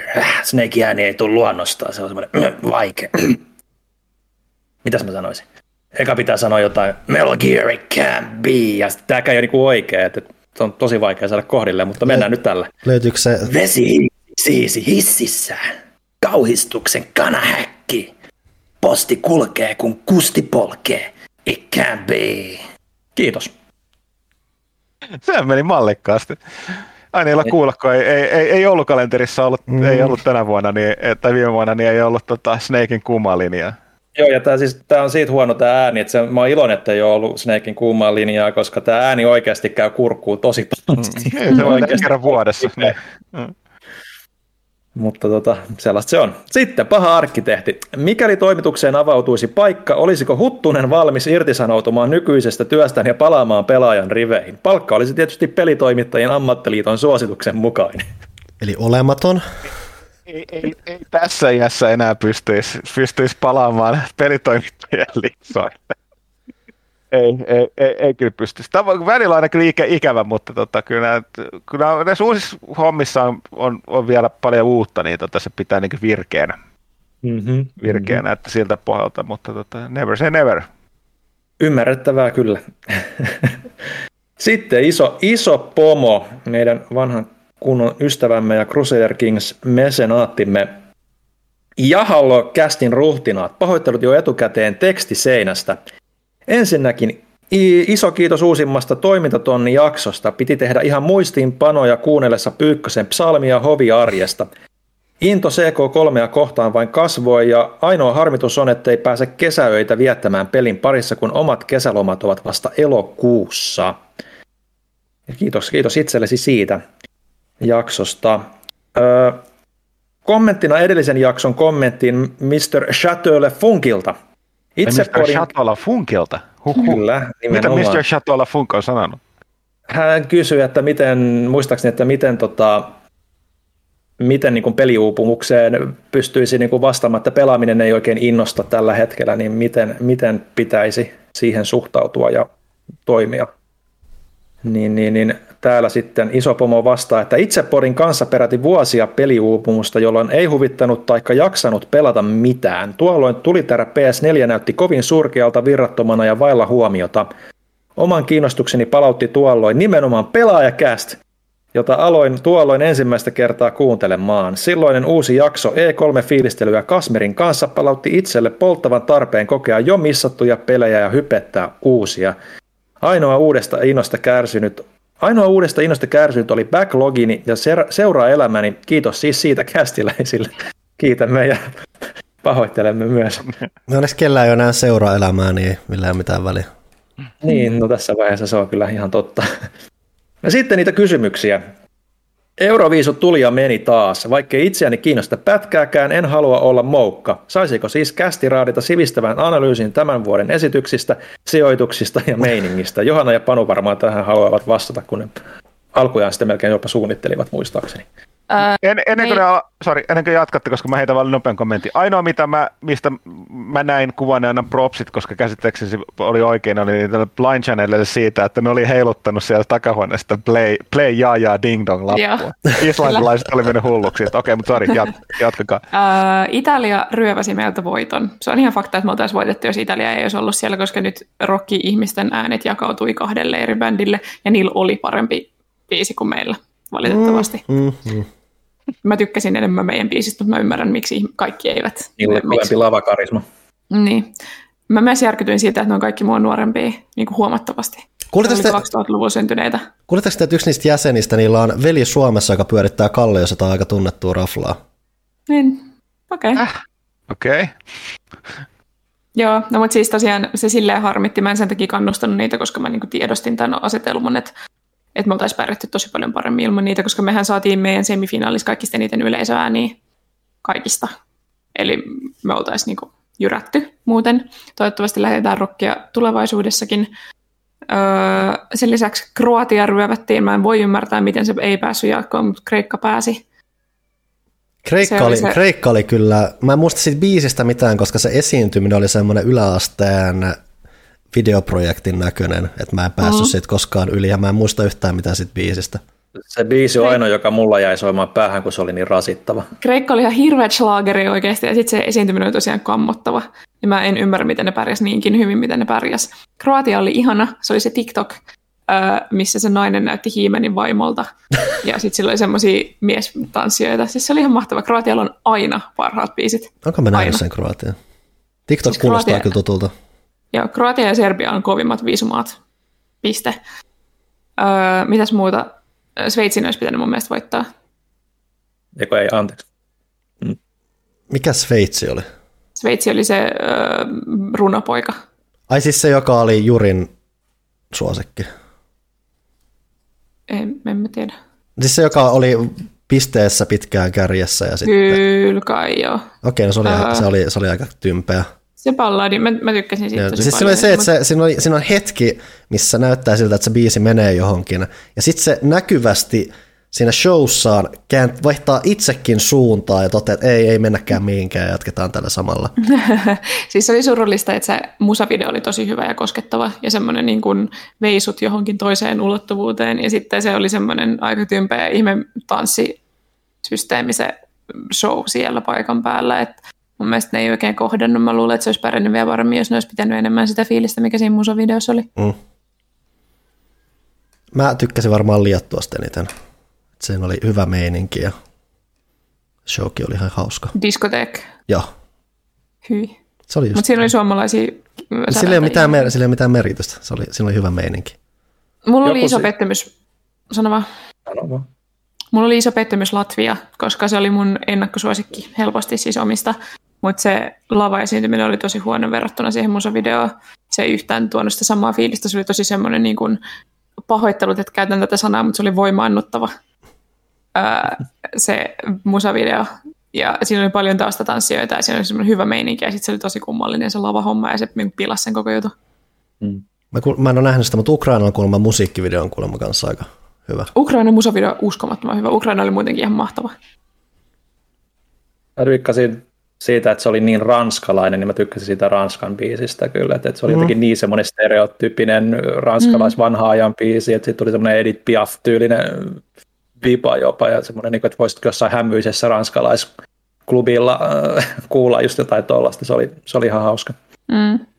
Mutta sitten siellä oli myös ihan hirveät floppeja, niin kuin Belgian biisi, että mä vihasin sitä. Se oli ihan jees. Se oli ihan kauhea. Sama ihan Portugal. Yök. Portugali oli ihan jees kanssa. Se oli se hattusetä. Se on se, mikä Joo. alkaa pienemmällä kuvasuhteella ja mustavalkoisesti, ja sitten se, se oli ihan kiva. Joo. Mm. Sitten mä olin yllättynyt, että ne oli raahannut Flowridan sinne. Se oli lähinnä huvittavaa ja surullista. Mietin koko Ja ajan, tietääkö, tietääkö se, missä se on.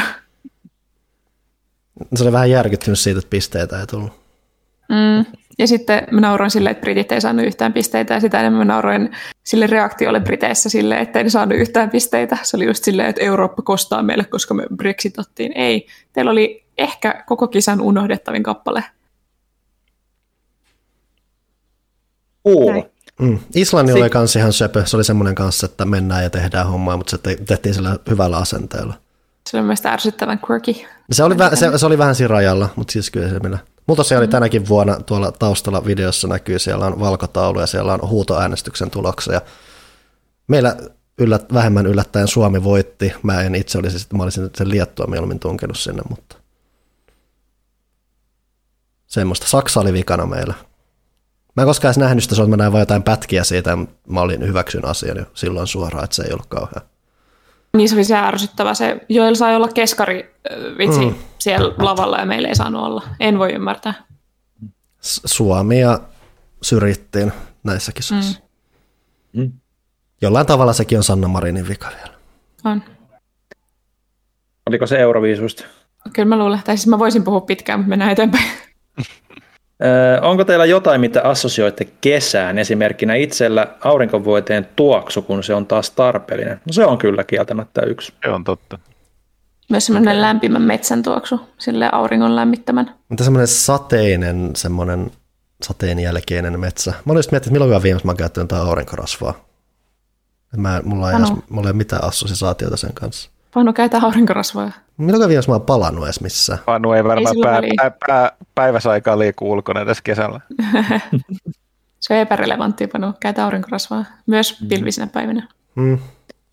Yksi, mikä on sitten, niinku, että ei nyt ehkä niinku sateen jälkeinen mm, mm, tota, luonto, mutta tota, kun kastelee pihaan niin kukkia tai pesee autoa tai jotain, kun siitä letku, letkusta lentää vesi ja, Mm. ja, Tai- ja siitä, siitä tulee semmoinen omalainen tuoksunsa ilmaan kyllä. Niin, Tai yli, ylipäätänsä juuri leikattu ruoho. Toi mm. on kuulostaa sieltä, kun ku- kenelläkään meistä olisi pihaa tai autoa. Mm. Sellaista se on. Onko Huttusella? Ei, se oli mutta aurinkorasvaa aika, aika lähellä. Totta. Ok. Ei Öö, muut mieleen. Sitten seuraavaksi, että löytyykö teiltä jokin suosikki vakio pizza, joka löytyy jokaisesta ravintolasta, jonka otatte silloin, kun ravintolan uniikit pizzat eivät houkuttele? Mä en syö kuin vain yhtä Kinkku, salami, tonnikala. Sapa, salami, sipuli, paprika. Meksikaano on aika turvallinen aina. Siihen, anteeksi Huttunen, sinne tulee sitä ananasta, mutta Ei tule pizzaa, ne tulee ananasta. Mä en tiedä, mitä ihme känkkyä, lättyä tai muuta, muuta jätettä sä syöt, mutta siinä on ananasta. Joku pepperoni-homma, mutta mun täytyy nyt ö, suositella uniikkia pizzaa kaikille espoolaisille tai sitten niin kuin pyhiinvaelluksen tekeville muille ulkopaikkakuntalaisille. Espoonlahti Big Mamas Chicken Smetana, tehkää se. Mua, mua kuulosti, siis se oli todella epämääräisen kuulonen, mutta mulle myytiin tämä ja se oli uskomattoman hyvä. Mielellään vielä ananas pois ja siihen tuplajuusta. onko Big Mamassa joku ketju ihan? Ei kai. Okei. Okay. Musta tuntuu, että mä oon nähnyt semmoisen jossain, mutta ehkä se ei ole mikään Luulen, se on uniikki vaan nimikään. Niin, mä luulen, että se on vain geneerinen pizzerian nimi. Mm.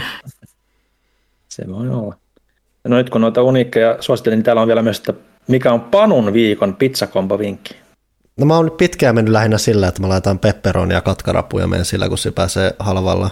Toki sitten, jos on ultimaattinen stressi, niin sitten niin sanot, siellä on jossain yhteydessä sanotaan niin sanottuna rock and rollilla ne ranskalaiset päällä ja sitten vähän ehkä chiliä ja laitetaan kananmuna. Se on, se on viikon vinkki. Onko toimintatonnilla mahdollista saada erikoisnumero Delaaja-kästiä kautta Delaaja-lehteä? Mitäköhän se sitten olisi? meillä, meillä, täällä ei varmaan ihan niin vanhaa väkeä vielä töissä, että se olisi tehty. Se onkin se, että toimintatonnilla, jos se pitää vääntää, niin se on delaaja siinä, että niin, siinä, siinä pudjulla ei kyllä pitkälle mennä. No, la, la, klassista legendaarista Monty Python sketsiä lainatakseni, niin se oli se TV, TV-lähetys, että tänään, tänään puhutaan kysymyksenä, onko kuolema jälkeistä elämää asiasta keskustellaan studiossa kanssamme neljä ruumista. No. Mm. Siinä oli neljä ruumista. Sitten. Joo. Mm-hmm, Kyllä. Mm-hmm. Ne ei puhuneet siis mitään, kun sun mm-hmm. kuolee. Tämä on Dela ja Käästä varmaan samanlainen. Mm-hmm. Dela on varalta... kanssamme puhumassa niin kuin neljä haamua. Pretty much. Sitten siltä varalta, että Huttunen on oikeasti paikalla. Onko Huttusella selviytymisvinkkejä, kun vanha ei enää jaksa? Joo, älä, älä nouse sängystä. Se on turha. Millä saa pidettyä parran suupielen alueelta pois sopasta syödessä? Se on aivan järkyttävän raivostuttavaa. siis, mä, niin kuin siis, äh, mä huomaan, että kasvatat sen verran pitkät, että ne niin kuin tavallaan, nämä, nämä on kunnon viikset, eli se vetää tästä aika pitkälle ne pois tänne. Ja sitten sit, sit, sit, sit täytyy vaan säännöllisesti trimmata tästä, vetää pois, tästä hu, huulet näkyviin niin sanokseni. Mutta tämä niin kuin, viiksien pituus jeesaa jonkun verran. Mutta joo, tunnistan, I, I feel your pain, brother, oletan brother. niin tota, jep. Vähän sama vika Rahikaisellakin tällä hetkellä. Pitääkö N7-hupparin nanoteknologia sen vieläkin ehjänä? Kyllä pitää, se on kestävä kama. Kuten aikaisemmin sanottu, niin noihan sellaisia, ne, ne oli, mitä toi Thomas aikoina hankki joululahjaksi firman työntekijöille ne oli tilattu sieltä varsinaisesta merchandise-shopista, eikä ne ollut tällaista PR-tauhkaa, minkä, minkä laatu on sitten huomattavasti heikompaa. Mm. Saisiko Huttuselta jonkin kaupallisen tiedotteen? Pimpeli Pom, seuraa kaupallinen tiedote. Tilatkaa pelaajaa! Pimpeli Pom, kaupallinen tiedote päättyy. Jykevä Kiitosta. sanoma oli siinä. Kyllä. Sitten iso pomo toivottaa hyvää kesää kaikille. Mitä sama. Pitäisikö tässä vähän vaihtaa vuoron, niin Ville ei hyydy? Joo, ehkä, ehkä mulla alkaa vähän energiatasot laskea. Mä luulen, että seuraavaksi vuorossa Lostarot, joka toteaa, että heipä hei arvon kästiläiset. Kysymysten sijaan haluan tällä kertaa vain kirjoittaa kiitoksen kaikista kuluneen kevään pelaajakästeistä. Parhaat naurut sain laksatiivi Johannan edestottamuksista opiskelija-asuntolassa. Rentouttavaa kesää kaikille, palatkaa linjassa samalla tasolla ja energialla myös syksyllä. Hyvä, että jotakuta naurattaa ne edesottamukset, koska se on vielä vähän silleen kipeä mulle. Tuo itse asiassa tarina, jonka mä päädyin kanssa kertoa yhdelle kaverille ihan sat- satunnaisesti. Hyvä. Anteeksi, mä otin vastuun tästä. Ää, ää, ää, ää, ää, se on vielä toinen sivu, tää nyt lattaa. Siellä on semmoinen kaveri kuin Le- Toilette. Mm. Terveisiä arvon kästiläiset ja jee, huttuneeneen vapahtajamme ja messiamme on palannut. Mikä on mielestäni tulevan kesän ykköspeli? Onko teillä kesäksi suunnitteilla pelaamiseen liittyviä projekteja? No siitä tuli kaksi. No, Resident Evil Village ehkä läpi uudestaan ehkä kahteen kertaan. Ehkä Mass Effect Legendary Edition, jos on se on läpi, niin to- toisella Paragonia, tai no toisaalta nyt mä oon mennyt Paragon Renegade kombolla, mutta toisella mutta muuten asia Destiny, Never Stop the Madness. Mä aloitin tänään Disco Elysiumin, että ehkä se, mutta en mä tiedä tuleeko tässä kesällä mitään ihmeellistä. Ehkä se Skyward Sword HD, mä luulen, että mä poimin sen kesäpeliksi. Rätsettiä siellä tulee ainakin, niin ehkä mulla on backlogissakin jotain. No aina siellä on jotain, ehkä mä keksin. Mä nyt lup... ei, ei, en sano mitään, melkein sanoin jotain mikä olisi pitänyt luvata sitten. En lupa, mm-hmm. en. Anteeksi, tämä edelleen mun vastuulle, tämä menee eteenpäin. PS, PS Villestä on kouriutunut kästin tähti aivan huikeaa suorittamista äänisu, Äänisuoritukset 11 kautta 10 ja sanalliset sutjautukset even better. Keep up the good work. No, tämän, tässä jaksossa nyt ei ole ehkä ihan ollut energiataso samalla levottomuuden tasolla, mutta yritetään jatkossa. Ville levottomaksi, levottomammaksi 2021. Anyway, Janneus, kuinka Panu huoltaa pyöräänsä? No huonosti, että lähinnä Ää, se, mitä mä päädyn ihan liikaa tekemään, että mulla menee kummit aika ahkerasti puhki, että se on lähinnä se, mitä tekee. Niin joskus sitten vähän öljyä ja vähän pitää jotain jarruja kiristellä. Vähän, vähän turhan laiska niissä jutuissa. Miksi on yllätys, että mulla on esimerkiksi toi mun vanha varapyörä tällä hetkellä olemassa, ja mikä siinä on sinällään iso ongelma, että se kitisee, ja siinä on, siinä ei ole käytännössä periaatteessa jarruja, että sun pitää vähän olla luova sen kanssa. Mutta sais... todella vaaralliselta. Ne, mutta se on se, että mun pitäisi jaksaa vaihtaa, tai siis paikata paremman pyörän kumi, koska se on, siellä on kumi mennyt taas puhkia. Sitten kun sen saisi, niin sitten voi ehkä mennä vähän iloisemmin. Sitä pitäisi vähän katsoa muutenkin, että sen hyvin öljytty ja ei ole mitään tauhkaa ketjuissa. Öö, oletko ajatellut hommaavasi sähköpyörää? Mun mielestä sähköpyörä kuulostaa kusetukselta. Että siinä vaiheessa, jos sä hankit jonkun sähköpyörän, pyörän, niin miksi se pointti menee siinä. Et se on nimenomaan myös se hienoa, että jos sä vaikka lähdet jollekin pidemmälle lenkille ja sä oot vetänyt vaikka 50 kilsaa toiseen suuntaan, ja pitää tulla takaisin, niin sit sä tulet takaisin sen 50 kilsaa, sä et vaan voi mitään asialle, ja sit sä hoidat sen. Niin se kuuluu olla ja mennä. Joskus on ehkä nestehukka yllättänyt kesken parikin otteeseen kesken lenkin, mutta en ole vielä kertaakaan kuukahtanut matkalla. Kerran, Hyvä, pitänyt, niin. kerran pitänyt vähän vistahtaa alas ja miettiä elämää, mutta kyllä sitkin selvitti. Tämmöinen hilpeä välijuttu tähän väliin. Noin. Huttunen. Joka kesän sikarikausi on avattu uuden parempiosaisen elämän mahdollistamana. Oliko se kysymys? Kyllä. Oliko se joko vai jo? Joko kesän sikarikausi. Ei, ei, ei, ei ole vielä. Siis kyllä tämä sen verran, kun sanottu, se on sellainen sen verran satunnainen harrastus, että se pysyy spesiaalina. Ja se vaatii, ja sitten nyt ei ole, kun ei voinut matkustaa, ei ole päässyt käymään esimerkiksi Tallinnassa äh, sikarimajasta ja muuta, ja ei niitä sisällä voi missään poltella. Mm. Ja kun se on sellainen pidempiaikainen projekti, koska ne ei ole mitään silleen niin kuin henkeä vedettävää kamaa, niin, sit, niin kuin ei talvellakaan voi käyttää missään. Niin, niin kesällä se on, mutta ei ole avattu vielä, että ehkä tuossa juhannuksena saisi saisi tota, vuoden ensimmäiset sikarit maisteltua. Kiinnostaako Magic the Gatheringin seuraavan setin Dungeons and Dragons teema? No se teemana kiinnostaa, mutta kuten sanottu, mä oon nyt ollut vuoden, vuoden ihan pihalla tosta, niin tota katsoa, että ehtiikö, ehtiikö asiaan paneutua. Johannan innoittamana aloitin katsomaan Parks and Recreationia. Tätä hyvin, Officen, tätä hyvin Officen täyttämän tyhjiön. Mihin sarjan hahmoista Johanna ja mikseivät toki muutkin sarjan tutustuneet panelistit samaistuu eniten?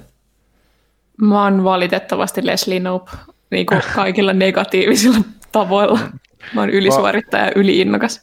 Mä oon kombinaatio, ne huonot puolet, niin kombinaatio Ron Swansonista ja sitten tota, aina unohan siis, mikä se tota toi äh, Leslie, se niin kuin poikaystävän nimi ben. siinä, sehän, Ben, niin, niin mm. mä, mä oon sen Benin ja tuon Ron Swansonin risteys. Mm. Mä en ole katsonut tarpeeksi, että mä voisin muodostaa mitään mielipidettä vielä. Okei, okay. me ollaan nyt katsottu siis, me ollaan neloskaudella. Ja siinä tuli just se kohtaus, missä Andy ja April ajaa Grand Canyonille silleen extempore ja jälleen asiat, jotka itkettivät Johannaa tämä jakso. nyt aletaan tulla siihen kohtaan, missä me ollaan kohta vetistelee joka ikisessä jaksossa, niin kuin seuraavat kaksi kautta. Mä en malta odottaa. Se on mahtava sarja. Se on mahtava sarja. Se on, kaikki, kaikki ihmiset on sympaattisia ja mukavia, ja sitten tulee hyvä mm. mieli. Mutta kuka ei ole ärsyttävä, vaikka ne on kaikki positiivisia, ihania, mm. sympaattisia, kuka ei ole ärsyttävä. Se on Jep. tärkeää. Pitäisi joskus saada se taas vauhtiin, että mä oon edelleen siinä kakkoskauden alussa jumissa. Mm. Ville, oletko harkinnut uraa ääninäyttelijän? Ääni... Äh, toinen otta, kyllä kiitos. Ville, oletko harkinnut uraa ääninäyttelijänä? Pasila 3.0 anyone. Ei, ei se koskaan mitenkään niin kuin realistiselta vaikuttanut. Pitäisi osaa näytellä, pitäisi tietää, miten, miten semmoisen hakeutua, mutta ensinnäkin se, että pitäisi oikeasti osata näytellä. Äänikin on jotain, että jos sitä ei pidä huolta, niin se lähtee tosiaikaisesti menemään ja se on oma projektinsa. Joo, ja hassut tämä nyt on nyt aina, aina oma juttusa myös ylipäätään, että, että ei se yksinään riitä. Janne, jos vielä lopettaa kovin pelottavasti siihen mitä äsken puhuttiin, mutta muistakaa aurinkorasva. Eli näillä on, niin. joku, näillä on joku ennakkoversio tästä meidän kästistä, koko ajan että hyvää, hyvää juttia ja muistakaa. No Muista aurinkorasva, Panu. Onko mä koskaan eläessäni ostanut itse aurinkorasvaa? No, Kuuluisat viimeiset sanat oikeasti. Ehkä, toivottavasti, en tiedä. Saska Kikkare, miksi Suomessa myytävät snacks-valikoimat ovat niin ankeita? Joo. Eikö se kuulu vähän suomalaisuuteen, että meillä on vähän semmoinen? Meillä on tullut kaikkea kauhean mielenkiintoista viime aikoina. No a, laitas, laitas luetellen. No siis suklaasipsit ensinnäkin, paras asia ikinä. Suomi on vihdoin ruvennut tulee kaikki eri makuisia popcorneja, mikä on mukavaa, siis makea popcorni, parasta. Sitten mä tykkään kaikista chipsivaihtoehdoista, kaikista näistä linssihommista ja tattarihommista ja kaikista näistä. Kyllä, kyllä mä nautin. Ainoa mikä on se, että miksi kaikkeen tarvii laittaa sour creamia. Miksi, miksi kaiken pitää olla jotain ja sour cream? Miksi ei se voi olla vain jotain? Mm. En mä tiedä, se on varmaan se portti näihin asioihin, että ei mm. voida myydä mitään ilman. Mä oon ihan, helk- mä oon ihan liikaa mansikoita viimeistä pari viikkoa. Mulla oli toi vaihe niin kuin kolme viikkoa sitten, mutta sitten tuli puolentoista euron vesimelonit kauppaa. Ja nyt meillä on ollut hirveät vesimelonikekkerit joka päivä täällä. Vesimelonit on niin työlästä, kun se pitää leikata. Mutta se on parasta. Et, et se paitsi sä voit leikata sen puoliksi ja syödä se lusikalla. Mm. Mutta sitten voit tehdä se amerikkalaisten tempo, että tehdä siihen se mm. reijän, laittaa sinne jotain jännejuomaa mm. ja sitten kiinni takas se pala siihen pakkaseen ja sitten. Se onkin jotain, mitä pitäisi oikeasti joskus kokeilla, ne tuntuu kiehtovalta. Ehkä liiankin kiehtovat. Anyway, oliko Ville jotain snackseja? Nee.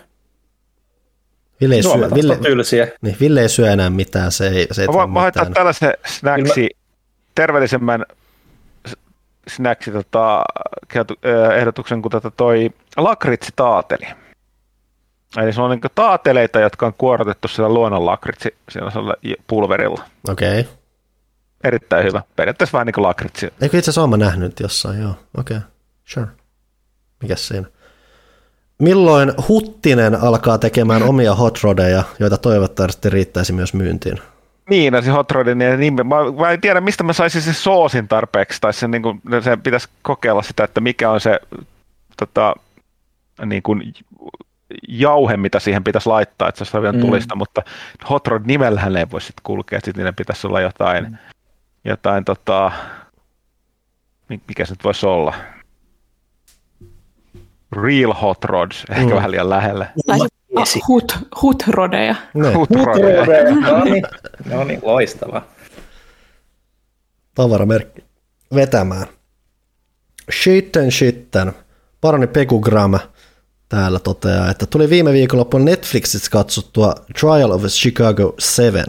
Onko toimituksessa kukaan katsonut kyseisen pätkän itse annan, it, pätkän itse annan viisi tähteä tosielämän sateen tekijä?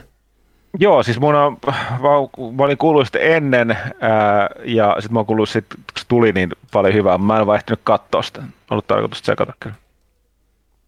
Mulla vaan joskus asun satunnaisesti eteen. Mä oon lähinnä kuullut kanssa jotain random dumaamista, en ole nähnyt mistä syystä. Mutta. Ei sano mitään. Mm-mm.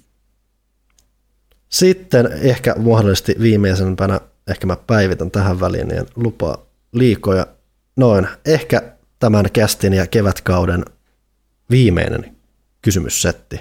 Se tulee Lantulta. Mm. Alkaneen kesäkuun kunniaksi liuta ajankohtaisia kysymyksiä. Parhaat talviteemaiset kentät tasot maailmat peleissä. Tämä on ehkä vuoden, viimeisen puolen vuoden aikaa kysytty nyt kolmesti meiltä. Toivottavasti, Tosi mä en ole varma, mulla, mulla tulee aina jälkikäteen yksi vastaus tästä mieleen. Mä en ole varma, onko mä sanoin sitä, että mä nyt sanoin, että Sonic 3 Ice Cap Zone, se alkaa hienolla lumilautakohtauksella, jossa, joka on äärimmäisen siisti, vaikka sun ei periaatteessa tarvitse tehdä siinä yhtään mitään, ja siinä on hyvä musa. Mä sanon Death Strandingin se, ne ekat kunnon lumiset vuoret, missä myrsky iskee, koska se on sellaista, että, että, että mit, mitä ihmettä. Että siis se, se on oikein, niin kuin, ehkä todenmukaisen niin kuin, öö,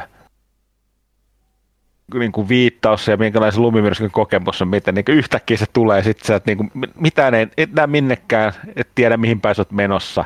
Hirveä meteli ja liikut tosi vaikeasti, se oli kyllä aika kova. Mm. Kova lumi, luminen yleensäkin ne lumi, lumiset osuudet siinä niin on mun mielestä erittäin hyvin, hyvin toteutettu. Se lumi on se elementti, joka vaikeuttaa sitä liikkumista tietenkin. Teille ei ole tullut mitään uutta ja valloittavaa mieleen. Oliko se nyt paras vai, vai mikä se nyt oli se kysymys? Parhaat talviteemaiset kentät, tasot maailmat peleissä. No, Mega Manessa on aika hyviä talviteemaisia kenttiä. Varmaan se viimeksi vastasi ihan sama, mm. muistaakseni. Ja Mario, Flashmania, Icemania ja tommosia. Mm. Ja Mario 64 on aina se, että sä voit laskea pingviinin kanssa mäkeä. Ai niin, joo se, joo. Unohtukin, se on sä, Ja sä voit myös heittää sen pingviinin mäkeä. Ilman, että äiti suuttuu. Ää, mitkä ovat vuoden 2022 odotetuimmat pelit? Jos me ei tiedä tällä hetkellä syksy, tiedä, onko teillä tiedossa mitään noita ensi vuoden, vuoden pelejä? Mä oon muodon niin kärry, että mä en voi edes vastata näihin. Ehkä Final Fantasy 16 tulee silloin. Mm. Ehkä joku niistä Nintendon peleistä, mistä me eh, niin. huolataan tällä hetkellä, niin ehkä ne tulee kaikki 2022. Johanna, nyt mielikuvitus ruksuttaa joku tosi ovella sieltä. En mä voi vastaa mitään muuta kuin se Dragon Age 4. No se on. En se mä odota on. mitään muuta peliä nykyään enää kuin Dragon Age 4. Se ei ikinä. Nopeasti kun tässä katsoo, niin onhan täällä Pokemon Legends Arceus ja Ai niin, totta. Ja, ja, ja, ja, ja, sitten täällä on, mitäs tää nyt on? Ei tämä hirveästi kyllä ole mitään ihmeellisempää. Final Fantasy 7 Ever Crisis, oliko se se mobiilipeli? Joo. Gran Turismo 7, Gotham Knights, Hogwarts Legacy. Se. Teki, no. Tähän näytti tosiaan lykätty jo jonkun verran taas kerran. Joo, King of Fighters 15, Lord of the Rings Gollum ja Splatoon 3. Ja niin sekin jäi sinne asti. Suicide Squad, Kill the Justice League.